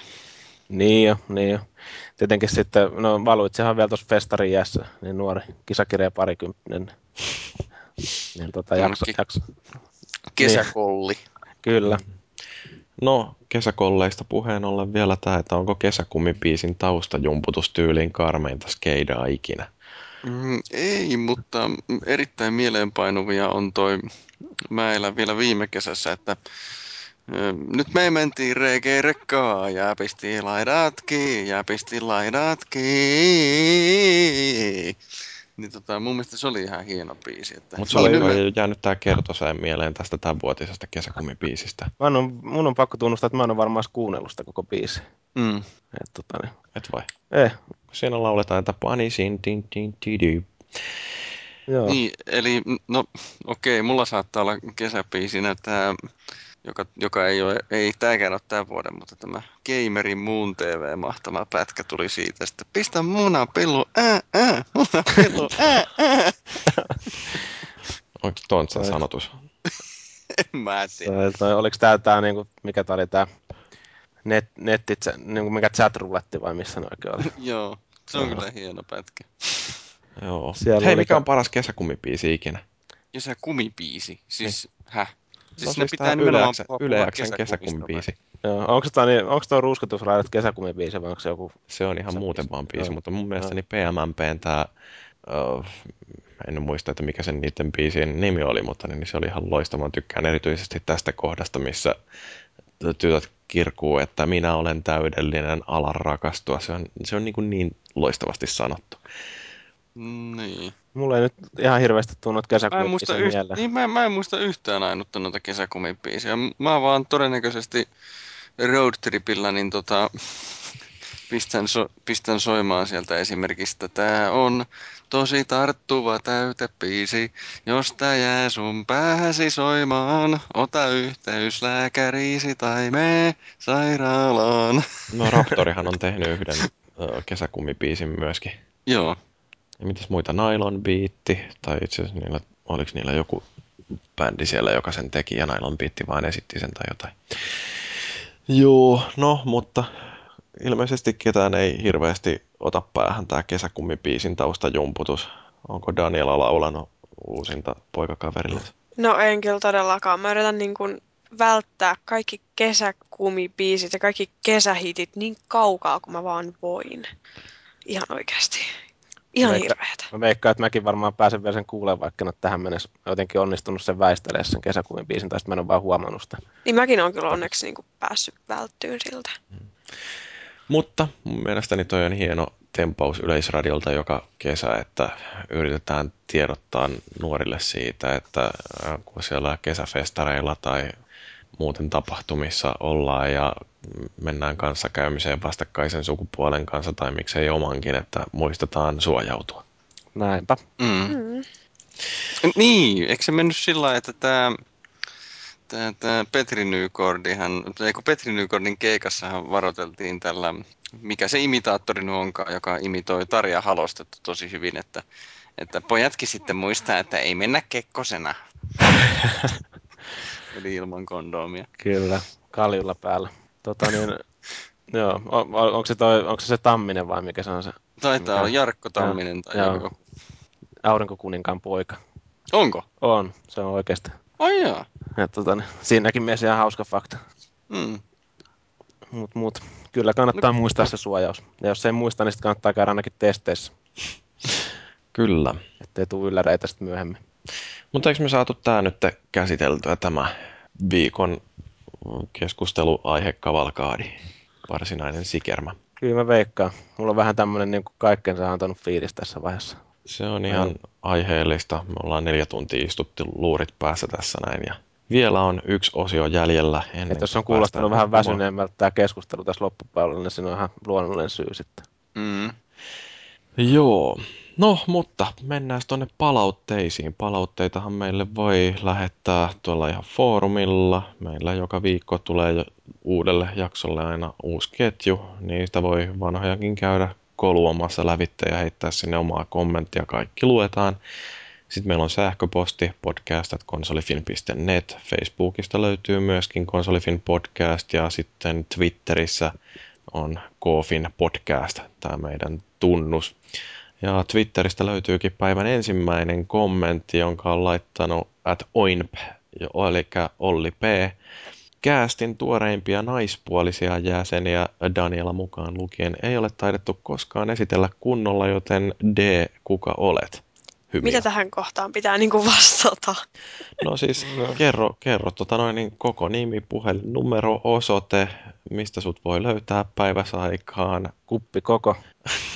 Wow. Mitä haluat kertoa itsestäsi? Mitä sä oot Ei. ruvennut pelaajaksi ja mistä sä tykkäät ja kaikkea tällaista? Okei, no mä olen Daniela, löytää ehkä Facebookistakin, jos etsii, osaa Ei. etsiä. Ei kannata sanoa, millä löytää. En mä sanokaan yhtään mitään, mä sanon, että jos osaa etsiä. Niin. Öö, mä, oon, mä aloitin ala-asteella pelaamisen. Mä sain mun serkuilta lainaksi 8-bittisen Nintendon. Sille oli kaksi peliä silloin. Super Mario ja joku Simpsonit-peli. Se oli ihan loistava. Sitten yhtäkkiä mulle ilmestyi Pleikkari 1 ja yhtäkkiä siihen ilmestyi kasa Final Fantasyitä ja sitten yhtäkkiä mulla oli Pleikkari 2 ja taas kasa Final Fantasyitä. Joo, siitä se ehkä lähti. Ja tota, mitäs mä voisin vielä kertoa itsestäni? Mä kirjoitan todella paljon, fiktio enimmäkseen. Ja mä aion hakea... kirjailija suku vielä. Joo, mun äiti on kirjailija. Ja tota, aion ha- hakea ensi vuonna lääkikseen, Wish Me Luck. Onnea, Ja-. Onnea, onnea. Kiitos, Sä kiitos. y- yksi viisas ihminen tässä porukassa sitten. Joo, en nyt tiedä. Ja en mä nyt osaa mitään muuta sanoa tähän kohtaan. Mäkin on teknisesti vales, tai mä oon niin periaatteessa tota, niin hammaslääkäri, mutta Joo. No, Mulla on maailman tota- paras kissa. Sen nimi on Mooses. Joo, ja siitä on kuvia Facebookissa aina välillä. Hyvin paljon. Toivottavasti te ette ole katsonut sitä uusinta kuvaa. Se on ihan... No, heti Joo. etsimään täältä. oliko siellä joku Löyt- Mooses- Mooses Fan Club? Ei kun siis, joo, siellä on Mooses Fan Club, mutta mun sivulla on aika järkyttävä kuva musta ja Mooseksesta, mikä vähän on... No, joo, mua nolottaa se kuva hyvin paljon. Uh, tota, mitä sä päädyit konsolifin ylläpitoon? Tämähän on semmoinen vakikysymys, mitä meidän ylläpidon ihmisiltä aina kysytään. Apua, mitä mä päädyin tänne? Se oli ehkä sellainen huurunen risteilyreissu. Joo, se oli se risteily. Mä menin sinne Mass Effect-tapahtumaan helmikuussa. Ja siellä aloin sitten hengaa teidän kanssa. Ja sitten... Minähän en siis siellä ollut. Niin se oli, mi- siellä oli minä, Kubasa ja sitten Paavi ja sitten Noose oli meidän ylläpidossa siinä reissulla. Joo. Ja sitten alettiin juttelemaan ja te kysyitte mua podcastiin ja mä tulin mukaan. Ja sitten mulla vähän jäni vähän noi kirjoitushommat yhdessä toisessa paikassa, niin sitten mä kyselin, että pääsisikö, tarvitteko te naisnäkökulmaa, niin, niin se sitten meni. Mm. Loppu on historiaa. E- eikö se mennyt niin, että mä koitin tai niin kovasti kaiken näköistä tarjolla sen ri- risteilyn niin hommia niin kuin sitä kautta koittaa iskeä sua siinä niin samalla. Että... Mä en kyllä muista yhtään tällaista. Mutta huomaa, että mullahan oli kuumetta silloin risteilyllä. Sen takia Niin jo. Paavin piti pelata sitä korttia munkin puolesta. Mähän Se- tärisin siinä. Se voi I olla, was very, very drunk. se voi olla tietenkin, että on ollut myös mun unissa toi homma, mutta... Voi ei. Joo. No joo, joo. No ehkä tää läpäheitto voi jäädä tälle tasolle. No mistä sun kirjoituksia voi löytää muualta kuin konsolifinistä? No semmoitteesta kuin gamerkitten.wordpress.com. Sieltä löytyy peliaiheisia juttuja. Ja loppu on sen verran henkilökohtaista kamaa, että en kyllä kerro. Niitäkin pystyy etsiin, jos osaa etsiä, mutta ehkä ei kukaan osaa. Ehkä ei ole niin salapoliiseja kuuntelijoita ainakaan toivottavasti. Mm-hmm. No joo, eiköhän Daniela tullut tässä esiteltyä nyt ihan perusteellisesti ja varmasti jatkossa sitten oot meidän mukana täällä näin tuomassa naisnäkökulmaa kaikkiin. Todellakin, te ette Kaikkien musta peleihin. niin helposti pääse eroon. Sori. Joo, eikä me halutakaan. Jee. No sitten Piekanen, joka on kuunnellut jakson numero 61, eli äh, mikähän jakson se nyt sitten taas olikaan, on kuitenkin kommentoinut, että lopussa käytiin läpi palautetta ja niin suomalaiseen tapaan haukutaan ja vähätellään omaa tuotosta. Juu, mehän tykätään pilkata tota, aina itseämme, mutta ihan rehellisesti sanottuna mun mielestäni me tehdään ihan helvetin hyvää podcastia. Kyllä. Kyllä, kyllä. Vaatimattomasti täytyy sanoa näin. Me ollaan vaan niin hyviä. Joo. Aivan loistava. Vähän niin kuin tässä kummelissa oli tämä Musa Corneri, jossa tota, nämä äijät justi veti jotain tota, justiin tämmöistä justiin tämmöistä tilulita. Ja jos nyt katsotaan hidastettuna, niin huomataan, että sormitus on täydellinen. Hän soittaa täysin virheettömästi ja mehän ei tehdä virheitä soitossa eikä myöskään elämässä. Ja sitten kun ne lähtee sieltä pihasta, niin se laittaa pakin sijasta ykkösen silmään ja ajaa kolari heti ensimmäisenä. Mulla Joo. tuli tuosta, tuosta sun selostuksesta ihan mieleen toi joku, mikä tämän kurlingi kun selostaa, niin vähän samantyyppinen ääni oli sulla tuossa niin. äsken, että kivi lähtee nyt nänniä kohti, se on nännin keskellä. Tää, uh. Et muista, mutta se on kyllä, se on jotenkin kaikista parasta, paras varmaan urheilulaji seurata kyllä, että on mielenkiintoista. Joo, ainakin tulee siivottua se pelialue hyvin. Joo.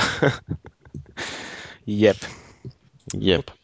Okei, no tota, mitäs ei siitä varmaan sen kummempaa. Sitten Bioshockaa ja No itse asiassa tämä, tämä voi vielä sanoa tästä äskeisestä, että viittaus tähän kummelisketsiin tulee siitä, että, että niin kuin parasta, parasta aina yrittää ja tota, y- ymmärtää, ettei nyt välttämättä ole ihan täydellinen, vaikka niin haluaisi a- ajatella sillä tavalla, että mehän ei tehdä virheitä soitossa eikä myöskään elämässä. Mm. Joo, siis ei, kyllähän tota noin, niin, um, varmasti parantamisen varaa aina on ja uh, se, että on valmis tutkimaan sitä omaa tuotostansa ja miettimään, että mitä voisi vielä tehdä paremmin, niin sehän on se kehittymisen edellytys ja siinä mielessä niin kun, mua ainakin kiinnostaa tehdä koko ajan parempaa podcastia ja siksi kuulen mielelläni sitä palautetta, koska omalle tekemiselleen tulee niin hirveän helposti sokeeksi. Kyllä. Olisikohan tähän väliin hyvä palaute lukea noista panohanskoista vähän se juttu, jos... Tota, ei, ei ole. Sen no. lukemiseen ei ole koskaan hyvää väliä.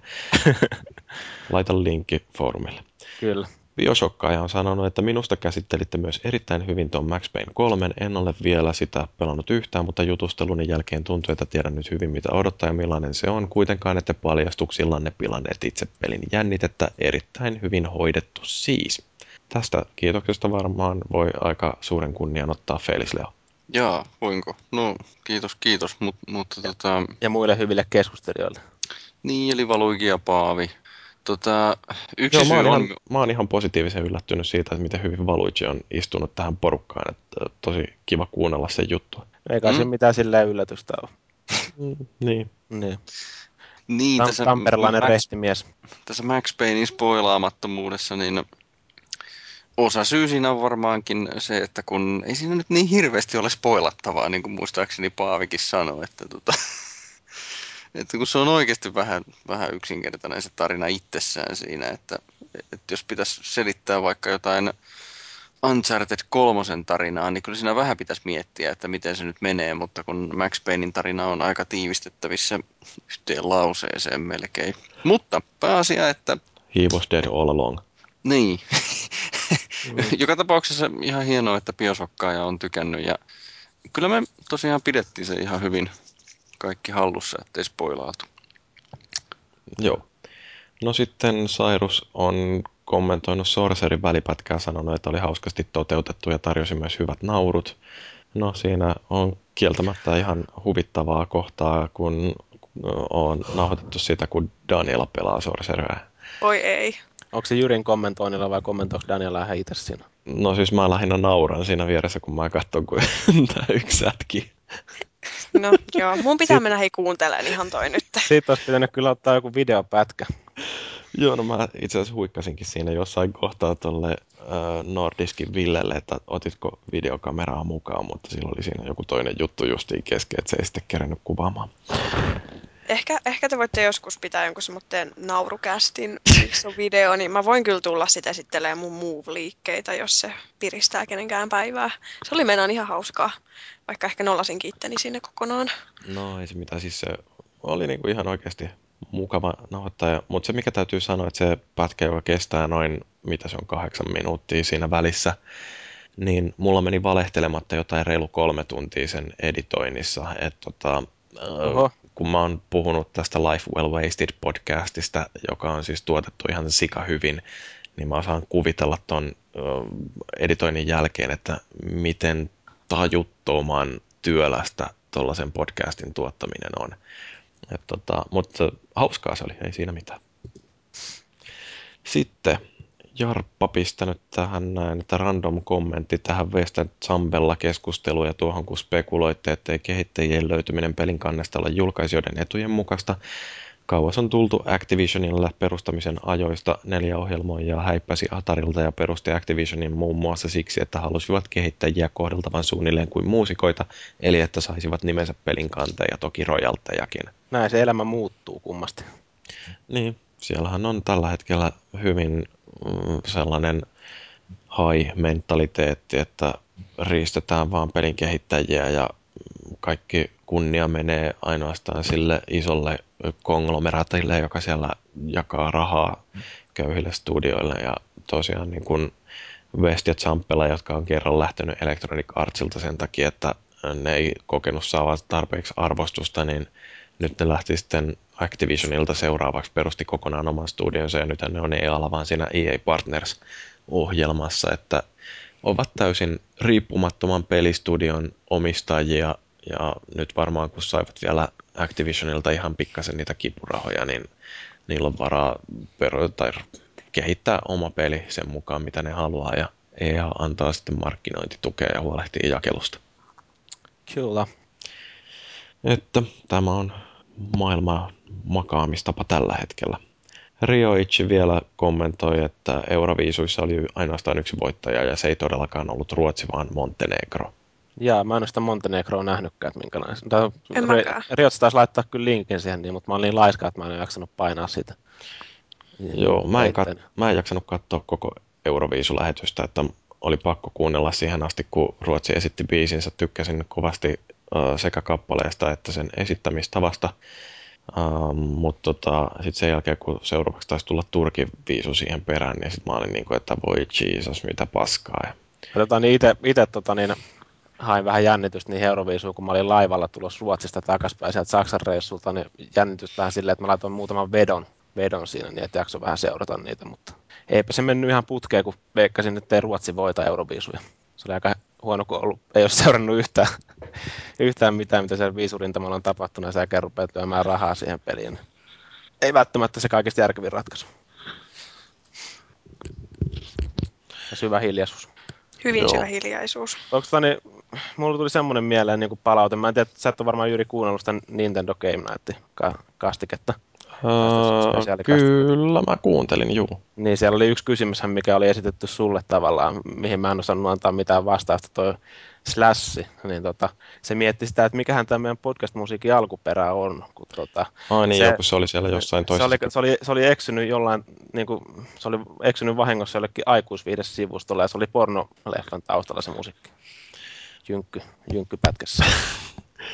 Joo, tota, Onko tässä nyt jotain häpeämistä vai mikä tässä nyt oli? Niin Ei, kun mietin vaan, että onko Jyri käynyt sen sieltä nappaamassa jostain. Eikö se ollut ton tuhomursu?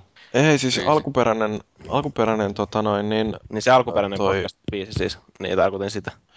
ää, joo, siis se on ää, tämmöisen tyypin kuin Kevin MacLeod, joka, jolla on tämmöinen web-sivusto kuin incompetech.com. Niistä taisi olla kyllä, mä unohdin vaan ton. Joo, niin siellä tota, se laittaa sellaista tekijänoikeus, tai no, teostovapaata musiikkia, jolla on, mikä tämä nyt on, Creative Commons lisenssillä, se antaa kaikkien käyttää sitä sen tekemää musiikkia täysin vapaasti. Ja mä sieltä muutamia biisejä kuuntelin lävitte silloin joskus aikoinaan, kun tätä podcastia suunniteltiin, ja toi oli mun mielestäni sellainen tarpeeksi geneerisen oloinen jumputus, joka oli hyvä heittää siihen podcastin alkuun, että siihen niin kuin, se vaan sopi. Tarpeeksi jynkähtävä. Joo, mutta tota, tosiaan Tuho Murso on tehnyt tämän meidän nykyisen podcast-musiikin, jopa tämän meidän kesäteeman, jonka kuulitte tämän jakson alussa ensi kertaa, ja tuonne loppuun tulee uh, uusi loppumusiikkikin, jota käytetään tässä kesän ajan. Mutta se palautteista mennään tonne loppukiitoksiin, hyvän yön toivotuksiin. Onko ihmisillä jotain viimeisiä sanoja, mitä haluatte heittää tähän? Mä haluan nukkumaan. Niin mäkin. Saat mennä kohta. Daniela, sulla oli jotain. Joo, ihan vaan. Mä oon nyt tosi paljon mainostanut tuota 3DS, mutta jatketaan tällä. Eli vaikka pelaaminen onkin maailman paras juttu, niin ottakaa huomioon, että nyt on kesä, niin ihan oikeasti nyt ne 3DS, vitat tai kännykät mukaan ja menkää ulos, nauttikaa tästä lämmöstä ja auringosta niin kauan kuin täältä on, koska kohta on taas kahdeksan kuukautta talvea ja pimeyttä. Tuo on ainoa, ainoa huono puoli. Onko siinä, miten se muuten on, kun äh, pelaa auringossa, niin näkeekö mitään sitten 3DS-ruudusta siinä? No Siinä pitää kuule vähän silleen, mä, mulla on tässä tosi hyvä tyyli, että mulla on sellainen tosi iso olkihattu silleen, että mä saan peitettyä sen, niin kun laittaa varjoa siihen 3DS-näytölle, niin sitten se on täydellistä. Tai sitten jos ottaa jonkun jutun, täytyy rakentaa jotain hauskaa. Onko sulla res, mu- muuten Resident Evil siinä Voi 3, ei. 3DSllä? Ei saa on- puhua Resident Evilistä mulle. Ei oo, onneksi. Se- Tulee Se on he-.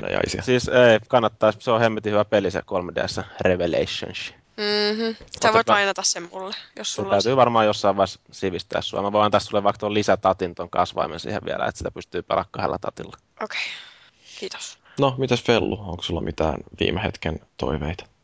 Viime hetken toiveita. No Mennään mä vaikkapa mainostan. No mä mainostan kanssa, jos kerran Danielakin mainosti, niin mä mainostan, että tuossa toisella puolella katua Hervannassa on semmonen kuin Pizza Kebab Hevala. Ja se Oi on loistava tota- paikka, mahtavat rullat. No mä menisin just sitä mainostaa, että mä oon nyt...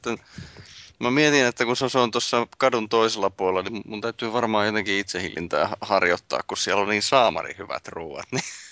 Joo, ja siis se rulla kebab, se on siis, mä oon sen ottanut mm, parinkin kertaan siellä, mutta ei vaan, ei siis niinku pysty syömään sitä kaikkea, mitä siinä. Mm. Mutta kebab on ilmeisesti ihan terveellinen ruokakutta, niin toi, eikö sanonut se Joonaskin siinä, että se oli aika pitkä aikaa elänyt siellä, ainakin duunissa pelkästään kebabilla, että niin kaveri, nä- oli.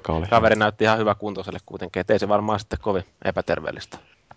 Joo, mutta pitäisi varmaan lähteä käymään Tampereella ja Hermannassa syömään Hevaliin yksi rullakebappi. Mm. Mä oon viime aikoina suosinut tätä Hevala pizzaa. Siis pizzan nimi on Hevala pizza. Jaha, mitäs siinä on? Ää, katkarapua, kinkkua, tomaattia, siis viipalaina ja tota, sipulia.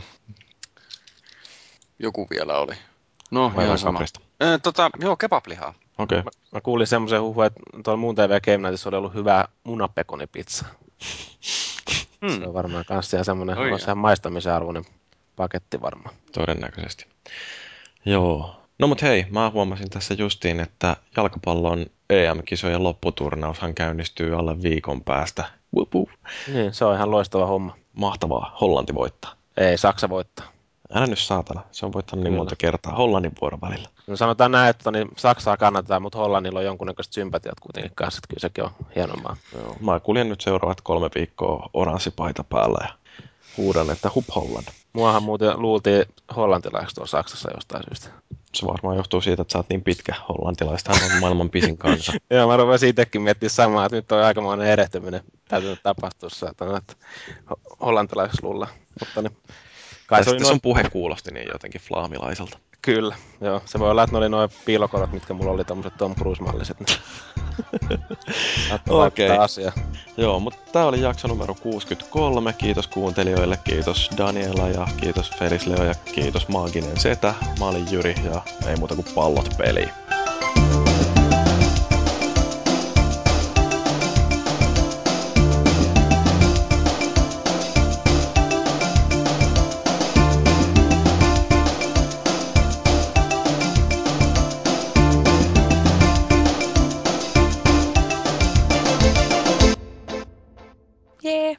Jee, jee.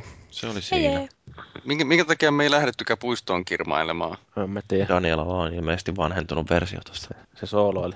Mitä? On vai? Hmm. On vai? Siellä on, me lähdetään puistoon kirmailemaan ja melaa mekko.